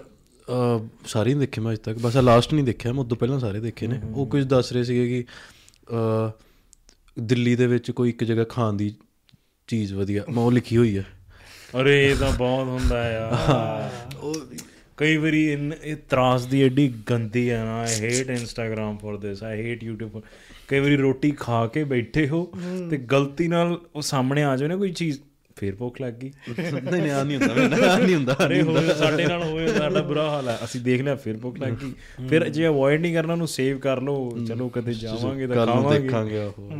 ਸੋ ਯਾ ਤੇ ਹਾਊ ਵਾਸ ਵਿਦ ਤੁਸੀਂ ਹਾਂਜੀ। ਉਹਨਾਂ ਨੂੰ ਦੱਸੀ ਜਾਂਦੇ ਤੇ ਮਹਾਵੀਰ ਮਹਾਵੀਰ ਭੁੱਲਰ ਜੀ ਨਾਲ ਜਿਵੇਂ ਬੈਠਿਆ ਤਾਂ ਨੈਕਸਟ ਟਾਈਮ ਸੈਕੰਡ ਟਾਈਮ ਜਦੋਂ ਅਸੀਂ ਮਿਲੇ ਨਾ ਤਾਂ ਹੀ ਸੈਡ ਕਿ ਚੱਲ ਯਾਰ ਅੱਜ ਸਾਡੇ ਕੋਲ ਟਾਈਮ ਹੈਗਾ ਲੈਟਸ ਰਿਹਰਸ ਦ ਸੀਨ ਤੇ ਅਸੀਂ ਵੈਨਿਟੀ 'ਚ ਬੈਠੇ ਸੀ ਵੀ ਸਟਾਰਟਡ ਰਿਹਰਸਿੰਗ ਉਹਨਾਂ ਨੇ ਉੱਥੇ ਨਾਟ ਇਵਨ ਕਿਡਿੰਗ ਮੇਰੇ ਦੋ ਲਾਈਨਾਂ ਦੇ ਵਿੱਚ ਹੀ ਪੁਆਇੰਟਡ ਆਊਟ 50 ਮਿਸਟੇਕਸ ਉੱਥੇ ਐਂਡ ਓਨੈਸਟਲੀ ਉਹ ਮੇਰਾ ਉਹ ਜਦੋਂ ਸੀਨ ਸ਼ੂਟ ਹੋਇਆ ਮੇਰਾ ਮੇਰਾ ਮੇਰਾ ਫਿਲਮ ਦਾ ਬੈਸਟ ਸੀਨ ਆ ਉਹ। ਆਏ ਅੱਛਾ ਉੱਥੇ ਮੈਂ ਕਹਿ ਸਕਦਾ ਕਿ ਯਾਰ ਸੀਨ ਮੈਂ ਐਕਟਿੰਗ ਆਮ ਡੂਇੰਗ ਗੁੱਡ ਕਿਹੜਾ ਸੀਨ ਹੈ ਜੇ ਮੈਨੂੰ ਦੱਸਣਾ ਹੋਵੇ। ਇੱਕ ਸੀਨ ਹੈ ਮੇਰੇ ਦਾਦਾ ਜੀ ਨਾਲ। It's when I am in jail and he comes to meet me ਇਹ ਸੀਨ ਹੈ।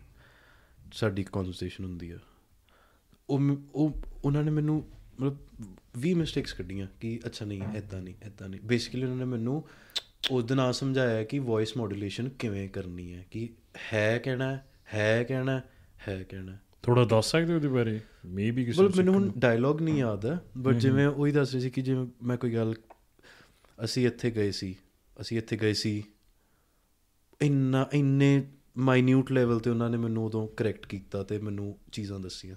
ਉਹ ਮੈਨੂੰ ਹਜੇ ਵੀ ਯਾਦ ਨੇ ਕਿ ਉਹ ਐਟ ਦੀ ਐਂਡ ਮੈਨੂੰ ਜਾਂਦੇ ਜਾਂਦੇ ਵੌਇਸ ਮੋਡੂਲੇਸ਼ਨ ਦਾ ਦੱਸ ਗਏ ਕਿ ਇਹ ਚੀਜ਼ ਇਦਾਂ ਹੁੰਦੀ ਹੈ। ਮਤਲਬ ਜਿੱਦਾਂ ਕੈਮਰੇ ਦੇ ਅਕੋਰਡਿੰਗ ਜਿਵੇਂ ਕਹਿਣਾ ਹੋਵੇ ਜਿੱਦਾਂ ਮੂਵੀ ਦੇ ਅੰਦਰ ਚੱਲ ਜੇ ਤੁਸੀਂ ਕਿਹਾ ਵੀ ਅਸੀਂ ਉੱਥੇ ਗਏ ਸੀ। ਇੱਕ ਆ ਪਲੇਨ ਵਰਡਸ ਕਹਿਣਾ ਅਸੀਂ ਉੱਥੇ ਗਏ ਸੀ। ਇੱਕ ਜੇ ਥੋੜਾ ਜਿਹਾ ਕੋਈ ਹੋਰ ਐਕਟੀਵਿਟੀ ਐਡ ਕਰਨੀ ਹੋਵੇ ਅਸੀਂ ਨਾ ਉੱਥੇ ਗਏ ਸੀ। ਅਸੀਂ ਫਿਰ ਪੌਜ਼ ਲਿਆ ਉੱਥੇ ਗਏ ਸੀ। ਕੁਝ ਵੀ ਅਗਰ ਸੀਰੀਅਸ ਗੱਲ ਹੋਈ ਫਿਰ ਐਵੇਂ ਕਹਿ ਦੋ ਅਸੀਂ ਫਨੀ ਚ ਵੀ ਅਸੀਂ Funny ਉੱਥੇ ਗਏ ਸੀ। ਹਾਂ ਤਾਂ ਉਹਨਾਂ ਨੇ ਆ ਚੀਜ਼ ਸਮਝਾਈ ਕਿ ਚਲੋ ਹੁਣ ਸਾਰੀ ਫਿਲਮ ਦੇ ਵਿੱਚ ਸਾਡਾ ਮੂਡ ਤਾਂ ਇੱਕੋ ਚੱਲ ਰਿਹਾ ਸੀ ਨਾ। ਐਜ਼ ਐਨ ਐਕਟਰ ਸਾਡਾ ਉਹੀ ਚੱਲ ਰਿਹਾ ਸੀਗਾ ਕਿ ਉਹ ਉਸ ਟਾਈਮ ਦਾ ਆਜ਼ਾਦੀ ਦਾ ਸਟਰਗਲ ਚੱਲ ਰਹੀ ਹੈ। ਬਟ ਇੱਚ ਤਾਂ ਜ਼ਿਆਦਾ ਸਕੋਪ ਮਤਲਬ ਸਕੋਪ ਤਾਂ ਆਬਵੀਅਸਲੀ ਬਹੁਤ ਸੀ ਐਕਟਿੰਗ ਦਾ ਬਟ ਇਦਾਂ ਨਹੀਂ ਨਾ ਇੱਕ ਸੀਨ ਬਹੁਤ ਫਨੀ ਹੈ ਇੱਕ ਬਹੁਤ ਸੈਡ ਹੈ। ਇੱਕ ਰੋਣ ਧੋਣ ਵਾਲਾ ਇਦਾਂ ਨਹੀਂ ਸੀਗਾ। ਮੂਵੀ ਹਿਸਟਰੀ ਮੂਵੀ ਹਿਸਟੋਰਿਕ ਹੈ ਤੁਸੀਂ ਹਾਂਜੀ ਉਹੀ ਚੱਲੂਗਾ। ਬਟ ਉਹਦੇ ਵਿੱਚ ਵੀ ਉਹਨਾਂ ਨੇ ਉਹ ਜਦੋਂ ਚੀਜ਼ਾਂ ਕਰੈਕਟ ਕਰਕੇ ਤੇ ਫਿਰ ਸੀਨ ਸ਼ੂਟ ਕੀਤਾ ਉਹ ਐਕਚੁਅਲੀ ਬੜਾ ਵਧੀਆ ਸੀਨ ਮਤਲਬ ਮੈਨੂੰ ਬੜਾ ਅੱਛਾ ਲੱਗਿਆ। ਮੈਂ ਮੈਂ ਉਹਨਾਂ ਨੂੰ ਕਿਹਾ ਵੀ ਮੈਂ ਕਿਹਾ ਮੈਂ ਤੁਹਾਨੂੰ ਬਹੁਤ ਵਧੀਆ ਮੈਨੂੰ ਲੱਗਿਆ ਮੈਂ ਲਿਖ ਵੀ ਰਿਹਾ ਤੁਹਾਡੇ ਉਹਨਾਂ ਦੀ ਉਮਰ ਦਾ ਤਜਰਬਾ ਉਹਨਾਂ ਨੇ ਬਾਲੀਵੁੱਡ ਚ ਵੀ ਕੰਮ ਕੀਤਾ ਨਾ ਗੁੰਡੇ ਹੀ। Is a theatre artist I guess yes he is a theatre artist ਉਹਨਾਂ ਦੀ ਮੈਂ ਬਾਲੀਵੁੱਡ ਚ ਮੂਵੀਜ਼ ਵੀ ਦੇਖੀਆਂ ਨੇ ਉਦੋਂ ਉਹ ਕੋਨੇ ਮੁੰਨੇ ਹੁੰਦੇ ਸੀਗੇ ਤੇ ਅੱਛਾ। ਫਾਈਟ ਸੀਨਸ ਉਹਨਾਂ ਉਹਨਾਂ ਦੇ ਬਹੁਤ ਪੁਰਾਣੇ ਪੁਰਾਣੇ ਰਹੇ ਨੇ ਮੂਵੀਜ਼ ਦੇ ਅੰਦਰ ਪੁਲਿਸ ਵਾਲੇ ਬਣੇ ਨੇ ਉਹ ਕਿਤੇ ਤੇ ਹੁਣ ਤਾਂ ਉਹਨਾਂ ਦੀ ਸਕਰੀਨ ਪ੍ਰੈਜ਼ੈਂਸ ਚ ਕੁਝ ਨਹੀਂ ਉਹਨਾਂ ਦੀ ਉਹ ਅੱਖਾਂ ਹੀ ਹਾਂ ਐਕਚੁਅਲੀ ਜਿਹੜੀ ਤੁਸੀਂ ਗੱਲ ਕਹੀ ਸੀ ਨਾ ਹਿਸ ਬਿਲਟ ਉਹ ਉਹਨਾਂ ਦਾ ਔਰਾ ਹੈ ਉਹ ਜਦੋਂ ਸੈੱਟ ਤੇ ਆਉਂਦੇ ਨੇ ਹੀ ਸੋ Huge. ਹਿਊਜ ਤੇ he is walking like this 6 foot ਤੋਂ ਤੱਕ 6 ਫੁੱਟ ਤੋਂ ਤਾਂ ਉੱਤੇ ਨੇ। ਉਹ ਪੁਰਾਣੇ ਬਜ਼ੁਰਗ ਜਿਹੜੇ ਖਰਾਕਾਂ ਖਾਦੀਆਂ ਰਾਤ ਹਾਂ ਮਤਲਬ ਐਡਾ ਹੱਥ ਮੋਟਾ ਸਾਰੀ ਬਿਲਡ ਵਧੀਆ ਦਾੜੀ ਰੱਖੀ ਐ ਐਵੇਂ ਪਲੱਸ ਉਹ ਉਹਨਾਂ ਦੀ ਆਵਾਜ਼ ਇੱਥੋਂ ਆਉਂਦੀ ਹੈ ਐਂਡ ਬੱਚੇ। ਹੀ ਇਜ਼ ਸੋ ਪੋਲਾਈਟ ਐਡੇ ਬਿਲਡ ਤੋਂ he is very polite friendly giant that's the term how it goes but he is very polite ਉਹਨਾਂ ਨੂੰ ਗੱਲ ਕਰਨ ਦਾ ਬਹੁਤ ਮਤਲਬ ਹੀ ਇਜ਼ ਵੈਰੀ ਪੋਲਾਈਟ ਤੇ ਈਵਨ ਦੋ ਉਸ ਤੋਂ ਬਾਅਦ ਮੁਕੁਲ ਦੇਵ ਸਾਹਿਬ ਦੇ ਨਾਲ ਕਿਵੇਂ ਦਾ? ਮੁਕੁਲ ਦੇਵ ਸਾਹਿਬ ਨਾਲ ਤਾਂ ਚਲੋ ਹੀ ਮੈਂ ਤਾਂ while consider. Him as a bro bro co bro co but acting ਮੈਂ ਕਹੂੰਗਾ ਕਿ ਉਹ ਆਪਸ ਇੱਕ ਦੂਜੇ ਨੂੰ ਟੱਕਰ ਦਿੰਦੇ ਨੇ ਤੇ ਮੁਕੁਲ ਦੇਵ ਨੇ ਕੰਮ ਮੈਂ ਦੇਖਿਆ ਬਹੁਤ ਜ਼ਿਆਦਾ ਕੀਤਾ। ਤੇ ਉਹਨਾਂ ਚੋਂ ਕਿਵੇਂ ਦਾ ਜਦੋਂ ਸਕਰੀਨ ਸ਼ੇਅਰ ਹੋਈ ਹੈ ਕਿਵੇਂ ਦਾ ਰਿਹਾ ਐਕਸਪੀਰੀਅੰਸ ਮੁਕੁਲ ਦੇਵ ਸਰ ਨਾ ਹਾਂ ਹਾਂ। ਉਹ throughout the film we shared this how was it it was amazing ਉਹੀ ਰੀਜ਼ਨਸ ਉਹ ਚਲੋ ਆਪਾਂ ਕਵਰ ਕਰ ਚੁੱਕੇ ਹਾਂ but he used to be there ਅਗਰ ਮੇਰਾ ਉਹਨਾਂ ਦੀ ਪਿੱਠ ਵੀ ਹੈਗੀ ਆ ਤਾਂ ਉਹ ਮਤਲਬ ਸਪੋਰਟ ਕਰ ਰਹੇ ਸੀ ਮੈਨੂੰ ਐਕਚੁਅਲ ਦੇ ਵਿੱਚ। ਹੀ ਯੂਸ ਮੇਕਿੰਗ ਸ਼ੋਰ ਕਿ ਮੈਂ ਕੁਝ ਜੋ ਕਰਾਂ ਤੇ ਮੈਂ ਬੈਸਟ ਹੀ ਕਰਾਂ। ਇਟ ਵਾਸ ਨਾਟ ਲਾਈਕ ਕਿ ਹਾਂ ਚਲ ਠੀਕ ਹੈ ਜੋ ਤੂੰ ਕਰਤਾ ਕਰਤਾ ਡਾਇਰੈਕਟਰ ਨੇ ਓਕੇ ਕਹਿਤਾ ਓਕੇ ਅਗਰ ਉਹਨੂੰ ਲੱਗਦਾ ਸੀ ਯੂਸ ਟੂ ਸੇ ਕਿ ਅੱਛਾ ਯਾਰ ਓਕੇ ਵੀ ਹੋ ਗਿਆ ਨਾ ਯੂਸ ਟੂ ਸੇ ਜਦ ਤੇ ਇੱਕ ਹੋਰ ਕਰ ਲੈ। It might be better for you ਅੱਛਾ ਉਹ ਕਹਿ ਦਿੰਦੇ ਸੀ। ਹਾਂ ਕਿ ਇੱਕ ਹੋਰ ਕਰ ਲੈ this might be better for you director ਨੇ ਓਕੇ ਕਰਤੀ ਹੈ। ਹੀ ਸੈਡ ਕਿ ਆ we done with the shot but ਇਹ ਕਹਿੰਦੇ ਨਹੀਂ ਯਾਰ ਇੱਕ ਹੋਰ ਕਰ ਲੈ। ਕੀ ਪਤਾ ਵਧੀਆ ਹੋ ਰਿਹਾ ਜੇ। How was he like off the screen and on the screen as in come wise ਕਈ ਵਾਰੀ ਹੈਰਾਨੀ ਨਹੀਂ ਜਿੱਦਾਂ ਨੇ ਜਿੰਨਿਆਂ ਦਾ ਮੈਂ ਦੇਖਿਆ ਨਾ ਕਈ ਵਾਰੀ ਸ਼ੂਟ ਤੇ ਜਾ ਕੇ। ਤੇ ਜਿਹੜਾ ਜਿਹੜਾ ਤਗੜਾ ਐਕਟਰ ਹੈ ਨਾ ਉਹ ਆਫ ਦ ਕੈਮਰਾ ਓਡਾ ਹੀ ਨੌਨਸੈਂਸ ਜਾਂ ਮਤਲਬ ਨੌਨਸੈਂਸ ਆਈ ਮੀਨ ਕਿ ਆਈਡੀਆ ਵੀ ਨਹੀਂ ਹੋਣ ਦਿੰਦਾ ਕਿ ਜਦੋਂ ਕੈਮਰਾ ਔਨ ਹੋ ਗਿਆ ਤੇ ਇਹ ਐਵੇਂ ਦਾ ਬਣ ਜਾਊਗਾ। ਜਿਵੇਂ ਹੁਣ ਆਪਾਂ ਬੈਠੇ ਆ ਤੁਸੀਂ ਇੱਕ ਬਹੁਤ ਹੀ ਸੌਫਟ ਸਪੋਕਨ ਇਨਸਾਨ ਹੋ। ਹੁਣ ਹੋ ਸਕਦਾ ਹੈ। ਨੌਨਸੈਂਸ ਮੈਂ ਇਸ ਟਰਮ ਚ ਵੀ ਕਹਦਾ ਕਿ ਹੁਣੇ ਮੈਂ ਕਹਿ ਦਵਾਂ ਕਿ ਐਕਸ਼ਨ ਤੁਸੀਂ ਥੋੜਾ ਜਿਹਾ ਲਾਊਡ ਕੈਰੈਕਟਰ ਤੁਸੀਂ ਹੋ ਜਾਓਗੇ। ਸੋ ਹਾਊ ਵਾਸ ਲਾਈਕ ਮੁਕੁਲਦੇਵ ਮੁਕੁਲਦੇਵ ਜੀ ਜਦੋਂ ਰੋਲ ਹੋਇਆ ਉਦੋਂ ਹੀ is a different person very different person ਉਹ ਵੈਰੀ ਡਿਫਰੈਂਟ ਐਜ਼ ਇਨ ਜੋ ਪਾਰਟ ਪਲੇ ਕਰ ਰਿਹਾ he is actually that like he will be very serious and ਉਹ ਇੱਕ ਸੈਕਿੰਡ ਦੇ ਵਿੱਚ ਕੱਟ ਤੋਂ ਬਾਅਦ he will be something different ਉਹ ਟ੍ਰਾਂਜੀਸ਼ਨ ਉਹ ਤਾਂ ਮੈਂ ਵੀ ਨਹੀਂ ਕਰ ਸਕਦਾ। ਅਗਰ ਮੈਂ ਸੀਨ ਸ਼ੂਟ ਕਰਦਾ ਨਾ ਮੰਨ ਲਓ ਮੈਨੂੰ ਸੀਨ ਸੀਰੀਅਸ ਸ਼ੂਟ ਕਰਨਾ ਸੋ ਐਕਸ਼ਨ ਤੋਂ ਪਹਿਲਾਂ I would need a minute ਚੁੱਪਚਾਪ ਕਿ ਮੈਂ ਹਨਾ ਪ੍ਰੀਪੇਅਰਿੰਗ ਫॉर Prepare ਕਰਨਾ। ਪ੍ਰੀਪੇਅਰਿੰਗ ਫॉर ਇਟ ਕਿ ਇਦਾਂ ਬੈਠਿਆ ਸੋਚ ਰਿਹਾ ਹਾਂ ਇਹ ਚੀਜ਼ ਨੂੰ ਐਵੇਂ ਕਰੂੰਗਾ ਬੋਲੂੰਗਾ ਡਾਇਲੌਗ ਰਿਹਰਸ ਕਰ ਰਹੇ ਕਰ ਰਹੇ। ਉਹ ਹੱਸ ਰਹੇ ਨੇ ਉੱਚੀ ਉੱਚੀ ਹੱਸ ਰਹੇ ਨੇ ਗੱਲਾਂ ਕਰ ਰਹੇ ਨੇ ਕੋਈ ਹੋਰ ਪੁਰਾਣੀ ਗੱਲ ਛੇੜ ਲੈਣਗੇ। ਤੇ ਗੱਲ ਕਰਦੇ ਕਰਦੇ ਇਦਾਂ ਇਦਾਂ ਕਰਦੇ ਤੇ ਰੋਲਿੰਗ ਰੋਲਿੰਗ ਇਦਾਂ ਓਕੇ ਤੇ ਨਹੀਂ he is having the face for the role ਆ ਆ ਚੀਜ਼ ਮੈਂ ਬੜੀ ਐਡਮਾਇਰ ਕੀਤੀ ਸੀ। ਮੈਂ ਕਿਹਾ ਯਾਰ ਇਹ ਵੀ ਅਚੀਵ ਕਰਨਾ ਹੈ ਦਿਨ। ਬਾਈ ਦਾ ਟਾਈਮ ਆਉਂਦਾ ਹਾਂ, ਇਹ ਉਹੀ- ਚੀਜ਼ ਨੂੰ ਤੁਸੀਂ ਇਹ ਕੁਝ ਚੀਜ਼ਾਂ ਐਵੇਂ ਦੀਆਂ ਹੁੰਦੀਆਂ ਨੇ। ਹੁਣ ਸਾਹ ਲੈਣਾ ਕੋਈ ਸਿੱਖਿਆ ਥੋੜੀ ਹੁੰਦਾ। Acting is kind of a ਸਾਹ ਰਾਈਟ ਤੇ ਉਹ ਬੰਦਿਆਂ ਨੂੰ ਉਹ ਸਾਹ ਲੈਣਾ ਆਇਆ ਹੋਇਆ। ਹਾਂ ਐਗਜ਼ੈਕਟਲੀ ਉਹੀ ਮੈਂ ਕਿਹਾ ਇਹ ਚੀਜ਼ ਹੌਲੀ ਹੌਲੀ ਅਚੀਵ ਹੋਊਗੀ ਬਟ ਉਹ ਵੀ ਅਚੀਵ ਜਿੱਦਾਂ ਜਸਬੀਰ ਜੱਸੀ ਨੂੰ ਸਿੰਗਿੰਗ ਦਾ ਜੋ ਸਾਹ ਹੈ ਉਹਨਾਂ ਦਾ। ਹਾਂ Oh ਉਹੀ. ਉਹ ਬਹੁਤ ਐਕਚੁਅਲੀ ਬਹੁਤ ਸੋਹਣਾ ਗਾਉਂਦੇ ਨੇ। ਮੈਂ ਕਦੇ ਉਹਨਾਂ ਨੂੰ ਮਿਲਿਆ ਨਾ ਮੈਂ ਉਹਨਾਂ ਦੀ ਜਿਹੜੀ ਉਹ ਹੀਰ ਆਖ ਦੀ ਨਹੀਂ ਉਹਨਾਂ ਨੇ ਉਹੀ ਗਾਇਆ ਸੀਗਾ? ਹੀਰ ਵੀ ਗਾਇਆ ਉਹਨਾਂ ਨੇ। ਹੀਰ ਗਾਇਆ ਨਾ ਉਹਨਾਂ ਦੀ ਉਹ ਹੀਰ ਮੈਨੂੰ ਉਹ ਬਹੁਤ ਗਾਉਂਦੇ ਨੇ। ਕਾਫੀ ਜਿਵੇਂ ਸ਼ੋਜ਼ ਵਗੈਰਾ ਲਾਉਂਦੇ ਨੇ ਐਂਡ ਉਹ ਉਹ ਕਾਫੀ ਗਾਉਂਦੇ ਨੇ ਹੀਰ। ਲੋਕਾਂ ਨੂੰ ਹੋਰ ਲੋਕਾਂ ਦੀ ਹੀਰ ਬਹੁਤ ਪਸੰਦ ਮੈਨੂੰ ਜਸਬੀਰ ਜੱਸੀ ਦੀ ਉਹ ਹੀਰ ਬਹੁਤ ਪਸੰਦ ਹੈ। ਪਤਾ ਨਹੀਂ ਕਿਉਂ ਉਹ ਮੈਲੋਡੀਅਸ ਜੀ ਬੜੀ ਹੈ ਜਾਂ ਕਿਵੇਂ। ਸੋ ਹੁਣ ਉਸੇ ਗੱਲ ਤੇ ਆਉਣਾ ਕਿ ਉਹਨਾਂ ਨੂੰ ਮੈਂ ਤਾਂ ਪੁੱਛਿਆ ਕਿ ਜਿਵੇਂ ਕਿਹਾ ਜਾਂਦਾ ਨਾ ਕਿ ਕੋਈ ਵੀ ਕੈਰੈਕਟਰ ਜਿਵੇਂ ਹੁਣ ਤੁਹਾਡਾ ਸਰਾਬਾ ਜੀ ਦਾ ਕੈਰੈਕਟਰ ਸੀਗਾ ਤੁਸੀਂ ਉਹਨਾਂ ਦੀ ਪ੍ਰਿਪਰੇਸ਼ਨ ਵਗੈਰਾ ਕੀਤੀ ਕਿ ਨਹੀਂ? ਕਿਉਂਕਿ ਜ਼ਿਆਦਾਤਰ ਇਹ ਕਿਹਾ ਜਾਂਦਾ ਕਿ ਸ਼ੂਟ ਤੋਂ ਪਹਿਲਾਂ ਜੇ ਵਰਕਸ਼ਾਪ ਨਾ ਵੀ ਹੋਵੇ ਕੈਰੈਕਟਰ ਆਪਣੀ ਪ੍ਰਿਪਰੇਸ਼ਨ ਲਈ ਕਈ ਵਾਰੀ ਕਹਿੰਦੇ ਨੇ ਵੀ ਇੰਨਾ ਰੋਲ ਦੇ ਅੰਦਰ ਖੁੱਭ ਜਾਂਦਾ ਲਿਟਰੇਚਰ ਪੜਦਾ ਉਹਨਾਂ ਦੀ ਬਾਡੀ ਲੈਂਗੁਏਜ ਉਵੇਂ ਦੇ ਕੈਰੈਕਟਰ ਤੇ ਤੁਸੀਂ ਕੁਝ ਐਵੇਂ ਦਾ ਕੀਤਾ ਹੈ ਕਿਵੇਂ? ਮੈਂ ਸਟਾਰਟਿੰਗ ਦੇ ਵਿੱਚ ਉਹੀ ਜਿਹੜੀ ਬੇਸਿਕ ਚੀਜ਼ ਜਦੋਂ ਫਿਲਮ ਡਨ ਹੋਈ, ਕਿ ਮੈਂ ਲੈਪਟਾਪ ਖੋਲ੍ਹਿਆ ਗੂਗਲ ਸਰਚ ਕੀਤਾ, ਕਰਤਾਰ ਸਿੰਘ ਸਰਾਭਾ, ਜੋ ਜੋ ਗੂਗਲ ਤੇ ਮਿਲਿਆ, ਜ਼ਿਆਦਾ ਇਨਫੋਰਮੇਸ਼ਨ ਹੈ ਨਹੀਂ ਤੁਸੀਂ ਹੁਣ ਹੁਣ ਮੇ ਵੀ ਆ ਜਾਵੇ। ਹੁਣ ਕ- ਲੋਕੀ ਪੋਸਟ ਕਰਨ ਲੱਗ ਜਾਣ ਆਪਣੀ ਆਪਣੀ information after the film but ਉਦੋਂ ਇੰਨੀ ਜ਼ਿਆਦਾ ਇਨਫੋਰਮੇਸ਼ਨ ਨਹੀਂ ਸੀਗੀ। ਥੋੜੇ ਬਹੁਤ ਆਰਟੀਕਲ ਸੀਗੇ। ਬੇਸਿਕ ਬੇਸਿਕ ਲਿਖਿਆ ਹੋਇਆ ਸੀ ਕਿ ਇੱਕ 19 ਸਾਲ ਦਾ ਬੱਚਾ ਸੀਗਾ, ਜਿਹਨੂੰ ਫਾਂਸੀ ਹੋ ਗਈ ਸੀ, ਜੋ ਸਾਨੂੰ ਪਤਾ ਸੀ ਕਿ ਗਦਰ ਮੂਵਮੈਂਟ ਦਾ ਇੱਕ ਅਹਿਮ ਪਾਰਟ ਸੀ। ਗਦਰ ਮੂਵਮੈਂਟ ਬਾਰੇ ਸਾਨੂੰ ਪਤਾ ਸੀ ਸਾਨੂੰ ਪੜਾਇਆ ਹੋਇਆ ਸੀ। ਬਸ ਇੰਨਾ ਹੀ ਪਤਾ ਉਹ ਸੀ ਵੀ ਨਹੀਂ ਪੜਾਇਆ ਜਾਂਦਾ. ਬਹੁਤ ਘੱਟ ਨਾਟ। ਸ਼ੋਰ ਪਤਾ ਨਹੀਂ ਮਤਲਬ ਸਾਨੂੰ ਇਦਾਂ ਸੀਗਾ ਕਿ ਹਿਸਟਰੀ ਦੇ ਵਿੱਚ ਚੈਪਟਰ ਚੱਲ ਰਿਹਾ ਸੀ ਚੈਪਟਰ ਦੇ ਵਿੱਚ ਇੱਕ ਅੱਧਾ ਕੁ ਪੇਜ ਆਇਆ ਸੀਗਾ ਬਸ ਉਹੀ ਉਹ। ਨਾ ਬਰਾਬਰ ਕੀ ਹੀ ਜਿੰਨੀ ਉਹਨਾਂ ਦੀ। ਇਨਵੋਲਵਮੈਂਟ ਸੀ ਉਸ ਹਿਸਾਬ ਨਾਲ ਕਿੰਨਾ ਪਾਰਟ ਹੈ ਹਾਂ ਆਬਵੀਅਸਲੀ ਆਬਵੀਅਸਲੀ ਤੇ ਉਹੀ ਇੰਟਰਨੈਟ ਸਰਚ ਕੀਤਾ ਬੁੱਕ ਸੀਗੀਆਂ ਦੋ ਤਿੰਨ ਉਹ ਜਿਵੇਂ ਥੋੜੀਆਂ ਜੀ ਪੜੀਆਂ ਬਟ ਉਹ ਸਟੋਰੀ ਵਾਈਜ਼ ਸੀਗੇ ਉਹ ਕੈਰੈਕਟਰ ਬਾਰੇ ਥੋੜਾ ਘੱਟ ਸੀਗਾ ਗਦਰ ਮੂਵਮੈਂਟ ਬਾਰੇ ਜ਼ਿਆਦਾ ਸੀ। ਸਰਾਬੇ ਜੀ ਦੇ ਉੱਤੇ ਜਿਹੜੀਆਂ ਬੁੱਕਸ ਨੇ ਹੁਣ ਮੈਂ ਭੁੱਲ ਗਿਆ ਉਹ ਕੀ ਕੀ ਲਿਖਿਆ ਸੀਗਾ। ਕਿਉਂਕਿ ਫਿਲਮ ਉਹ ਕਰਨ ਤੋਂ ਬਾਅਦ ਜਿਹੜਾ ਸ਼ੂਟ ਸੀ ਉਹ ਕੋਈ ਬਹੁਤਾ ਗੈਪ ਨਹੀਂ ਸੀਗਾ। ਹਮ ਤਾਂ ਮੈਂ ਬੁੱਕ ਪੜ੍ਹੀ ਇੱਕ ਮੈਂ ਆਨਲਾਈਨ ਸਾਰਾ ਪੜਿਆ ਬਟ ਮੈਨੂੰ ਆਈਡੀਆ ਹੋ ਗਿਆ ਕਿ ਵਾਟ ਵਾਸ ਇਟ ਫਿਰ ਮੈਂ ਸਕ੍ਰਿਪਟ ਪੜ੍ਹੀ ਸਾਰੀ। And you'll be surprise Sarabha ਦੀ ਸਾਰੀ ਸਕ੍ਰਿਪਟ ਜਿਹੜੀ ਇਨੀਸ਼ੀਅਲ ਸਕ੍ਰਿਪਟ ਹੈ ਕਵੀਰਾਜ ਜੀ ਨੇ ਲਿਖੀ ਹੈ ਦੈਟਸ ਆਲ ਇਨ ਇੰਗਲਿਸ਼ ਸਾਰੀ। ਸਾਰੀ ਇੰਗਲਿਸ਼ ਸਾਰੀ ਸਕ੍ਰਿਪਟ ਇੰਗਲਿਸ਼ ਲਿਖੀ ਸੀ like describing the scene dialogues also ਉਹ ਤਾਂ ਬਾਅਦ ਟ੍ਰਾਂਸਲੇਟ ਕਰਕੇ ਫਿਰ ਉਹ ਬਿਕਾਜ਼ ਆਬਵੀਅਸਲੀ ਕਵੀ ਸਰ ਛੋਟੇ ਹੁੰਦੇ ਤੋਂ ਰਹੇ ਪਹਿਲਾਂ ਆਈ ਗੈਸ ਉਹ ਬ੍ਰਿਟਿਸ਼ ਆਪਣਾ ਇੰਗਲੈਂਡ ਰਹੇ ਨੇ ਥੋੜਾ ਟਾਈਮ ਟੀਨੇਜ ਤੱਕ ਉਸ ਤੋਂ ਬਾਅਦ his family move to America ਤਾਂ ਉਹਨਾਂ ਨੇ ਉੱਚ ਲਿਖੀ ਦੈਨ ਹੀ ਟ੍ਰਾਂਸਲੇਟਡ ਇਟ ਫੇਰ ਡਾਇਲੌਗਸ ਟ੍ਰਾਂਸਲੇਟ ਹੋਏ ਬਟ ਇਨੀਸ਼ੀਅਲ ਹੋ ਸੀ। ਫਿਰ ਮੈਂ ਉਹ ਪੜ੍ਹੀ ਬਟ ਉਹਦੇ ਵਿੱਚ ਵੀ ਮੈਨੂੰ ਇੰਨਾ ਸਮੇਂ ਮੇਰਾ ਅਟੈਂਸ਼ਨ ਸਪੈਨ ਘੱਟ ਹੈ। ਐਵੇਂ ਮਤਲਬ ਮੈਂ ਨਹੀਂ ਪੜ੍ਹ ਸਕਦਾ ਜ਼ਿਆਦਾ। ਬੁੱਕ ਬੁੱਕ ਬੁੱਕ ਅਗਰ ਮੈਂ ਕਹਾਂ ਮੈਂ ਅੱਜ ਤੱਕ ਕੋਈ ਇੱਕ ਬੁੱਕ ਪੂਰੀ ਪੜ੍ਹੀ ਨਹੀਂ ਹੋਊਗੀ ਕੋਈ। ਤੇ ਇਹ ਚਲੋ ਮੈਂ ਕੀਤਾ ਸਾਰਾ ਬਟ ਫਿਰ ਜਦੋਂ ਸ਼ੂਟ ਦੇ ਵਿੱਚ ਆਏ ਫਿਰ ਉਦੋਂ ਉੱਥੇ ਜਿਹੜੇ ਲੋਕੀ ਸੀਗੇ ਜਿਨ੍ਹਾਂ ਨੂੰ ਸਰਾਬਾ ਜੀ ਬਾਰੇ ਕੁਝ ਵੀ ਪਤਾ ਸੀਗਾ ਉਹ ਉਹ ਮੈਂ ਕਹਿੰਦਾ ਉਹ ਜ਼ਿਆਦਾ ਬੈਨੀਫੀਸ਼ੀਅਲ ਤੇ ਉਹ ਜ਼ਿਆਦਾ ਵਧੀਆ ਸੀ। ਪਰ ਕੈਰੈਕਟਰ ਚ ਵੜਨ ਦੇ ਲਈ ਨੋ ਡਿਨਾਈਂਗ ਟੂ ਯੋਰ ਮੈਥਡ ਐਵੇਂ ਨਹੀਂ ਲੱਗਦਾ ਕਿ ਜੇ ਤੁਸੀਂ ਰਮ ਜੋ ਪੜ ਕੇ ਕਿਉਂਕਿ ਦੇਖਣ ਵਾਲਾ ਸੁਣਨ ਵਾਲੇ ਦੀ ਇੱਕ ਆਪਣੀ ਹੁੰਦੀ ਹੈ। ਇਮੋਸ਼ਨਸ ਨੂੰ ਫੜਨਾ ਤੁਹਾਡੇ ਲਈ ਜ਼ਰੂਰੀ ਹੁੰਦਾ ਹੈ ਜਾਂ ਕਿਵੇਂ? ਮੈਂ ਉਸ ਗੱਲ ਤੇ ਜਾਣਾ ਚਾਹੁੰਦਾ ਜਿਵੇਂ ਹੁਣ ਆਪਾਂ ਆਫ ਦਾ ਕੈਮਰਾ ਗੱਲ ਕਰ ਰਹੇ ਸੀ ਬੈਟਮੈਨ ਟ੍ਰਾਇਓਲੋਜੀ ਦੇ ਅੰਦਰ ਜਿਹੜਾ ਹੀਥ ਲੈਜਰ ਸੀਗਾ। ਉਹਦੀ ਕਿੱਡੀ ਡਰਾਸਟਿਕਲ ਸੀਗੀ ਕਿ 2-3 ਮਹੀਨੇ ਉਹ ਰਿਹਾ ਆਪਣਾ ਸਾਈਡ ਤੇ ਰੋਲ ਪ੍ਰੀਪਰੇਸ਼ਨ ਤੇ ਉਹ ਸਾਈਕੋਟਿਕ ਹੋ ਗਿਆ ਤੇ after before even the release of movie ਉਹਦੇ ਉਸ ਕੈਰੈਕਟਰ ਦਾ ਕਈ ਕਹਿ ਸਕਦੇ ਨੇ ਬਟ ਉਹ cause of after that movie ਜਿਹੜੀ ਸਸਪੀਸ਼ੀਅਸ ਸਟੋਰੀ ਨਿਕਲ ਕੇ ਆਉਂਦੀ ਹੈ ਕਿ before the release of the movie ਉਹ ਉਹਦੀ ਡੈਥ ਹੋ ਜਾਂਦੀ ਆ। ਤੇ ਜੋਕਰ ਦਾ ਕੈਰੈਕਟਰ ਉਹਨੇ ਜੋ ਰੋਲ ਅਦਾ ਕੀਤਾ ਹੁੰਦਾ ਤੇ ਉਹਦੀ ਇਸੇ ਚੀਜ਼ ਦੇ ਕਰਕੇ ਉਹ ਮਰਦਾ ਕਿ ਉਹ ਕੈਰੈਕਟਰ ਦੇ ਅੰਦਰ ਇੰਨੀ ਬੁਰੀ ਤਰ੍ਹਾਂ ਵੜਦਾ ਕਿ ਬਾਅਦ ਚ ਬਾਹਰ ਨਿਕਲਣਾ ਦੂਜੇ ਕੈਰੈਕਟਰ ਚ ਜਾਣਾ ਉਹਨੂੰ ਪਿਲਸ ਲੈਣੀਆਂ ਪਈਆਂ ਤੇ ਕਾਈਂਡ ਆਫ ਬਟ ਉਹਦਾ ਜਿਹੜਾ ਕੰਮ ਨਿਕਲ ਕੇ ਆਇਆ ਸਾਰੀ ਦੁਨੀਆ ਅੱਜ ਤੱਕ ਮੰਨਦੀ ਹੈ ਕਿ ਜੋਕਰ ਨੂੰ ਜੋ ਕੋਈ ਸਹੀ ਦਿਖਾ ਸਕਦਾ ਸੀਗਾ। ਕਾਫੀ ਹੁੰਦਾ ਯਾ ਯਾ ਸੋ ਹਾਊ ਵਾਸ ਯੋਰ ਕੀ ਉਹ ਹੁਣ ਉਹ ਮੈਥਡ ਪਰਸਨ ਟੂ ਪਰਸਨ ਫ਼ਰਕ ਹੈ। ਮੈਂ ਓਨੈਸਟਲੀ ਮੈਂ ਉੱਥੇ ਜਾ ਕੇ ਇੱਕ ਤੁਹਾਨੂੰ ਇੱਕ ਵਧੀਆ ਇੱਕ ਐਕਟਿੰਗ ਦੀ ਵਧੀਆ ਚੀਜ਼ ਦੱਸਾਂ। ਜਦ ਤੁਸੀਂ ਕੱਪੜੇ ਪਾ ਕੇ ਤਿਆਰ ਹੋ ਕੇ ਮੇਕਅਪ ਪਾ ਕੇ ਤੁਸੀਂ ਉਹ ਟਾਇਰ ਚ ਆ ਜਾਂਦੇ ਹੋ ਨਾ ਤੁਹਾਡਾ 50% ਕੌਨਫੀਡੈਂਸ ਤਾਂ ਉਦਾਂ ਹੀ ਵੱਧ ਜਾਂਦਾ ਕਿ at least I am looking like him ਜਾਂ ਐਟ ਲੀਸਟ ਮੈਂ ਆਈ ਐਮ ਡਰੈਸਡ ਅਕੋਰਡਿੰਗ ਔਰ ਆਈ ਐਮ ਡਰੈਸਡ ਅਪਰੋਪਰੀਏਟਲੀ ਹੁਣ ਇਹਨਾਂ ਨਾ ਆਪਾਂ ਕਿਤੇ ਜਾਂਦੇ ਆਪਾਂ ਚੱਜ ਦੇ ਕੱਪੜੇ ਪਾਏ ਹੋਣ ਤੇ ਕੌਨਫੀਡੈਂਸ ਵਧੀਆ ਹੁੰਦਾ।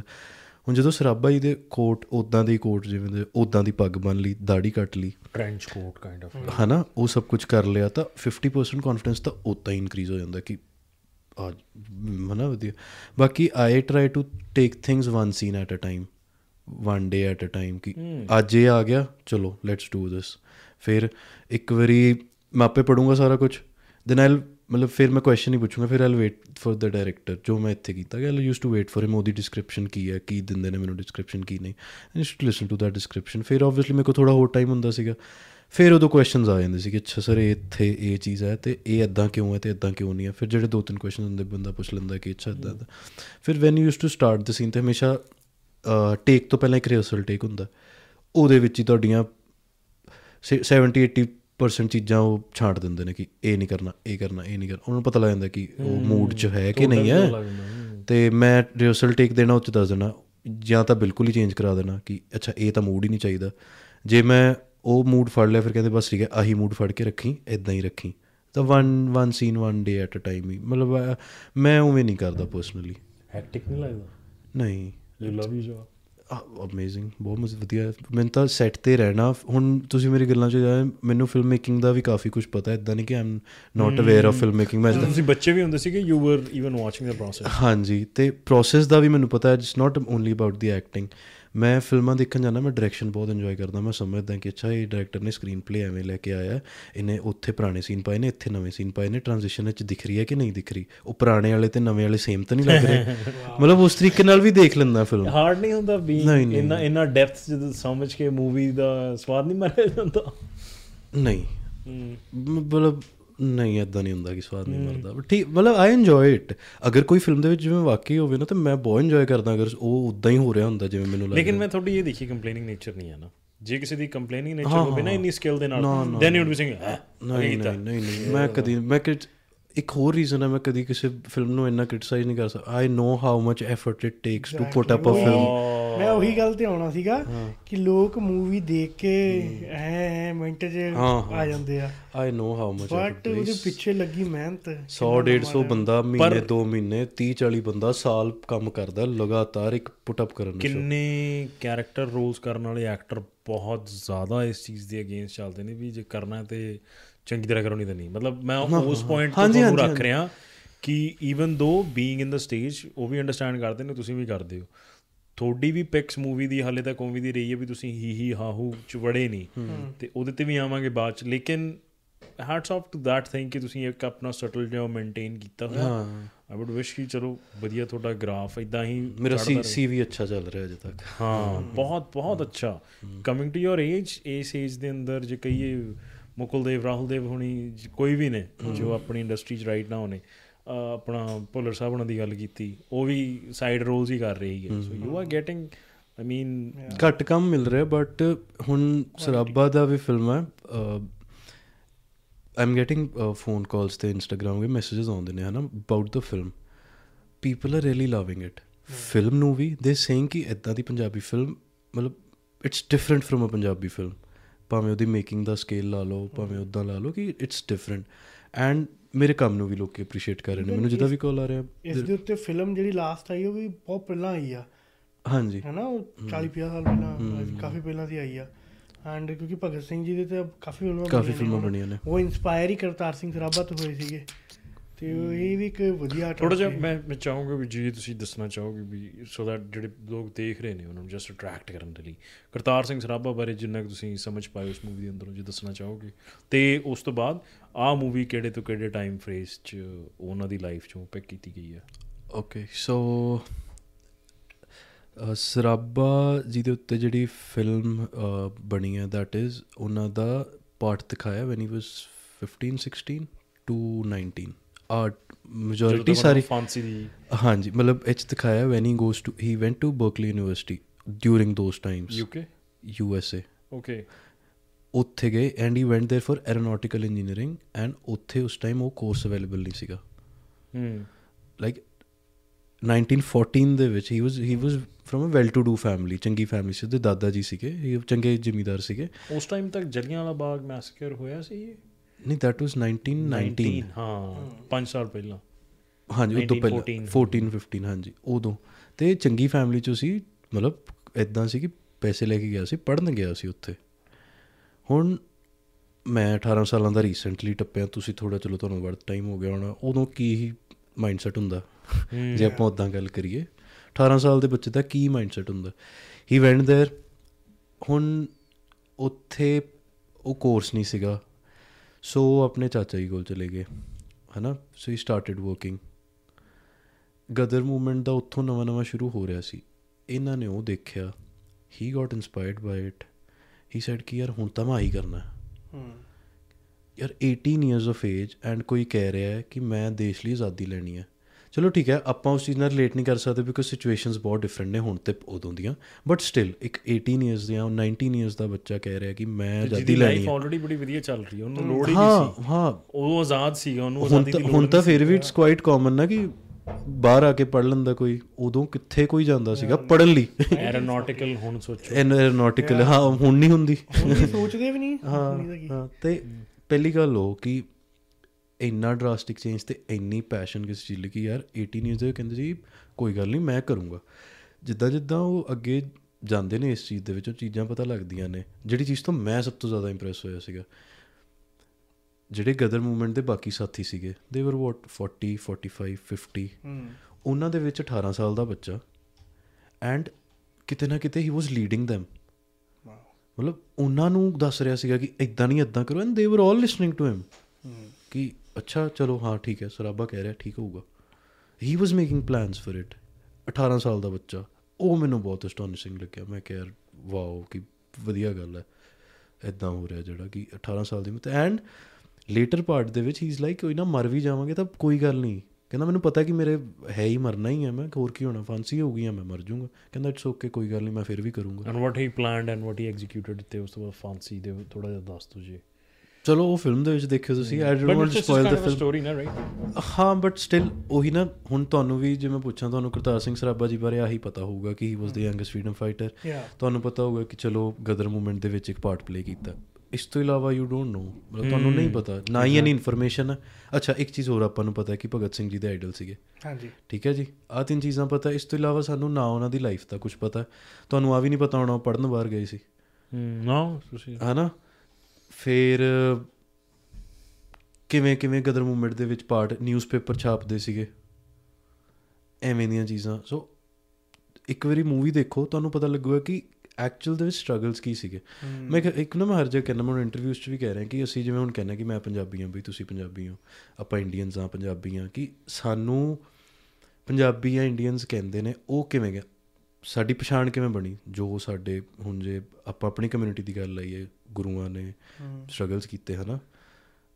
ਆ ਸ਼ਹੀਦ ਸੀ ਜਿਹੜੇ ਇਹਨਾਂ ਨੇ ਜੋ ਕੀਤਾ ਇਹਦੇ ਕਰਕੇ ਸਾਨੂੰ ਪਛਾਣ ਮਿਲੀ ਕਿ ਹਨਾ ਅਸੀਂ ਪੰਜਾਬੀ ਹਾਂ ਕੁਝ ਫਿਰ ਅਸੀਂ ਹੁਣ ਹਰ ਇੱਕ ਇੰਡਸਟਰੀ ਦੇ ਵਿੱਚ ਆਪਣਾ ਅੱਜ ਤੱਕ ਪੰਜਾਬੀ ਇਜ਼ ਡੂਇੰਗ ਗੁੱਡ ਕਿਤੇ ਨਾ ਕਿਤੇ ਬੈਠੇ ਨੇ।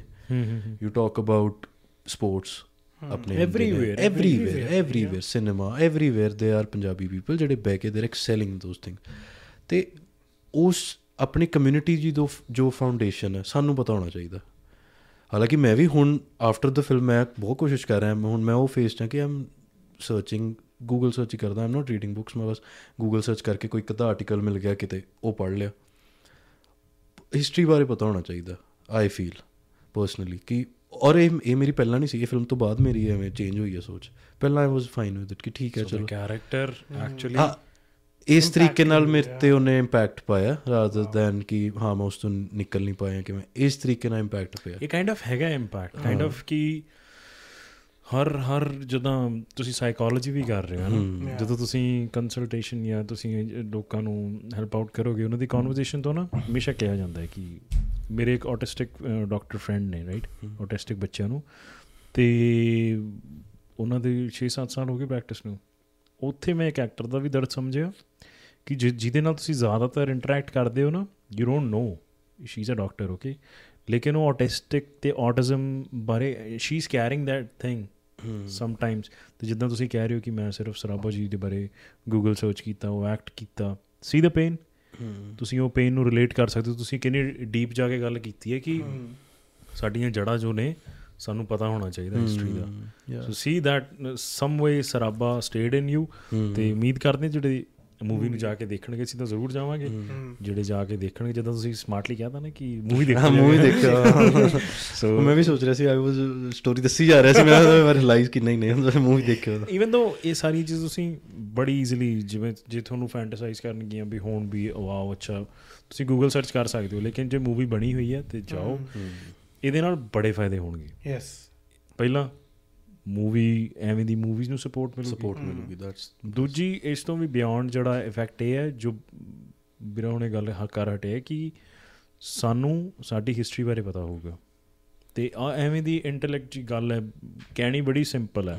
ਲੇਕਿਨ ਜਦੋਂ ਤੁਸੀਂ ਤੁਹਾਨੂੰ ਹੁਣ ਪਤਾ ਹੋਊਗਾ ਤੇ ਤੁਸੀਂ ਗਾਂ ਵੀ ਇਸ ਚੀਜ਼ ਨੂੰ ਫਾਰਵਰਡ ਕਰੋਗੇ। ਇੱਕ ਮੈਂ ਗੱਲ ਸਾਡੀ ਫਿਲਮ ਦੇ ਵਿੱਚ ਡਾਇਲੌਗ ਹੈ। ਮੈਂ ਜੇਲ੍ਹ ਦੇ ਵਿੱਚ ਆ ਤੇ ਮੈਂ ਲਿਖ ਰਿਹਾ ਕਿ ਸ਼ਹੀਦਾਂ ਦਾ ਖੂਨ ਵਿਅਰਥ ਨਹੀਂ ਜਾਊਗਾ। ਕਿ ਲੋਕ ਸਾਨੂੰ ਯਾਦ ਕਰਨਗੇ। ਮੈਂ ਐਵੇਂ ਬੋਲਦਾ। ਤੇ ਅੱਗੋਂ ਜੀ ਕਹਿੰਦੇ ਕਹਿੰਦੇ ਯਾਦ ਕਰਨਗੇ ਕਰਨਗੇ ਕੁਝ ਨਹੀਂ। ਕੀ ਬਾਤ ਆ। ਹੁਣ ਕੌਣ ਬੋਲਦਾ ਇਹ ਡਾਇਲੌਗ ਅਹ ਸੋਹਣ ਸਿੰਘ ਪਖਨਾ ਜਿਹੜੇ ਉਹ ਸੀਗੇ ਗਦਰ ਮੂਵਮੈਂਟ ਦੇ ਪ੍ਰੈਜ਼ੀਡੈਂਟ ਰਹੇ ਸੀ ਜਿਹੜੇ। ਸੋ ਇਸ ਕਿ ਯਾਦ ਕਰਨਗੇ ਕਰਨਗੇ ਕੁਝ ਨਹੀਂ। ਸਹੀ ਗੱਲ ਐਕਚੁਅਲੀ ਹਿੱਟ ਹੁੰਦੀ ਹੈ ਚੀਜ਼ ਕਿ ਹਨਾ ਆਪਾਂ ਜਿੱਥੇ ਹੁਣ ਜੋ ਕਰ ਰਹੇ ਜਿਵੇਂ ਕਰ ਰਹੇ ਐਕਚੁਅਲੀ ਲਾਈਕ ਤੇ ਮੇਨ ਗੱਲ ਉਹਨਾਂ ਨੂੰ ਉਸ ਟਾਈਮ ਇਹ ਚੀਜ਼ ਪਤਾ ਸੀ। ਹਾਂ। ਯਾ। ਇਹ ਚੀਜ਼ ਆਈ ਗੈਸ ਫਿਰ ਇਸ ਚੀਜ਼ ਨੂੰ ਮੈਂ ਰੀਸੈਂਟਲੀ ਸਮਝ ਸਕਦਾ ਕਿਵੇਂ? ਕਹਿੰਦੇ ਨਹੀਂ ਕਿ ਲਿਬਰਲ ਲਿਬਰਲ ਨੂੰ ਤਾਂ ਮੈਂ ਨਾਂ ਨਹੀਂ ਲਵਾਂਗਾ ਲਿਬਰਲ ਮੀਨਸ ਕਿ ਇੱਕ ਜਿਹੜਾ ਉਦਾਰਵਾਦੀ ਸੋਚ ਵਾਲਾ ਬੰਦਾ ਹੁੰਦਾ ਹੈ ਨਾ ਜਿਹੜਾ ਕਹਿੰਦਾ ਯਾਰ ਨਹੀਂ ਕੱਟਰਤਾ ਨਹੀਂ ਕੱਟਰਤਾ ਨਹੀਂ ਕਿਸੇ ਚੀਜ਼ ਦੀ ਵੀ। ਉਹ ਕੀ ਕਰਦਾ ਹੈ ਕਿ ਯਾਰ ਝਗੜੇ ਰਹਿਣ ਦਿਓ ਆ ਕਰੋ।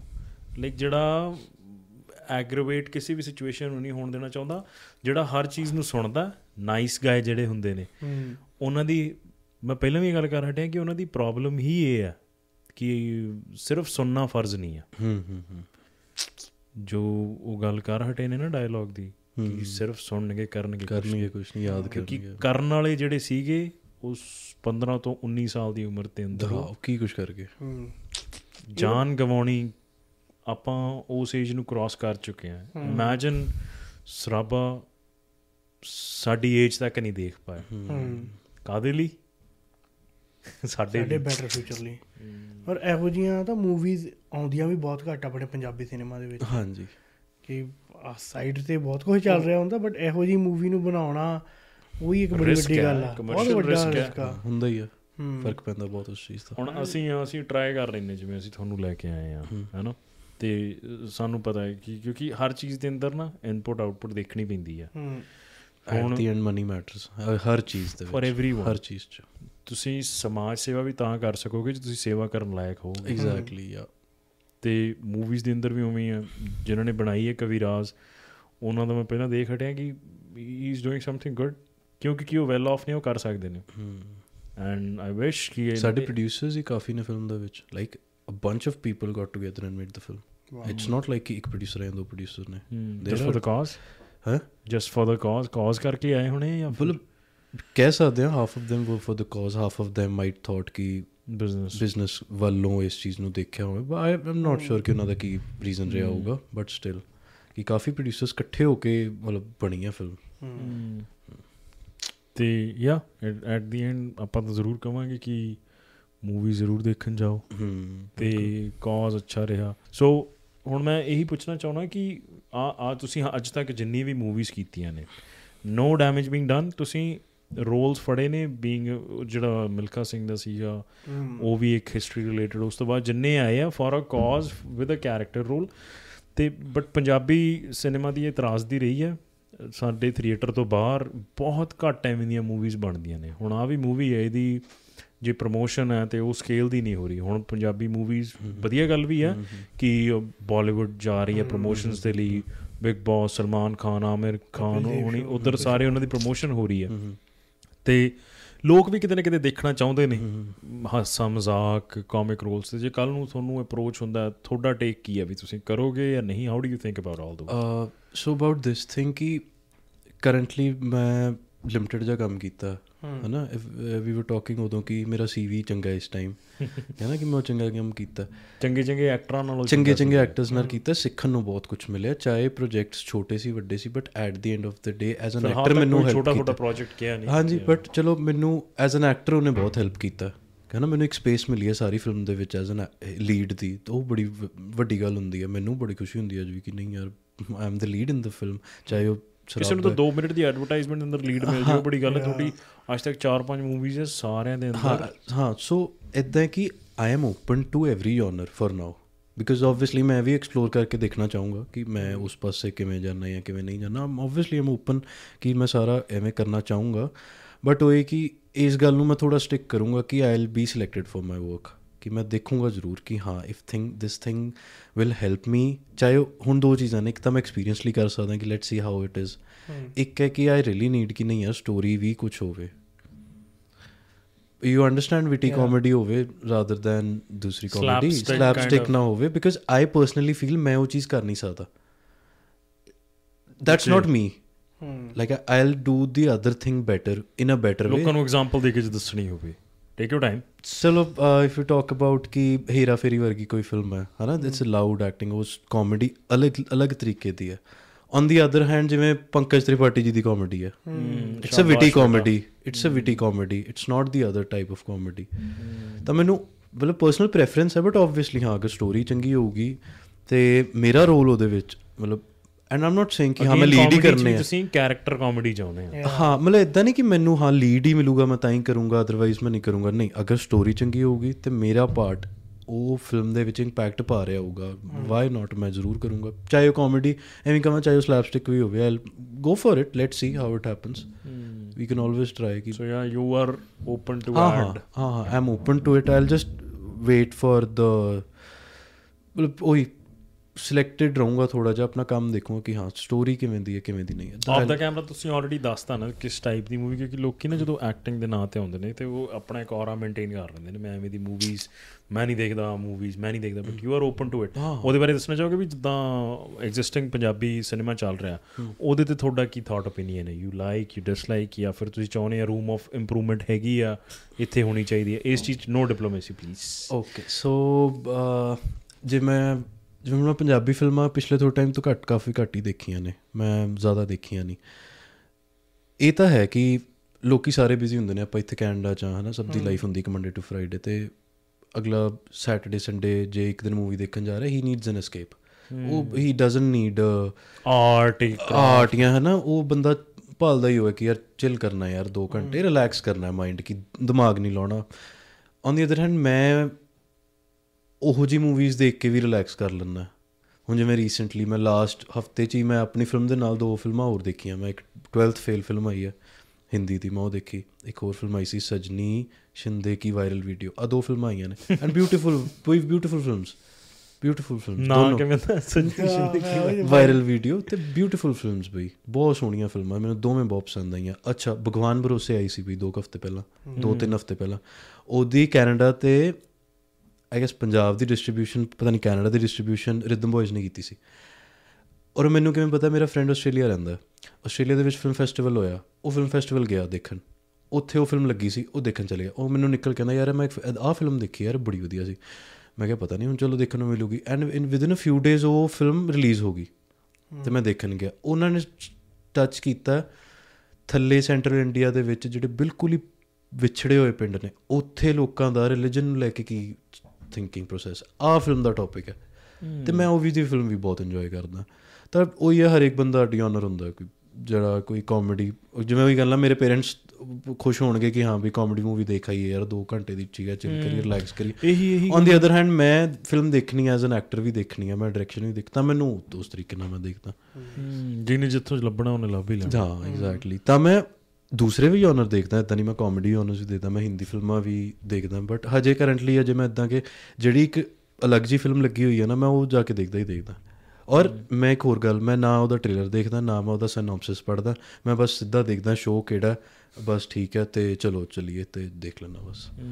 ਮਤਲਬ ਮੈਂ ਟ੍ਰੇਲਰ ਵੀ ਨਹੀਂ ਦੇਖਦਾ ਜਿਹੜੀਆਂ ਮੈਂ ਤੁਹਾਨੂੰ ਤਿੰਨ ਚਾਰ ਫਿਲਮਾਂ ਦੱਸੀਆਂ ਮੈਂ ਟ੍ਰੇਲਰ ਵੀ ਨਹੀਂ ਦੇਖਿਆ ਸੀ ਕਿਸ ਦਾ ਤੁਹਾਡੀ ਹੁਣ ਤੱਕ ਦੀ ਵੈਸੇ favourite movie Yeah. I know it's a hard question ਬਹੁਤ ਹਾਰਡ ਕੁਐਸਚਨ ਹੈ ਇਹ ਬਹੁਤ ਹਾਰਡ ਐਨੀ ਐਨੀ ਹਾਲੀਵੁੱਡ ਜਾਂ ਕੋਈ ਮੇਰੇ ਦਿਮਾਗ 'ਚ ਆਉਂਦੀ ਹੈ ਇੱਕ ਦ ਟਰਮੀਨਲ ਆਈ ਨੋ ਉਹ ਦਾ ਟਰਮੀਨਲ ਟੌਮ ਹੈਂਕਸ ਦੀ।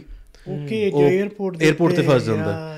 ਆਈ نو ਕਿ ਉਹ ਬਹੁਤ ਗ੍ਰੇਟੈਸਟ ਗ੍ਰੇਟ ਮੂਵੀ ਵੀ ਨੇ ਬਟ ਮੈਨੂੰ ਬੜੀ ਵਧੀਆ ਲੱਗਦੀ ਹੈ movie how he survive on a terminal ਹਾਂ ਉਹਨੂੰ ਇੰਗਲਿਸ਼ ਵੀ ਕੱਚੀ ਟੁੱਟੀ ਪੁੱਜੀ ਜੀ ਆਉਂਦੀ ਹੁੰਦੀ ਉਹ ਉਹਦਾ ਵਿਚਾਰ ਦਾ ਜਿਹੜੀ ਕੰਟਰੀ ਦਾ ਹੁੰਦਾ ਉਹਦਾ ਕੰਟਰੀ ਦਾ ਪਾਸਪੋਰਟ ਕੰਟਰੀ ਦਾ ਉਹ ਡਿਸੀਜ਼ ਹੋ ਜਾਂਦੀ ਹੈ ਮਤਲਬ ਉਹ ਰੈਲੇਵੈਂਟ ਨਹੀਂ ਹੁੰਦੀ ਕੰਟਰੀ ਉਹ ਉਹਦੇ ਪਾਸਪੋਰਟ ਨਾਲ 에어ਪੋਰਟ ਤੇ ਫਸ ਜਾਂਦਾ ਅਮਰੀਕਾ ਦੇ ਤੇ ਉਹ ਇੰਨੇ ਦਿਨ ਫਿਰ ਉੱਥੇ ਰਹਿੰਦਾ 에어ਪੋਰਟ ਤੇ ਹਾਂ। ਹਾਂ ਬਟ ਇਦਾਂ ਕਿ ਇਹ ਚਲੋ ਇੱਕ ਮੂਵੀ ਹੈ ਕਿ ਮੇਰੇ ਹਮੇਸ਼ਾ ਦਿਮਾਗ 'ਚ ਰਹਿੰਦੀ ਹੈ ਕਿ ਮੈਂ ਹਨਾ ਮੈਨੂੰ ਬੜੀ ਵਧੀਆ ਲੱਗੀ, ਮੈਨੂੰ ਕਾਮੇਡੀਜ਼ ਐਡਮ ਸੈਂਡਲਰ ਦੀਆਂ ਹੈਪੀ ਗਿਲਮੋਰ ਗੋਲਫ ਵਾਲੀਆਂ ਬੜੀਆਂ ਪਸੰਦ ਨੇ। ਇਹ ਵੀ ਮੈਂ ਦੇਖਦਾ ਬਟ ਜੇ ਹੁਣ ਆ ਮੈਂ ਤੋਂ ਤਿੰਨ ਫਿਲਮਾਂ ਦਾ ਨਾਮ ਲਿਆ ਰੀਸੈਂਟਲੀ ਮੈਂ ਤਿੰਨੋਂ ਫਿਲਮਾਂ ਮੈਂ ਸਭ ਨੂੰ ਕਹਿ ਰਿਹਾ ਮੈਂ ਕਹਿ ਰਿਹਾ ਜੇ ਤੁਹਾਡੇ ਲੱਗੇ ਲੱਗੀ ਆ ਦੇਖ ਕੇ ਆਓ। ਭਗਵਾਨ ਪੁਰਸੇ ਆਈ ਗੈਸ ਹੁਣ ਨਹੀਂ ਲੱਗੀ। ਬਟ ਆ ਜਿਹੜੀਆਂ ਦੋ ਹਿੰਦੀ ਆ ਜੋ ਲੱਗੀਆਂ ਮੈਂ ਹਰੇਕ ਨੂੰ ਕਹਿਣਾ ਕਿ ਦੇਖਿਓ। ਮੇਰਾ ਐਸਾ ਫੇਵਰਿਟ ਐਕਟਰ ਜਾਂ ਫੇਵਰਿਟ ਫਿਲਮ ਹੀ ਰਹਿੰਦੀ ਜੋ ਰੀਸੈਂਟ ਕੰਮ ਦੇਖਿਆ ਉਹਦੇ ਚੋਂ ਜਿਹੜਾ ਵਾ ਸਭ ਤੋਂ ਜ਼ਿਆਦਾ ਪਸੰਦ ਆਇਆ ਕੀਪ ਸਿੰਘ ਯਾਰ ਉਹ ਦੇਖੋ ਉਹ ਦੇਖੋ ਦੇਖੋ। ਜਿਹਦੀ ਤੁਹਾਡੀ ਤੇ ਜਿਹਦਾ ਬਸ ਰੀਸੈਂਟਲੀ ਜਿੰਨੇ ਇੰਪੈਕਟ ਜਾ ਪਾਇਆ ਜਿਹੜੀ ਸੋਹਣੀ ਲੱਗੀ ਫਿਲਮ ਆਏ ਸੇ ਕਿ ਉਦਾਂ ਦੇਖ ਲਓ। ਦੈਟਸ ਨਾਈਸ ਦੈਟਸ ਨਾਈਸ ਵਧੀਆ ਲੱਗਿਆ ਵੀ ਤੁਸੀਂ ਕਾਮਿਕ ਤੇ ਹੋਰ ਰੋਲਸ ਲਈ ਵੀ ਓਪਨ ਹੋ। ਤੇ ਫਿਊਚਰ 'ਚ ਵੀ ਤੁਸੀਂ ਇਹੀ ਸਟੈਂਡ ਲੈ ਕੇ ਚੱਲੋਗੇ ਜਾਂ ਫਿਰ preference would always be script theme ਕਿਵੇਂ? ਪ੍ਰੈਫਰੈਂਸ ਵੀ ਹੁਣ ਤੱਕ ਆ ਹੀ ਰਹੀ ਹੈ ਕਿ ਸਕ੍ਰਿਪਟ ਚੰਗੀ ਹੋਵੇ ਜਾਂ ਰੋਲ ਚੰਗਾ ਹੋਵੇ। ਯੋਨਰ ਦੀ ਤਾਂ ਪ੍ਰੈਫਰੈਂਸ ਵੀ ਨਹੀਂ ਰਹੀ ਹੈ ਤਾਂ ਲੱਕੀਲੀ ਕੰਮ ਹੀ ਮੈਂ ਇਹ ਕੀਤਾ ਹਜੇ ਤੱਕ। ਸੋ ਯਾ ਜਿਹੜਾ ਵੀ ਮਤਲਬ ਵਧੀਆ ਸਕ੍ਰਿਪਟ ਹੋਊਗੀ ਭਾਵੇਂ ਯੋਨਰ ਕੋਈ ਵੀ ਹੋਵੇ ਲਿਟਰਲੀ ਕੋਈ ਵੀ ਹੋਵੇ ਪੰਜਾਬੀ ਵੀ ਹਿੰਦੀ ਵੀ and I am open to it ਕੋਈ ਗੱਲ ਨਹੀਂ ਸਾਰਾ ਕੰਮ ਕਰਾਂਗੇ ਆਬਵੀਅਸਲੀ ਤੇ ਹੁਣ ਤੱਕ ਤੁਸੀਂ ਲਾਈਕ ਕੈਨੇਡਾ ਦੇ ਵਿੱਚ ਤੁਹਾਡਾ ਐਕਸਪੀਰੀਅੰਸ ਕਿਦਾਂ ਦਾ ਰਿਹਾ ਕਿ ਕਿਦਾਂ ਇੱਕ ਉੱਥੋਂ ਇੱਥੇ ਆ ਕੇ ਚੇਂਜਸ ਕੀਤਾ ਆਏ ਤੇ ਕਿਦਾਂ ਅਡਾਪਟ ਕੀਤਾ? ਕਿਉਂਕਿ ਤੁਸੀਂ ਦੱਸਿਆ ਵੀ ਮੈਨੂੰ ਸਿਰਫ 6 ਮਹੀਨੇ ਹੋਏ ਆ ਆਏ ਨੂੰ ਤੇ ਈਵਨ ਦੋ ਵੀ ਪਹਿਲਾਂ ਆਏ ਸੀ ਕਿ 2019 ਚ ਸੋ ਇੰਡੀਆ ਦਾ ਐਕਸਪੀਰੀਅੰਸ ਇੱਥੋਂ ਦਾ ਐਕਸਪੀਰੀਅੰਸ ਕੁਝ ਦੱਸਣਾ ਚਾਹੋ? ਸੋ ਜਿਵੇਂ ਮੈਂ ਆਇਆ ਇੱਥੇ ਤਾਂ ਸੀਗਾ ਕਿ ਮੈਂ ਤੁਹਾਨੂੰ ਦੱਸਿਆ ਮੈਂ ਸ਼ੁਰੂ ਤੋਂ ਚੰਡੀਗੜ੍ਹ ਹੀ ਰਿਹਾ। ਮੈਂ ਸਕੂਲਿੰਗ ਮੇਰੀ ਸਾਰੀ ਚੰਡੀਗੜ੍ਹ ਤੋਂ ਹੈ ਮੇਰੀ ਕਾਲਜ ਵੀ ਸਾਰਾ ਚੰਡੀਗੜ੍ਹ ਤੋਂ ਰਿਹਾ। ਮੈਂ ਰਿਹਾ ਹੀ ਕਰਿਆ ਮੈਨੂੰ ਚਾਹੀਦਾ ਸੀ ਬਾਹਰ ਮਤਲਬ ਇਕੱਲਾ ਰਹਿਣਾ ਚਾਹੁੰਦਾ ਸੀ ਬਟ ਮੈਨੂੰ ਫਿਰ ਸੀਗਾ ਦਿੱਲੀ ਬੰਬੇ ਨਹੀਂ ਜਾਣਾ। ਕੋਈ ਮਤਲਬ ਬਾਹਰ ਹੀ ਚੱਲਦੇ ਆ ਚਲੋ ਪਤਾ ਟ੍ਰੈਂਡ ਹੈ ਜੋ ਵੀ ਆਪਾਂ ਜਿਵੇਂ ਵੀ ਉਹਨੂੰ ਐਡਰੈਸ ਕਰਨਾ ਹੈ। ਦਿਸ ਇਜ਼ ਕਾਈਂਡ ਆਫ ਪੰਜਾਬੀਆਂ ਦਾ ਦਿੱਲੀ ਬੰਬੇ। ਦਿੱਲੀ ਬੰਬੇ ਹੈ ਨਾ ਤਾਂ ਮੈਂ ਇੱਥੇ ਦਾ ਚੂਜ਼ ਕੀਤਾ ਕਿ ਚਲੋ ਆਈਲ ਕਮ ਹੇਅਰ ਮੈਂ ਇਕੱਲਾ ਰਹਿਣਾ। ਅਦਰ ਦੈਨ ਜਿਵੇਂ ਮੇਰੀ ਫੀਲਡ ਵੀ ਆ ਕੀਪ ਆਬਜ਼ਰਵਿੰਗ ਪੀਪਲ ਇੱਥੇ ਰੋਜ਼ ਹੀ ਨਵਾਂ ਬੰਦਾ ਮਿਲਦਾ ਤੁਹਾਨੂੰ ਜ- ਔਰ ਇਕੱਲੇ ਰਹਿ ਕੇ ਆਈ ਆਈ ਫੀਲ ਬੜਾ ਡਿਫਰੈਂਟ ਜਿਹਾ ਹੁੰਦਾ ਔਰ ਤੁਹਾਨੂੰ ਰਹਿਣਾ ਵੀ ਚਾਹੀਦਾ ਤੁਹਾਨੂੰ ਕਾਫੀ ਚੀਜ਼ਾਂ ਆਉਂਦੀਆਂ ਨੇ। ਬੀਟ ਤੁਹਾਨੂੰ ਤੁਹਾਡਾ ਵੈਸੇ ਹਰ ਚੀਜ਼ ਦੇ ਵਿੱਚ ਤੁਹਾਡਾ ਝਾਕਾ ਖੁੱਲਦਾ ਥੋੜਾ ਥੋੜਾ ਲੋਕਾਂ ਨਾਲ ਗੱਲ ਕਰਨ ਦਾ ਕਿਸੇ ਚੀਜ਼ ਦਾ। ਮੈਂ ਮੈਂ ਤਾਂ ਹੁਣ ਪਤਾ ਨਹੀਂ ਇੰਨੀਆਂ ਗੱਲਾਂ ਕਿਵੇਂ ਕਰ ਰਿਹਾ ਮੈਂ ਥੋੜੀ ਦੇਰ ਪਹਿਲਾਂ ਤੱਕ ਤਾਂ ਮੈਂ ਬਹੁਤ ਜ਼ਿਆਦਾ ਅਹ, ਮਤਲਬ ਮੈਂ ਬੋਲਦਾ ਘੱਟ ਹੀ ਹੁੰਦਾ ਸੀਗਾ।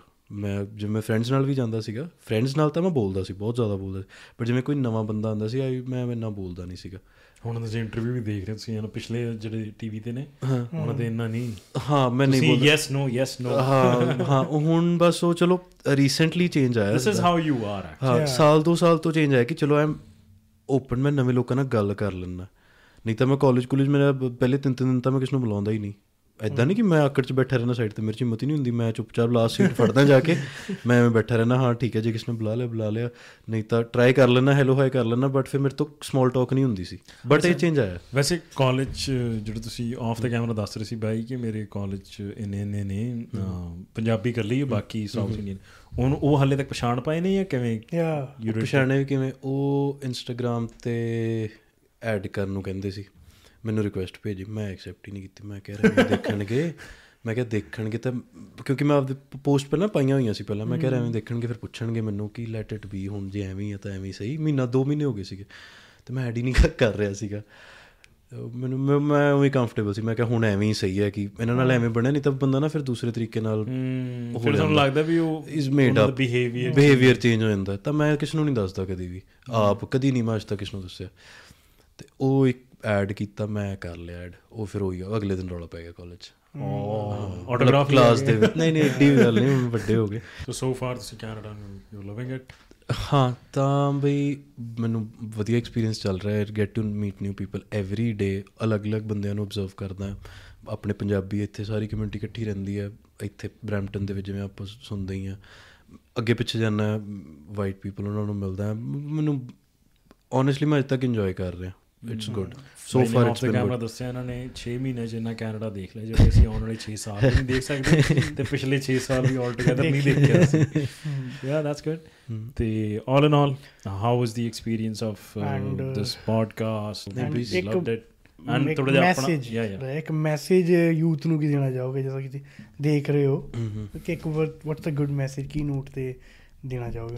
ਹਾਂ ਸੋ ਪਹਿਲਾਂ ਤਾਂ ਸੀਗਾ ਕੁਐਸਚਨ ਕਿ how was the podcast house the podcast podcast ਬਹੁਤ ਵਧੀਆ ਸੀ ਬਈ ਅੱਛਾ ਮੇਰਾ ਤੁਹਾਨੂੰ ਕੁਐਸਚਨ ਆ how did you guys start like ਤੁਹਾਡਾ ਪਲਾਨ ਕਿਵੇਂ ਬਣਿਆ ਤੇ ਸ਼ੁਰੂ ਸ਼ੁਰੂ ਤੁਸੀਂ ਕੀ ਮਤਲਬ ਆਈ ਡੋਨਟ ਨੋ ਤੁਸੀਂ ਕਿਸੇ ਪੋਡਕਾਸਟ ਦੱਸਿਆ ਕਿ ਨਹੀਂ ਨੈਵਰ ਹਾਂ ਤਾਂ how did this is the second podcast in, ever since take 15 16 ਜਦੋਂ ਕੋਈ ਸਾਨੂੰ ਕਾਊਂਟਰ ਕੁਐਸਚਨ ਕਰ ਰਿਹਾ ਹੈ ਸੈਕੰਡ ਵਨ ਤੇ Okay. ਤੁਸੀਂ ਕਿਵੇਂ ਸਟਾਰਟ ਕੀਤਾ ਐਂਡ ਸ਼ੁਰੂ ਦੇ ਵਿੱਚ ਡਿਫਿਕਲਟੀਆਂ ਕੀ ਆਈਆਂ ਤੇ where do you want to take this ਸ਼ੁਰੂ ਤਾਂ ਮਤਲਬ ਭਾਜੀ ਤੋਂ ਹੋਇਆ 2 ਸਾਲ ਪਹਿਲਾਂ। ਡਿਫਿਕਲਟੀ ਸਾਨੂੰ ਇਹ ਆਈ ਇਹਨੂੰ ਇਹ ਟਾਈਮ ਲੱਗਾ ਮੈਨੂੰ ਬਿਲੀਵ ਕਰਾਉਣ ਚ ਕਿ this is something we can do ਅੱਛਾ। Yeah this is the main difficulty then we started and it's going good and ਸਾਡਾ ਮੇਨ ਆਈ ਸੀਗਾ ਕਿ ਇੱਕ ਨਾ ਡੇਲੀ ਜੋ ਲਾਈਫ ਆ ਉਸ ਥੋੜਾ ਅਲੱਗ ਹੋਵੇ ਕਿ ਆਪਾਂ ਬਾਹਰ ਮਿਲੀਏ। ਹਨਾ we can get a good social network ਬਣੀਏ And ਇਸ ਚੀਜ਼ ਦੀ ਲੋੜ ਆ। ਯੂ نو ਕਿ ਜਦੋਂ ਤੁਸੀਂ ਵਧੀਆ ਮੈਸੇਜ ਲੋਕਾਂ ਤੱਕ ਪਹੁੰਚਾਉਂਦੇ ਹੋ they will get to learn from every ਕਿਉਂਕਿ ਹਰ ਇੱਕ ਬੰਦਾ ਤੁਰਦੀ ਫਿਰਦੀ ਕਿਤਾਬ ਆ and you can learn a lot ਔਰ ਕਿਤਾਬ ਪੜ੍ਹਨ ਦਾ ਕੋਈ ਟਾਈਮ ਨਹੀਂ but they can watch this podcast it's more worth it for them. That's how we started and ਕਿੱਥੇ ਲੈ ਕੇ ਜਾਣਾ ਅਸੀਂ ਇਸ ਚੀਜ਼ ਲਈ ਸਟਾਰਟ ਨਹੀਂ ਕੀਤਾ ਕਿੱਥੇ ਲੈ ਕੇ ਜਾਣਾ it's going good we enjoying the journey ਅੱਛਾ yeah we started a journey and we enjoying it and jit tak jaoge we'll ਜਾਊਗੀ, take it. let's see. and definitely like ਕੁਛ ਨਾ ਕੁਛ ਵਧੀਆ ਹੀ ਹੋ ਰਿਹਾ every day we'll get to meet good people and one of ਤੁਸੀਂ ਇੱਥੇ ਹੋ ਅੱਜ। ਥੈਂਕ ਯੂ and ਤੇ ਉਹੀ ਜਿਵੇਂ ਨੇ ਦੱਸਿਆ ਥੋੜਾ ਜਿਹਾ ਐਲਾਬੋਰੇਟ ਕਰ ਦਿੰਨਾ ਕਿਉਂਕਿ ਜਿਹੜਾ ਹੁਣ ਇੱਥੋਂ ਤੱਕ ਰੁਕੂਗਾ ਨਾ at least they should no ਕਿਉਂਕਿ ਤੁਸੀਂ. ਪੁੱਛਿਆ with respect to that question 2 ਸਾਲ 2 ਸਾਲ ਹੋ ਗਏ ਨਾ? ਉਦੋਂ ਤੱਕ ਅਸੀਂ ਕੁਝ ਨਹੀਂ ਕੀਤਾ ਸੀਗਾ। ਮੈਂ ਦੇਖਦਾ ਹੁੰਦਾ ਸੀਗਾ ਡਿਫਰੈਂਟ ਡਿਫਰੈਂਟ ਇੰਗਲਿਸ਼ ਪੋਡਕਾਸਟ ਤੇ ਹੋਰਾਂ ਪਰ। ਫੇਵਰਿਟ ਕਿਹੜਾ ਤੁਹਾਡਾ? ਪੋਡਕਾਸਟ ਤੁਹਾਡੇ ਦੋਵਾਂ ਦਾ as Huberman Peterson Jordan Peterson Joe Rogan ਬਾਈ ਡਿਫਾਲਟ ਸਾਰਿਆਂ ਦੇ ਸਾਰਿਆਂ ਦੇ ਤੇ। ਹੋਰ ਵੀ ਵੇਰੀਅਸ ਨੇ ਹਨਾ? ਕਿੰਨੇ ਹੀ ਨੇ। ਮਤਲਬ ਜਿਹਦਾ ਟੌਪਿਕ ਮੈਂ ਟੌਪਿਕ ਤੇ ਜਾਣਾ ਹੁੰਦਾ। ਜਿਹੜਾ ਟੌਪਿਕ ਹੁਣ ਕਈਆਂ ਦੇ ਫੈਨ ਬਣ ਜੀ ਉਹਨਾਂ ਦੇ ਟੌਪਿਕ ਹੀ ਸਾਡੀ ਇਰਰੈਲੇਵੈਂਸ 'ਚ ਹੋਣਾ ਨਾ ਤੇ ਉੱਥੋਂ ਦੇਖੇ ਮੈਂ ਐਕਚੁਅਲ ਚ ਬੁੱਕਸ ਤੋਂ ਸੀਗਾ ਕਿ ਮੇਰਾ ਰੀਡਿੰਗ ਦਾ ਚਸਕਾ। ਰੀਡਿੰਗ ਤੋਂ ਦੇਖਿਆ ਫਿਰ ਇੱਥੇ ਜਦੋਂ ਮੈਂ ਮੂਵ ਹੋਇਆ ਨਾ ਕੈਨੇਡਾ ਚ ਕਾਫੀ ਹੋ ਗਿਆ ਹੁਣ ਤਾਂ ਟਾਈਮ ਤੇ ਜਦੋਂ ਲੋਕਾਂ ਦਾ ਕੰਟੈਂਟ ਦੇਖਣਾ ਨਾ ਨਾਨ ਪੰਜਾਬੀਜ਼ ਦਾ ਨਾਨ ਇੰਡੀਅਨਸ ਦਾ ਉਹਨਾਂ ਦਾ ਕੰਟੈਂਟ ਥੋੜਾ ਜਿਹਾ ਅੱਛਾ ਹੁੰਦਾ। ਹੂੰ। ਆਪਣਾ ਜੇ ਤੁਸੀਂ ਦੇਖੋਗੇ ਅਸੀਂ ਕੋਈ ਆਪਣੇ ਮੂੰਹੋਂ ਵਡਿਆਈ ਨਹੀਂ ਕਰ ਰਹੇ ਹੁਣ ਤਾਂ ਬਹੁਤ ਸਾਰੇ ਲੋਕ ਪੋਡਕਾਸਟ ਤੇ ਹੁਣ ਨੀਟ ਕੰਟੈਂਟ ਆ ਗਿਆ। ਉਸ ਟਾਈਮ ਤੇ ਨਾ ਬੜਾ ਹੀ ਅਜੀਬ ਰਫ ਜਿਹਾ content। ਰਫ ਕਹਿਣਾ ਨਹੀਂ ਚਾਹੀਦਾ ਮੈਨੂੰ ਨਹੀਂ ਵਧੀਆ ਲੱਗਦਾ ਸੀ ਵੀ ਮੇਰੇ ਵਰਗੇ ਬੰਦੇ ਨਹੀਂ ਦੇਖ ਸਕਦੇ। ਸਾਨੂੰ ਬਾਹਰ ਜਾਣਾ ਪੈਂਦਾ ਸੀ। ਤੇ ਮੈਨੂੰ ਐ ਹੋਇਆ ਕਦੇ ਨਹੀਂ ਸੋਚਿਆ ਸੀ ਕਿ ਕਿਉਂਕਿ podcast is never for celebrities ਹਾਂ। ਹਾਂ ਸੈਲੀਬ੍ਰਿਟੀਜ਼ ਵਿੱਚ ਤੁਸੀਂ ਆਉਂਦੇ ਹੋ ਤੇ ਆਪਾਂ ਤੁਹਾਡਾ ਇੰਟਰੋ ਦੇ ਕੇ ਤੁਹਾਡੇ ਲਾਈਫ ਦੇ ਐਕਸਪੀਰੀਐਂਸਸ ਬਾਰੇ ਗੱਲ ਕੀਤੀ। This is how podcasting is ਤੇ ਇਹਦੇ ਅੰਦਰ ਵੀ ਅਸੀਂ ਟਰਾਈ ਕਰਦੇ ਹਾਂ ਵੀ ਜਿਹਨੇ ਕੋਈ ਨਾਰਮਲ ਟੂ ਨਾਰਮਲ ਬੰਦਿਆਂ ਨੇ ਵੀ ਜਾਉਣਾ ਕੋਈ ਟਰੱਕ ਚਲਾਉਂਦੀ ਕੁੜੀ ਆ ਉਹਨੂੰ ਵੀ ਲੈ ਕੇ ਹਾਂ ਆ। ਆਈ ਸੋ ਤੇ ਜੇ ਸ਼ੈਰੀਮਾਨ ਆ, ਕਬੱਡੀ ਵਾਲੇ ਨੇ ਜੇ ਕੋਈ ਵੀ ਨੇ ਤੁਸੀਂ ਹੋ ਹੁਣ you are kind of Hollywood ਤੇ ਪਹਿਲੀ ਹੱਥ ਸਾਡਾ ਪਿਆ ਹੈ ਨਾ? ਤੇ ਇਹ ਕਦੇ ਸੋਚ ਕੇ ਨਹੀਂ ਕੀਤਾ। ਹੂੰ। ਮੇਬੀ ਤਾਂ ਹੀ ਇੰਨਾ ਵਧੀਆ। ਤੇ ਜਿਹੜਾ ਫਿਊਚਰ ਫੋਰਸ ਕੀ ਹੈ ਉਹ ਇਹੀ ਹੈ ਕਿ ਸਟੈਪ ਬਾਏ ਸਟੈਪ ਜਦੋਂ ਇੱਕ ਸਟੈਪ ਤੇ ਜਾਂਦੇ ਹਾਂ, ਅੱਗੇ ਜਾ ਕੇ ਦੇਖਦੇ ਹਾਂ ਕਿ ਯਾਰ ਇੱਥੇ ਕੰਮ ਹੋਣਾ ਚਾਹੀਦਾ। ਫਿਰ ਅਸੀਂ ਉੱਥੇ ਚਾਲੂ ਹੋ ਜਾਣੇ ਆ ਏਰੀਆਜ਼ ਆਫ ਇੰਪਰੂਵਮੈਂਟ ਦੇਖ ਕੇ। ਸੋ ਯਾ ਉੱਥੇ ਜਾ ਕੇ ਤੇ ਫਿਊਚਰ ਜ਼ਰੂਰ ਹੈ ਕੁਛ ਨਾ ਕੁਛ ਪ੍ਰੋਡਕਟਿਵ ਵਧੀਆ ਹੀ ਫੀਡ ਕਰਾਂਗੇ। ਸੋ ਯਾ ਹੁਣ ਤੁਹਾਡੇ ਤੇ ਆ ਜਾਂਦੇ ਆ ਕਿ how was your experience with us for now experience ਬਹੁਤ ਸ਼ੁਰੂ ਦੇ ਵਿੱਚ ਮਤਲਬ ਮੈਂ ਨਰਵਸ ਸੀਗਾ ਬਟ ਮੈਨੂੰ ਐਵੇਂ ਸੀਗਾ ਕਿ ਯਾਰ ਵਧੀਆ ਹੀ ਹੋਊਗਾ। ਰੀਜ਼ਨ ਬੀਇੰਗ ਉਹੀ ਇੰਟਰਵਿਊਜ਼ ਦਾ ਉਹੀ ਹੁੰਦਾ ਕੁਐਸਚਨ ਆਨਸਰ ਕੁਐਸਚਨ ਆਨਸਰ ਇੰਨਾ ਮੈਨੂੰ ਆਈਡੀਆ ਸੀ ਮੈਂ ਵੀ ਥੋੜੇ ਬਹੁਤ ਪੋਡਕਾਸਟ ਦੇਖੇ ਨੇ।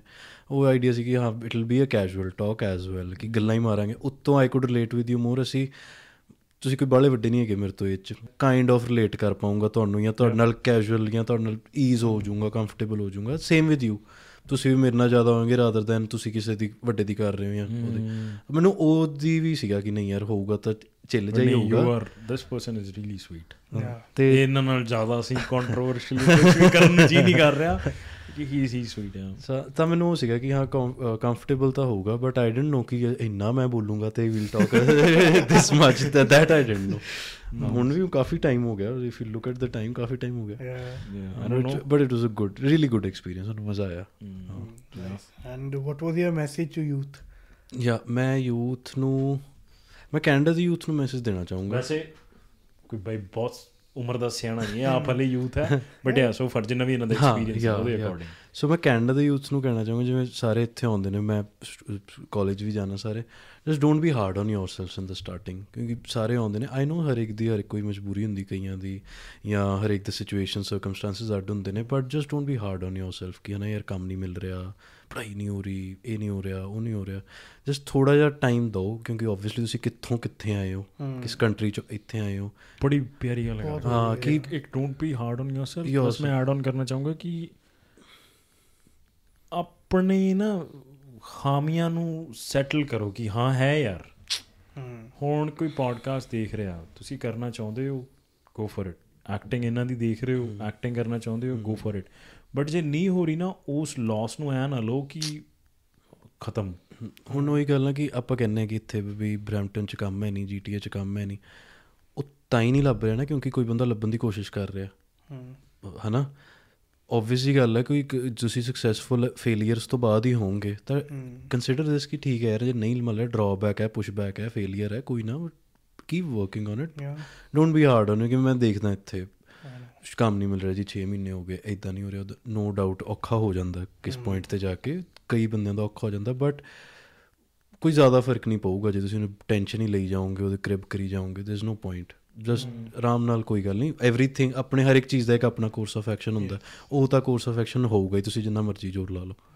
Good things take time with everything take time ਹਰ ਚੀਜ਼ ਕੀਪ ਲਰਨਿੰਗ ਹੋਵੇ instead of taking keep pressure ਨਾ ਲਓ keep learning and once you learn something you get master in it and ਆਪਣੇ ਆਪ ਚੀਜ਼ ਆਪ ਤੁਹਾਡੇ ਕੋਲ ਆ ਜਾਊਗੀ ਪੇਸ਼ੈਂਸ ਬੇਸਿਕਲੀ ਹੈ ਨਾ ਆਪਣੇ ਚ ਤਾਂ ਧਰਮ. ਚ ਇਹ ਕਿਹਾ ਗਿਆ ਹੈ ਕਿ ਹਰ ਦਿਨ ਸਿੱਖ। ਤਾਂ ਹੀ ਆਪਾਂ ਸਿੱਖ ਕਹਾਏ ਜਾਂਦੇ ਆ ਤੇ ਆ ਇਟ ਵਾਸ ਆਲ ਇਨ ਆਲ ਅਸੀਂ ਪਹਿਲਾ ਪੋਡਕਾਸਟ ਹੈ ਜਿਹਦੇ ਅੰਦਰ ਇੰਨੀ ਪੋਲਾਈਟਲੀ ਬੋਲ ਹਾਂ ਹਾਂ ਅੱਛਾ। ਲਿਟਰਲੀ ਐ ਜਿਵੇਂ ਨਾ ਅਸੀਂ ਬੜਾ ਸਮਝਦਾਰਾਂ ਤਰ੍ਹਾਂ ਹੈਗੇ ਅਸੀਂ ਸਮਝਦਾਰ ਹੀ ਆ ਬਟ ਬੀਇੰਗ ਅ ਗਾਏ ਇਨਾ ਪੋਲਾਈਟ ਨੇ ਤੇ ਸੋ ਇਟ ਵਾਸ ਅਮੇਜ਼ਿੰਗ ਸਾਨੂੰ ਵੀ ਬੜਾ ਹੀ ਅੱਜ ਸਾਡੇ ਗਲੇ ਨੂੰ ਆਰਾਮ ਦਿਮਾਗ ਨੂੰ as in kind of relaxing soothing so it was amazing ਤੇ thanks a lot for coming in thank you so much guys for inviting you ਮੈਨੂੰ so ਬਹੁਤ much, ਵਧੀਆ. ਲੱਗਿਆ ਐਂਡ ਤੁਹਾਡੇ ਫਿਊਚਰ ਲਈ ਬੈਸਟ ਆਫ ਲੱਕ ਮੂਵੀ ਜਿਹੜਾ end ਤੱਕ ਦੇਖ ਰਿਹਾ ਆਮ ਸ਼ੋਰ ਸ਼ਾਰਟ ਤੁਸੀਂ ਸਾਰੇ ਦੇਖਣ ਜਾਓਗੇ ਜਿਹੜਾ ਐਂਡ ਤੱਕ ਰੁਕੇਗਾ ਉਹ ਮੂਵੀ ਤਾਂ ਦੇਖਣ ਜਾਏਗਾ ਜਿੱਥੇ ਵੀ ਉਹ ਜੇ ਸਾਡੇ ਐਡੀਟਰ ਸਾਹਿਬ ਨੇ ਲੇਟ ਨਾ ਕਰਤਾ ਤੇ ਜਲਦੀ ਇਹਨੂੰ ਰਿਲੀਜ਼ ਕਰਾਂਗੇ ਸੋ ਦੈਟ ਮੂਵੀ ਥੀਏਟਰ 'ਚ ਲੱਗੀ ਹੋਵੇ